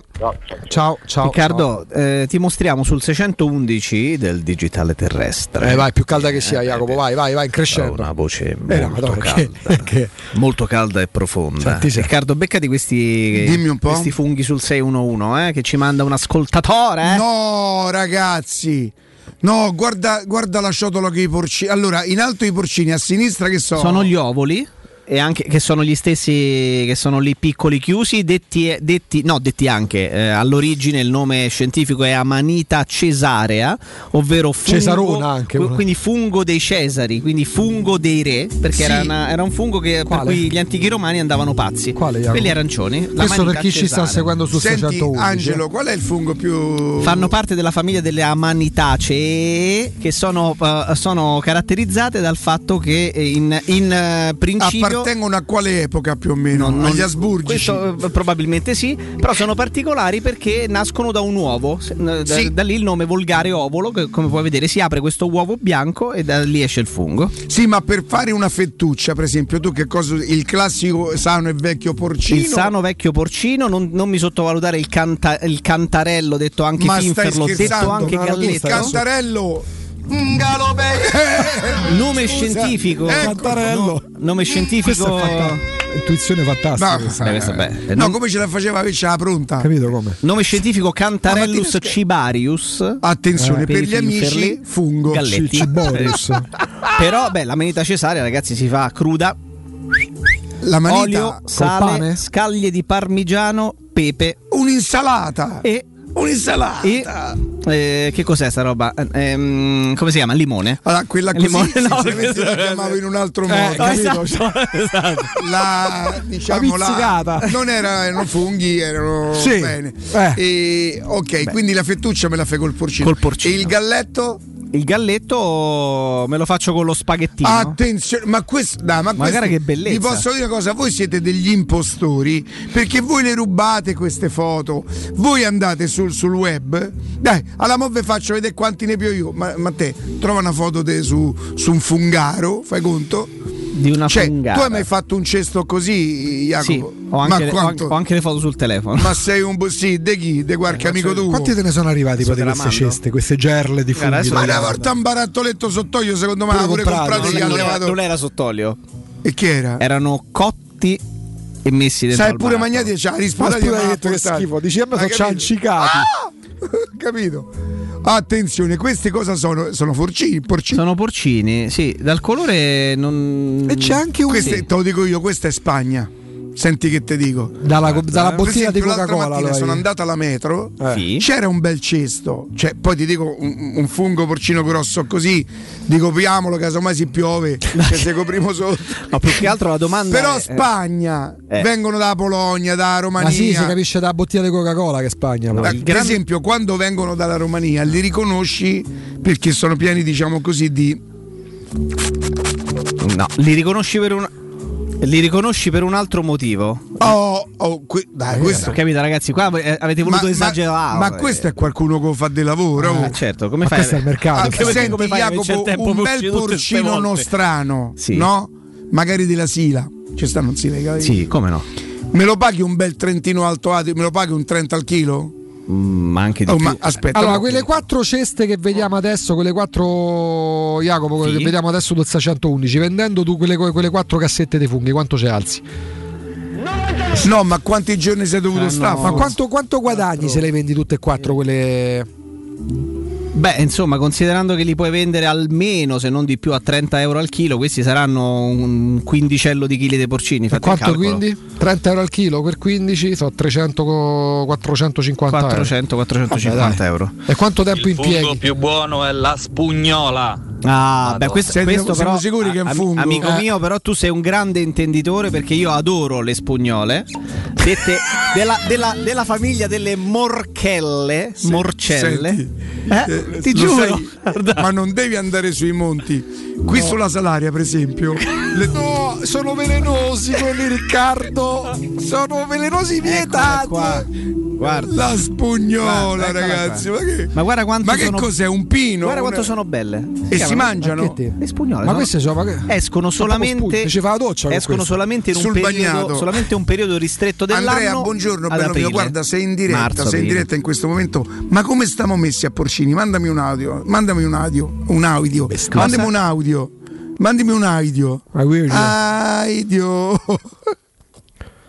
Capito? Lo chiamiamo? Il mio amico? No, Piero Angela. Ma siamo fuori contesto.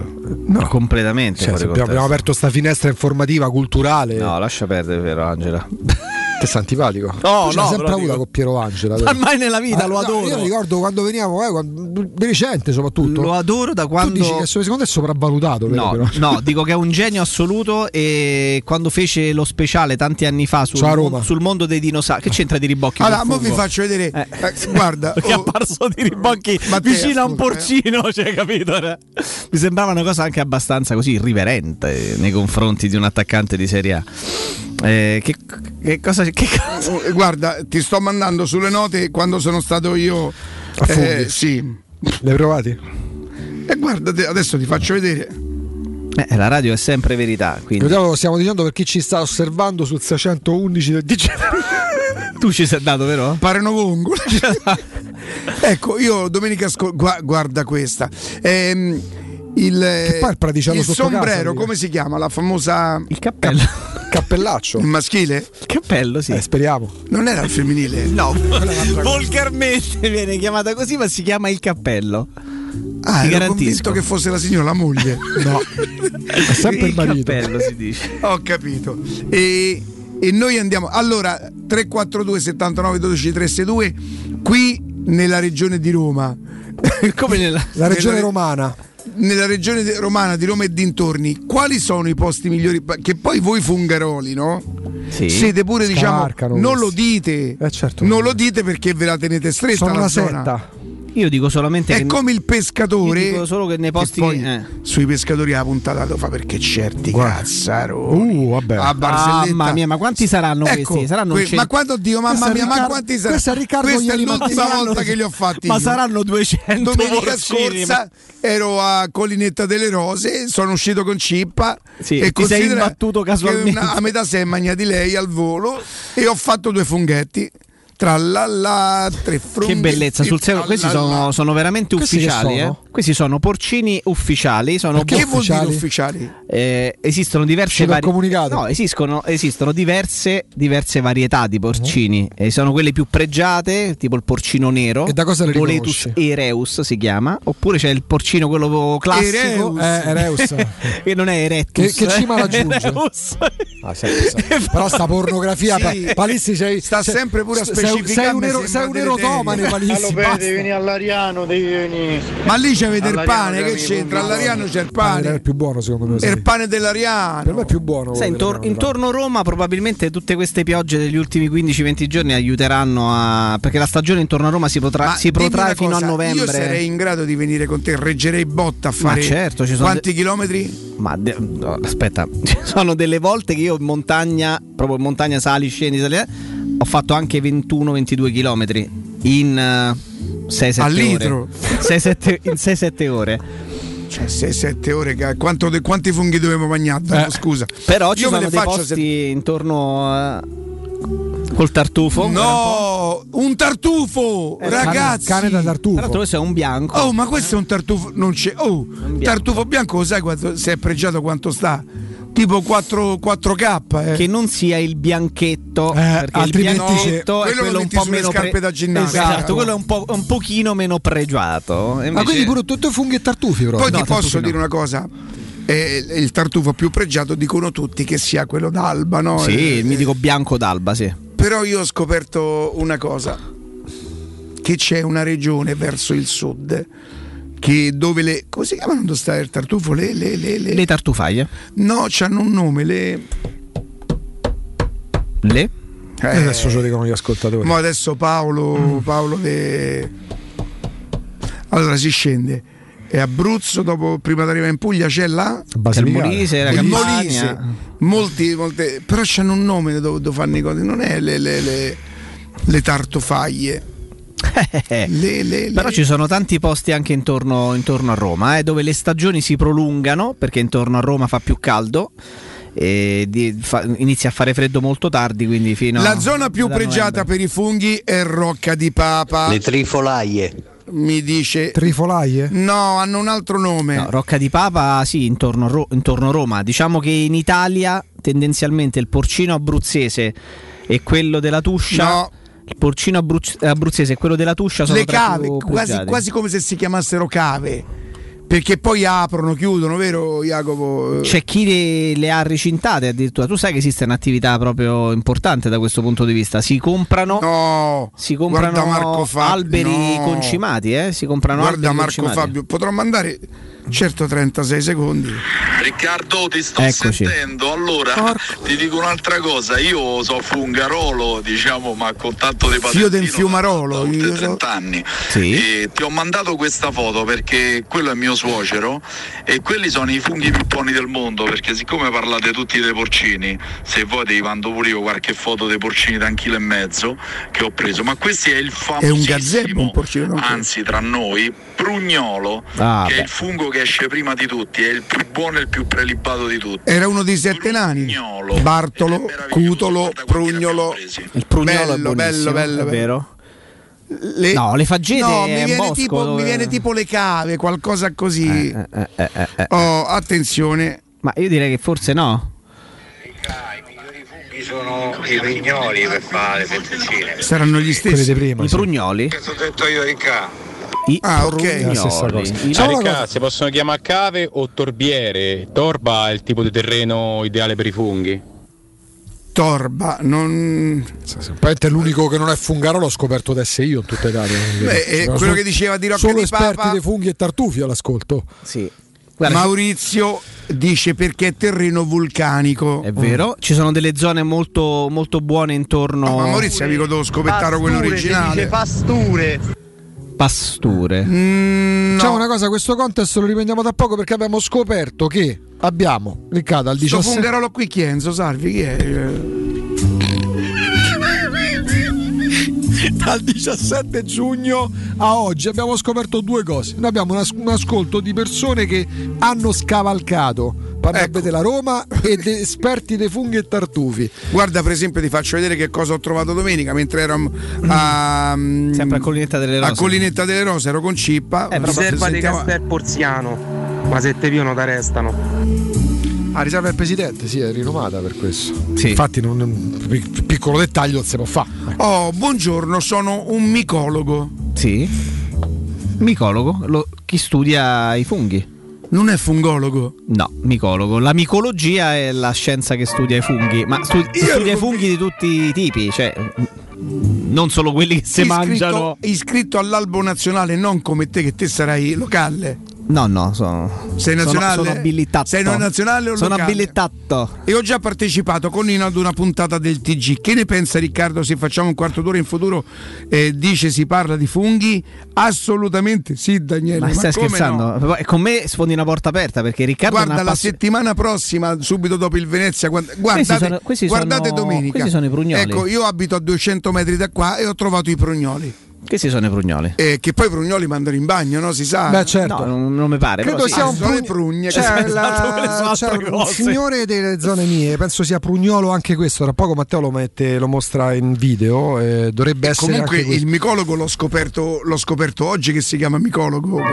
Oh, e basta. Invece te ce lo sapevi che si chiamava micologo. Ricky, adesso valuta pure magari Jacopo, che ha occhio. Ecco, questo che è? Guarda, Ricca. Questo innanzitutto è un fotomontaggio. No. Oh, dai, ma fotomontaggio? Ma quella è un'orchidea che la sta a portare a casa. Allora, le cose sono due, attenzione. Guarda che bella città del Ciarlo. Allora, quelle cose sono due: o quello è il protagonista del film Tesoro, mi si sono ristretti, ragazzi. No. Però, se vuoi trovare prugnoli tanti facilmente, devi andare, diciamo, a primavera a coso. Pensavo a Prima Valle. Non cammini tanto e le trovi quanti te ne parli. Dove devo andare? Agli altopiani di Arcinazzo. Agli alti piani di Arcinazzo si ne trovi. E intanto ce ne andiamo in pubblicità, perché è tardissimo. Pubblicità. Vieni da Climanet ed approfitta dell'eco bonus del 65%. Vuoi avere una caldaia a condensazione Ariston Kers Premium 24 kW con kit protezione e cronotermostato a €962 invece di €2.750, con lo sconto immediato in fattura con IVA e installazione compresa, e puoi pagare anche in 10 rate ad interessi zero. Piazza Carnaro 28 06 87 19 57 03 o climanetonline.it. Sogni di giocare contro il capitano? Nella capitale nasce la prima Academy della Roma Calcio a 8 per uomini e donne dai 18 ai 45 anni. Iscriviti anche tu. Visita il sito www.asromacalcioa8.it e compila il form nella sezione Accademia. Sarai ricontattato e potrai entrare nel mondo del calcio a 8 da protagonista insieme alla Roma Calcio a 8. Seguici anche sui social. Siamo al parco divertimenti di Cinecittà World. Stiamo provando le nuove attrazioni di Halloween. Dolcetto, scherzetto. Ma cosa sono questi? Mostri? Zombie? This is Halloween, this is Halloween, Halloween, Halloween. Halloween a Cinecittà World. Un ottobre da paura. Biglietti da €15 su cinecittàworld.it.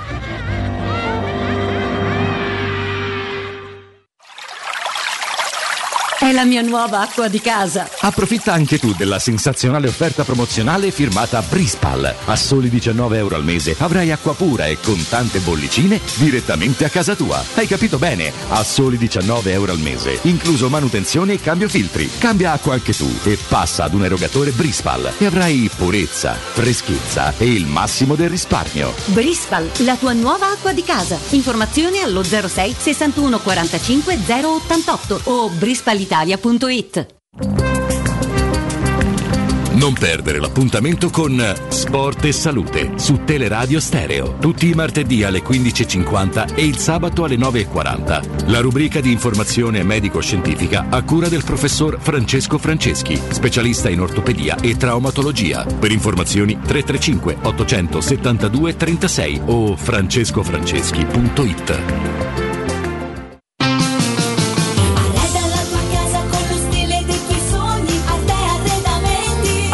Solo per questo mese, fino ad esaurimento scorte, effettua degli sconti eccezionali su tutta la zona giorno. Hai capito bene? Da Arte, soggiorni, tavoli, sedie, divani sono scontati fino al 50%. Approfitta di questa promozione e corri da Arte. A Roma lo trovi in Viale dei Colli Portuensi 500, Via di Torrevecchia 1035, Via Quirino Maiorana 154. Arte.it con l'H davanti.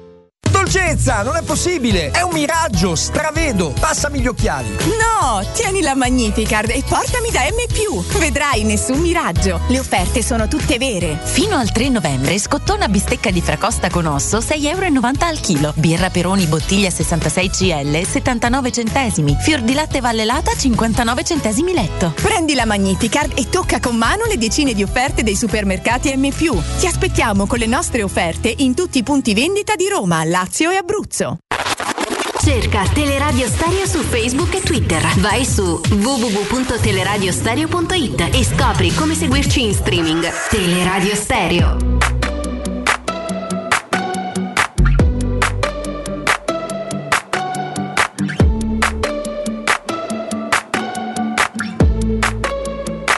I took an arrow to the heart. I never kissed a mouth that tastes like yours. Strawberries and something more. Ooh yeah, I want it all.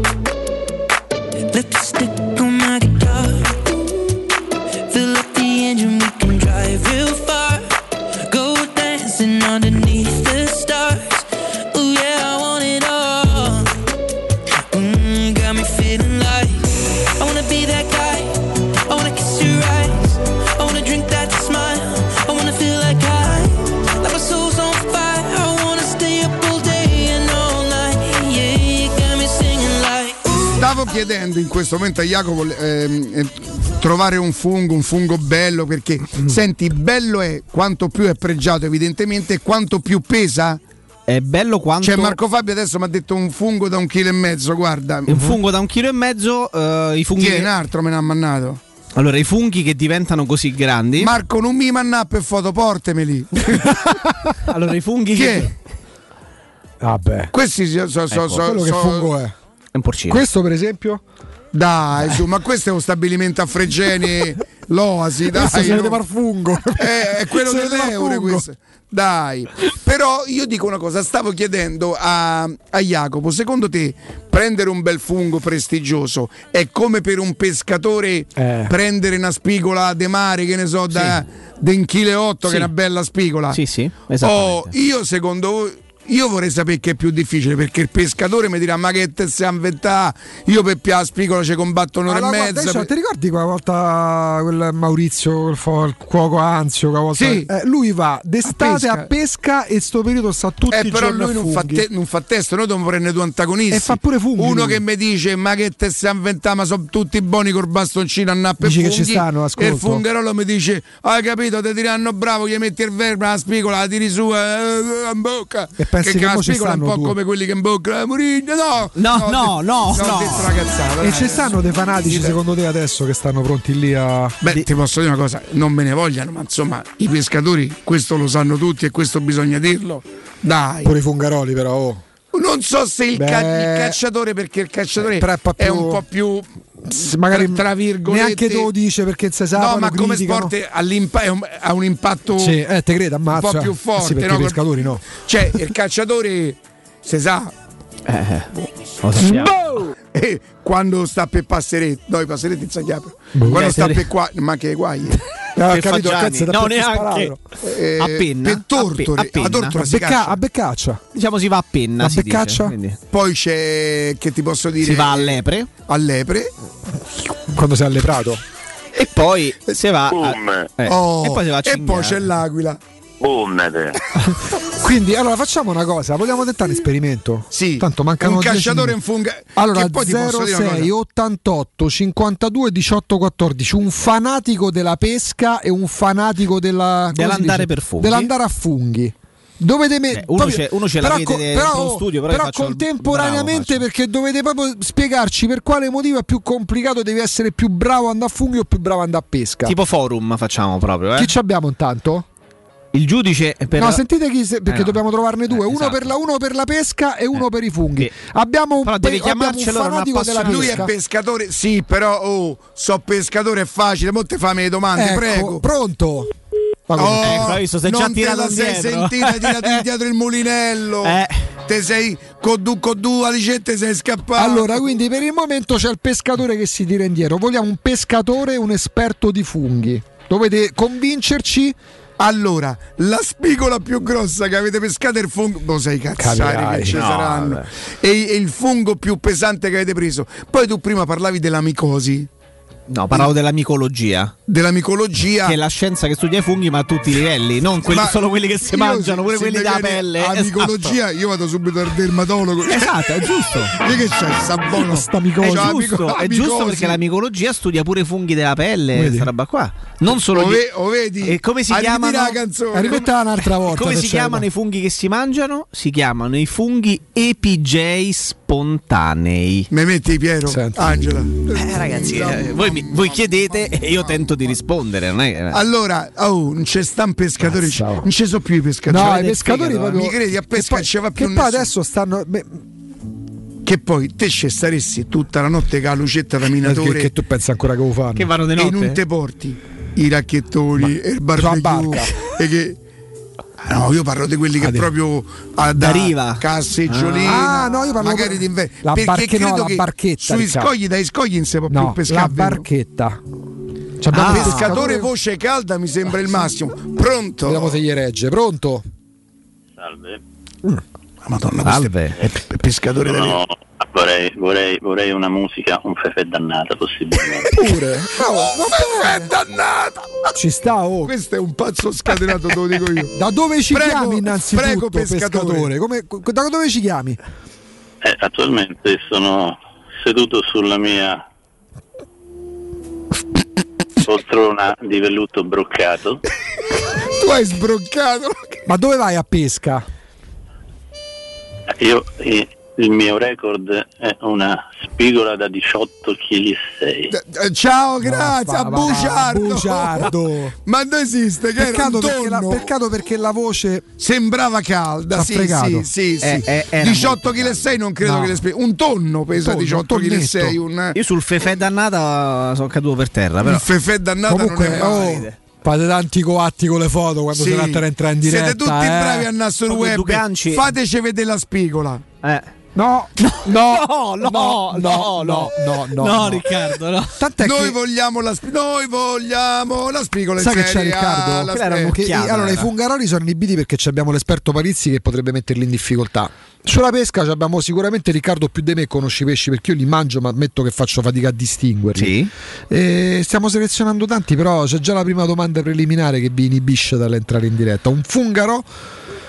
Riccardo, intanto guarda la foto della scorta. Ragazzi, ma questo è quello che fa il giro del mondo in barca e vela, come si chiama? Questo Soldini. È un tonno, questo è Soldini. Chi? Soldini.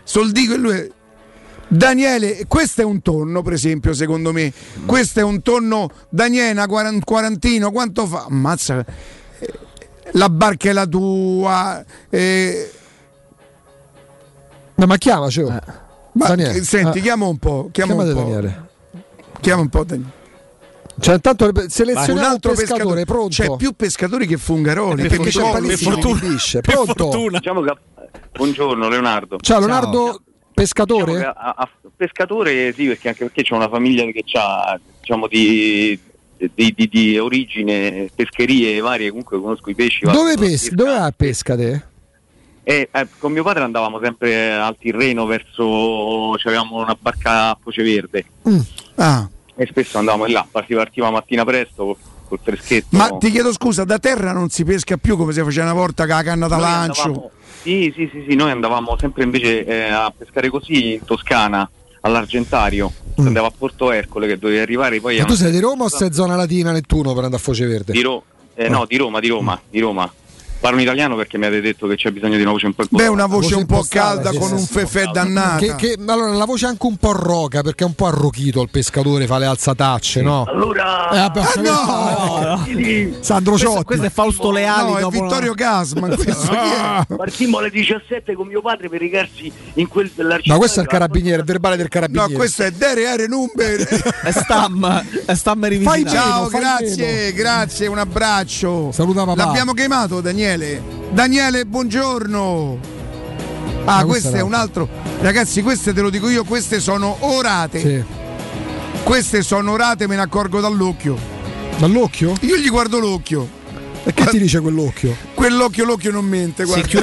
Se chiude la palpebra, no, pensa non ce l'hanno. Io non ho capito se quella che c'ha lui è una borsa o già c'è il barbecue acceso. No, credo sia una borsa. Ragazzi, comunque c'è qualche orata lì, c'è sta un pezzo da 2,5 kg, sì, credo, Sì. Vero? Ce lo scrive il nome quest'amico? Tanta roba. E senti, noi riusciamo a vedere se sono foto rubate dal web? Che no, questi sono.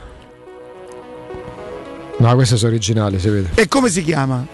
Questo che sta con le orate? Se... Tutti Daniele. Ho capito, ma i pescatori si chiamano tutti Daniele. È il nome in codice. Eh sì. Allora non è vero che si chiamano Marioni i pescatori, sti bugiardi cazzari. Regà, io pesco forte, forte, forte. Ve lo dico. Cosa? Mare. E faccio pratico il surfcasting, quindi stiamo parlando di livelli altissimi. Attenzione ragazzi, purtroppo esiste la pesca prima e dopo il web.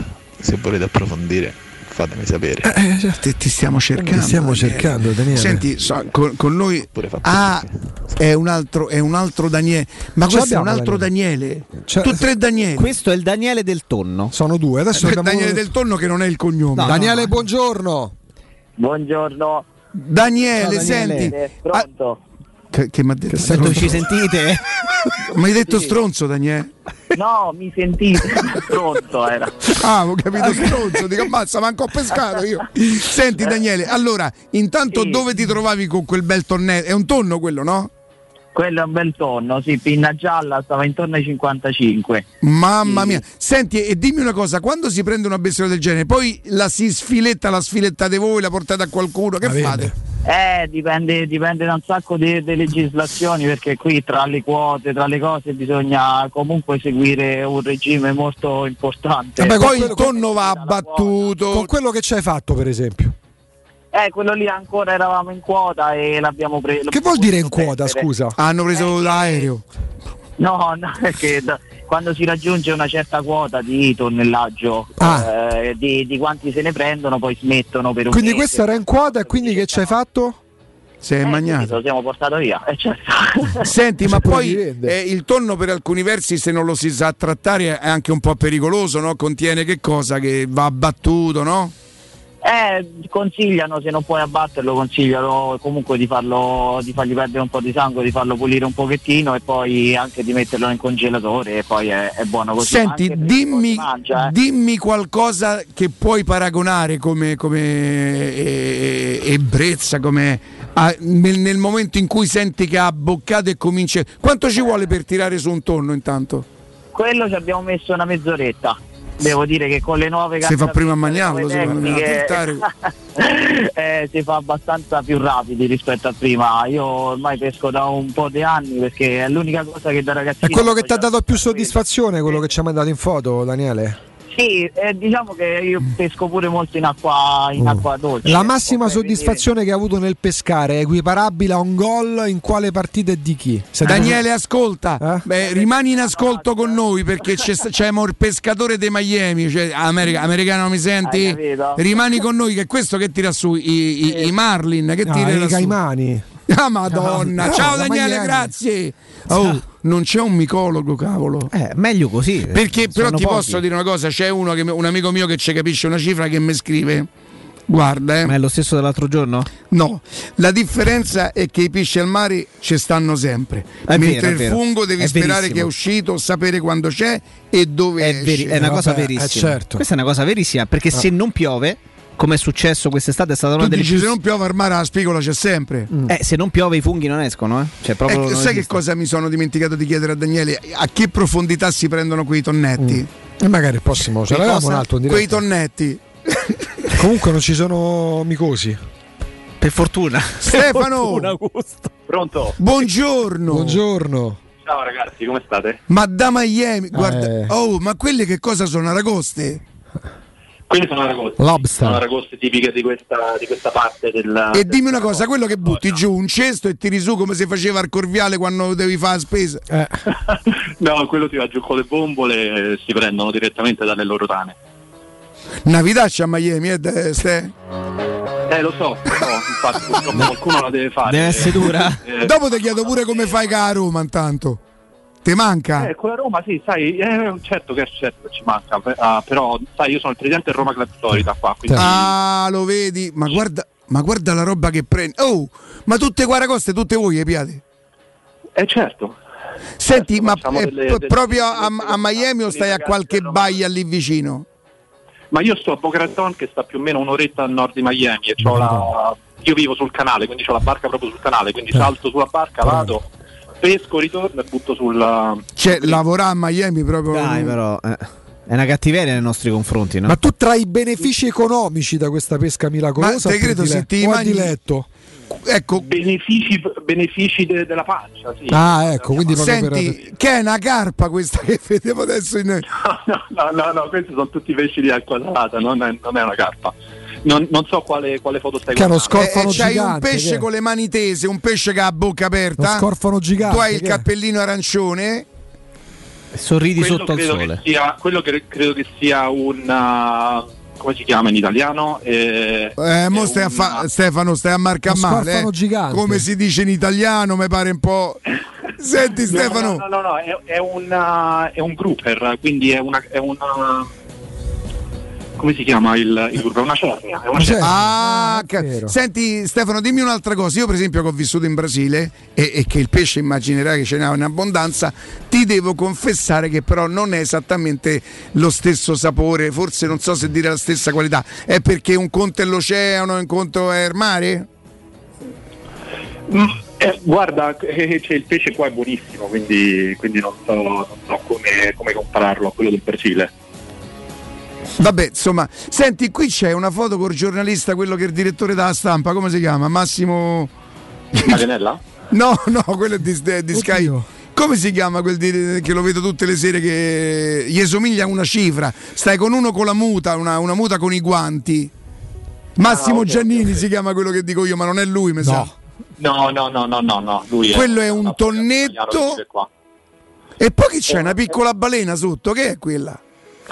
Si chiamano maki, sono dei ci si fa il sushi. Sì, ci si fa il sushi, si fanno i maki. Sì. Senti, come siete messi a squali? Squali alla grande, li vediamo sempre quando facciamo le immersioni e sappiamo come. Cosa? Hai paura? Che squali ci sono lì?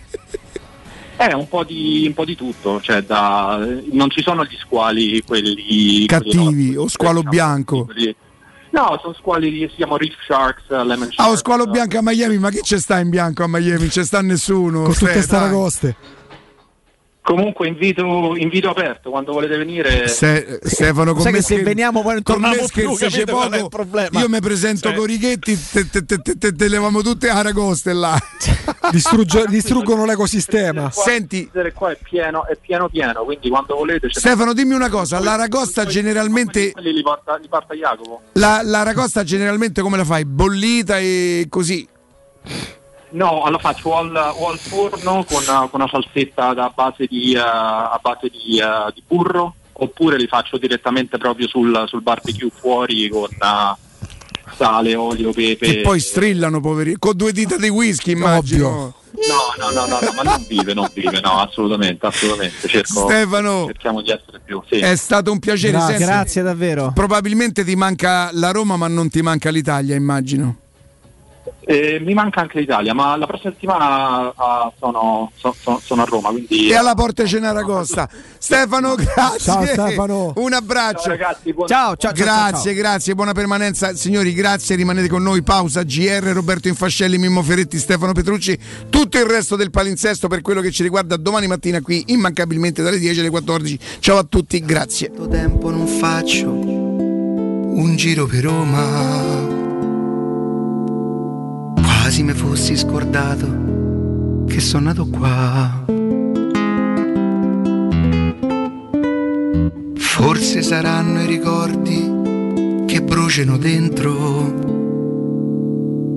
quelli che tanto te senti non vanno più via. E non c'è sta più un vicolo, né una strada né una via che mi può far tornare indietro, come quando tu eri mia. Amore grande mio, tutto mi sa di te, e si c'è bene.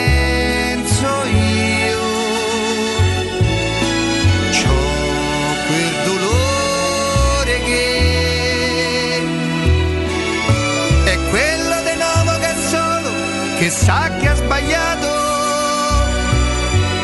che sa che non può tornare indietro e non può cambiare, perché il tempo che è stato non torna, ma c'è un desiderio che se un giorno uscisse da casa te possa incontrare.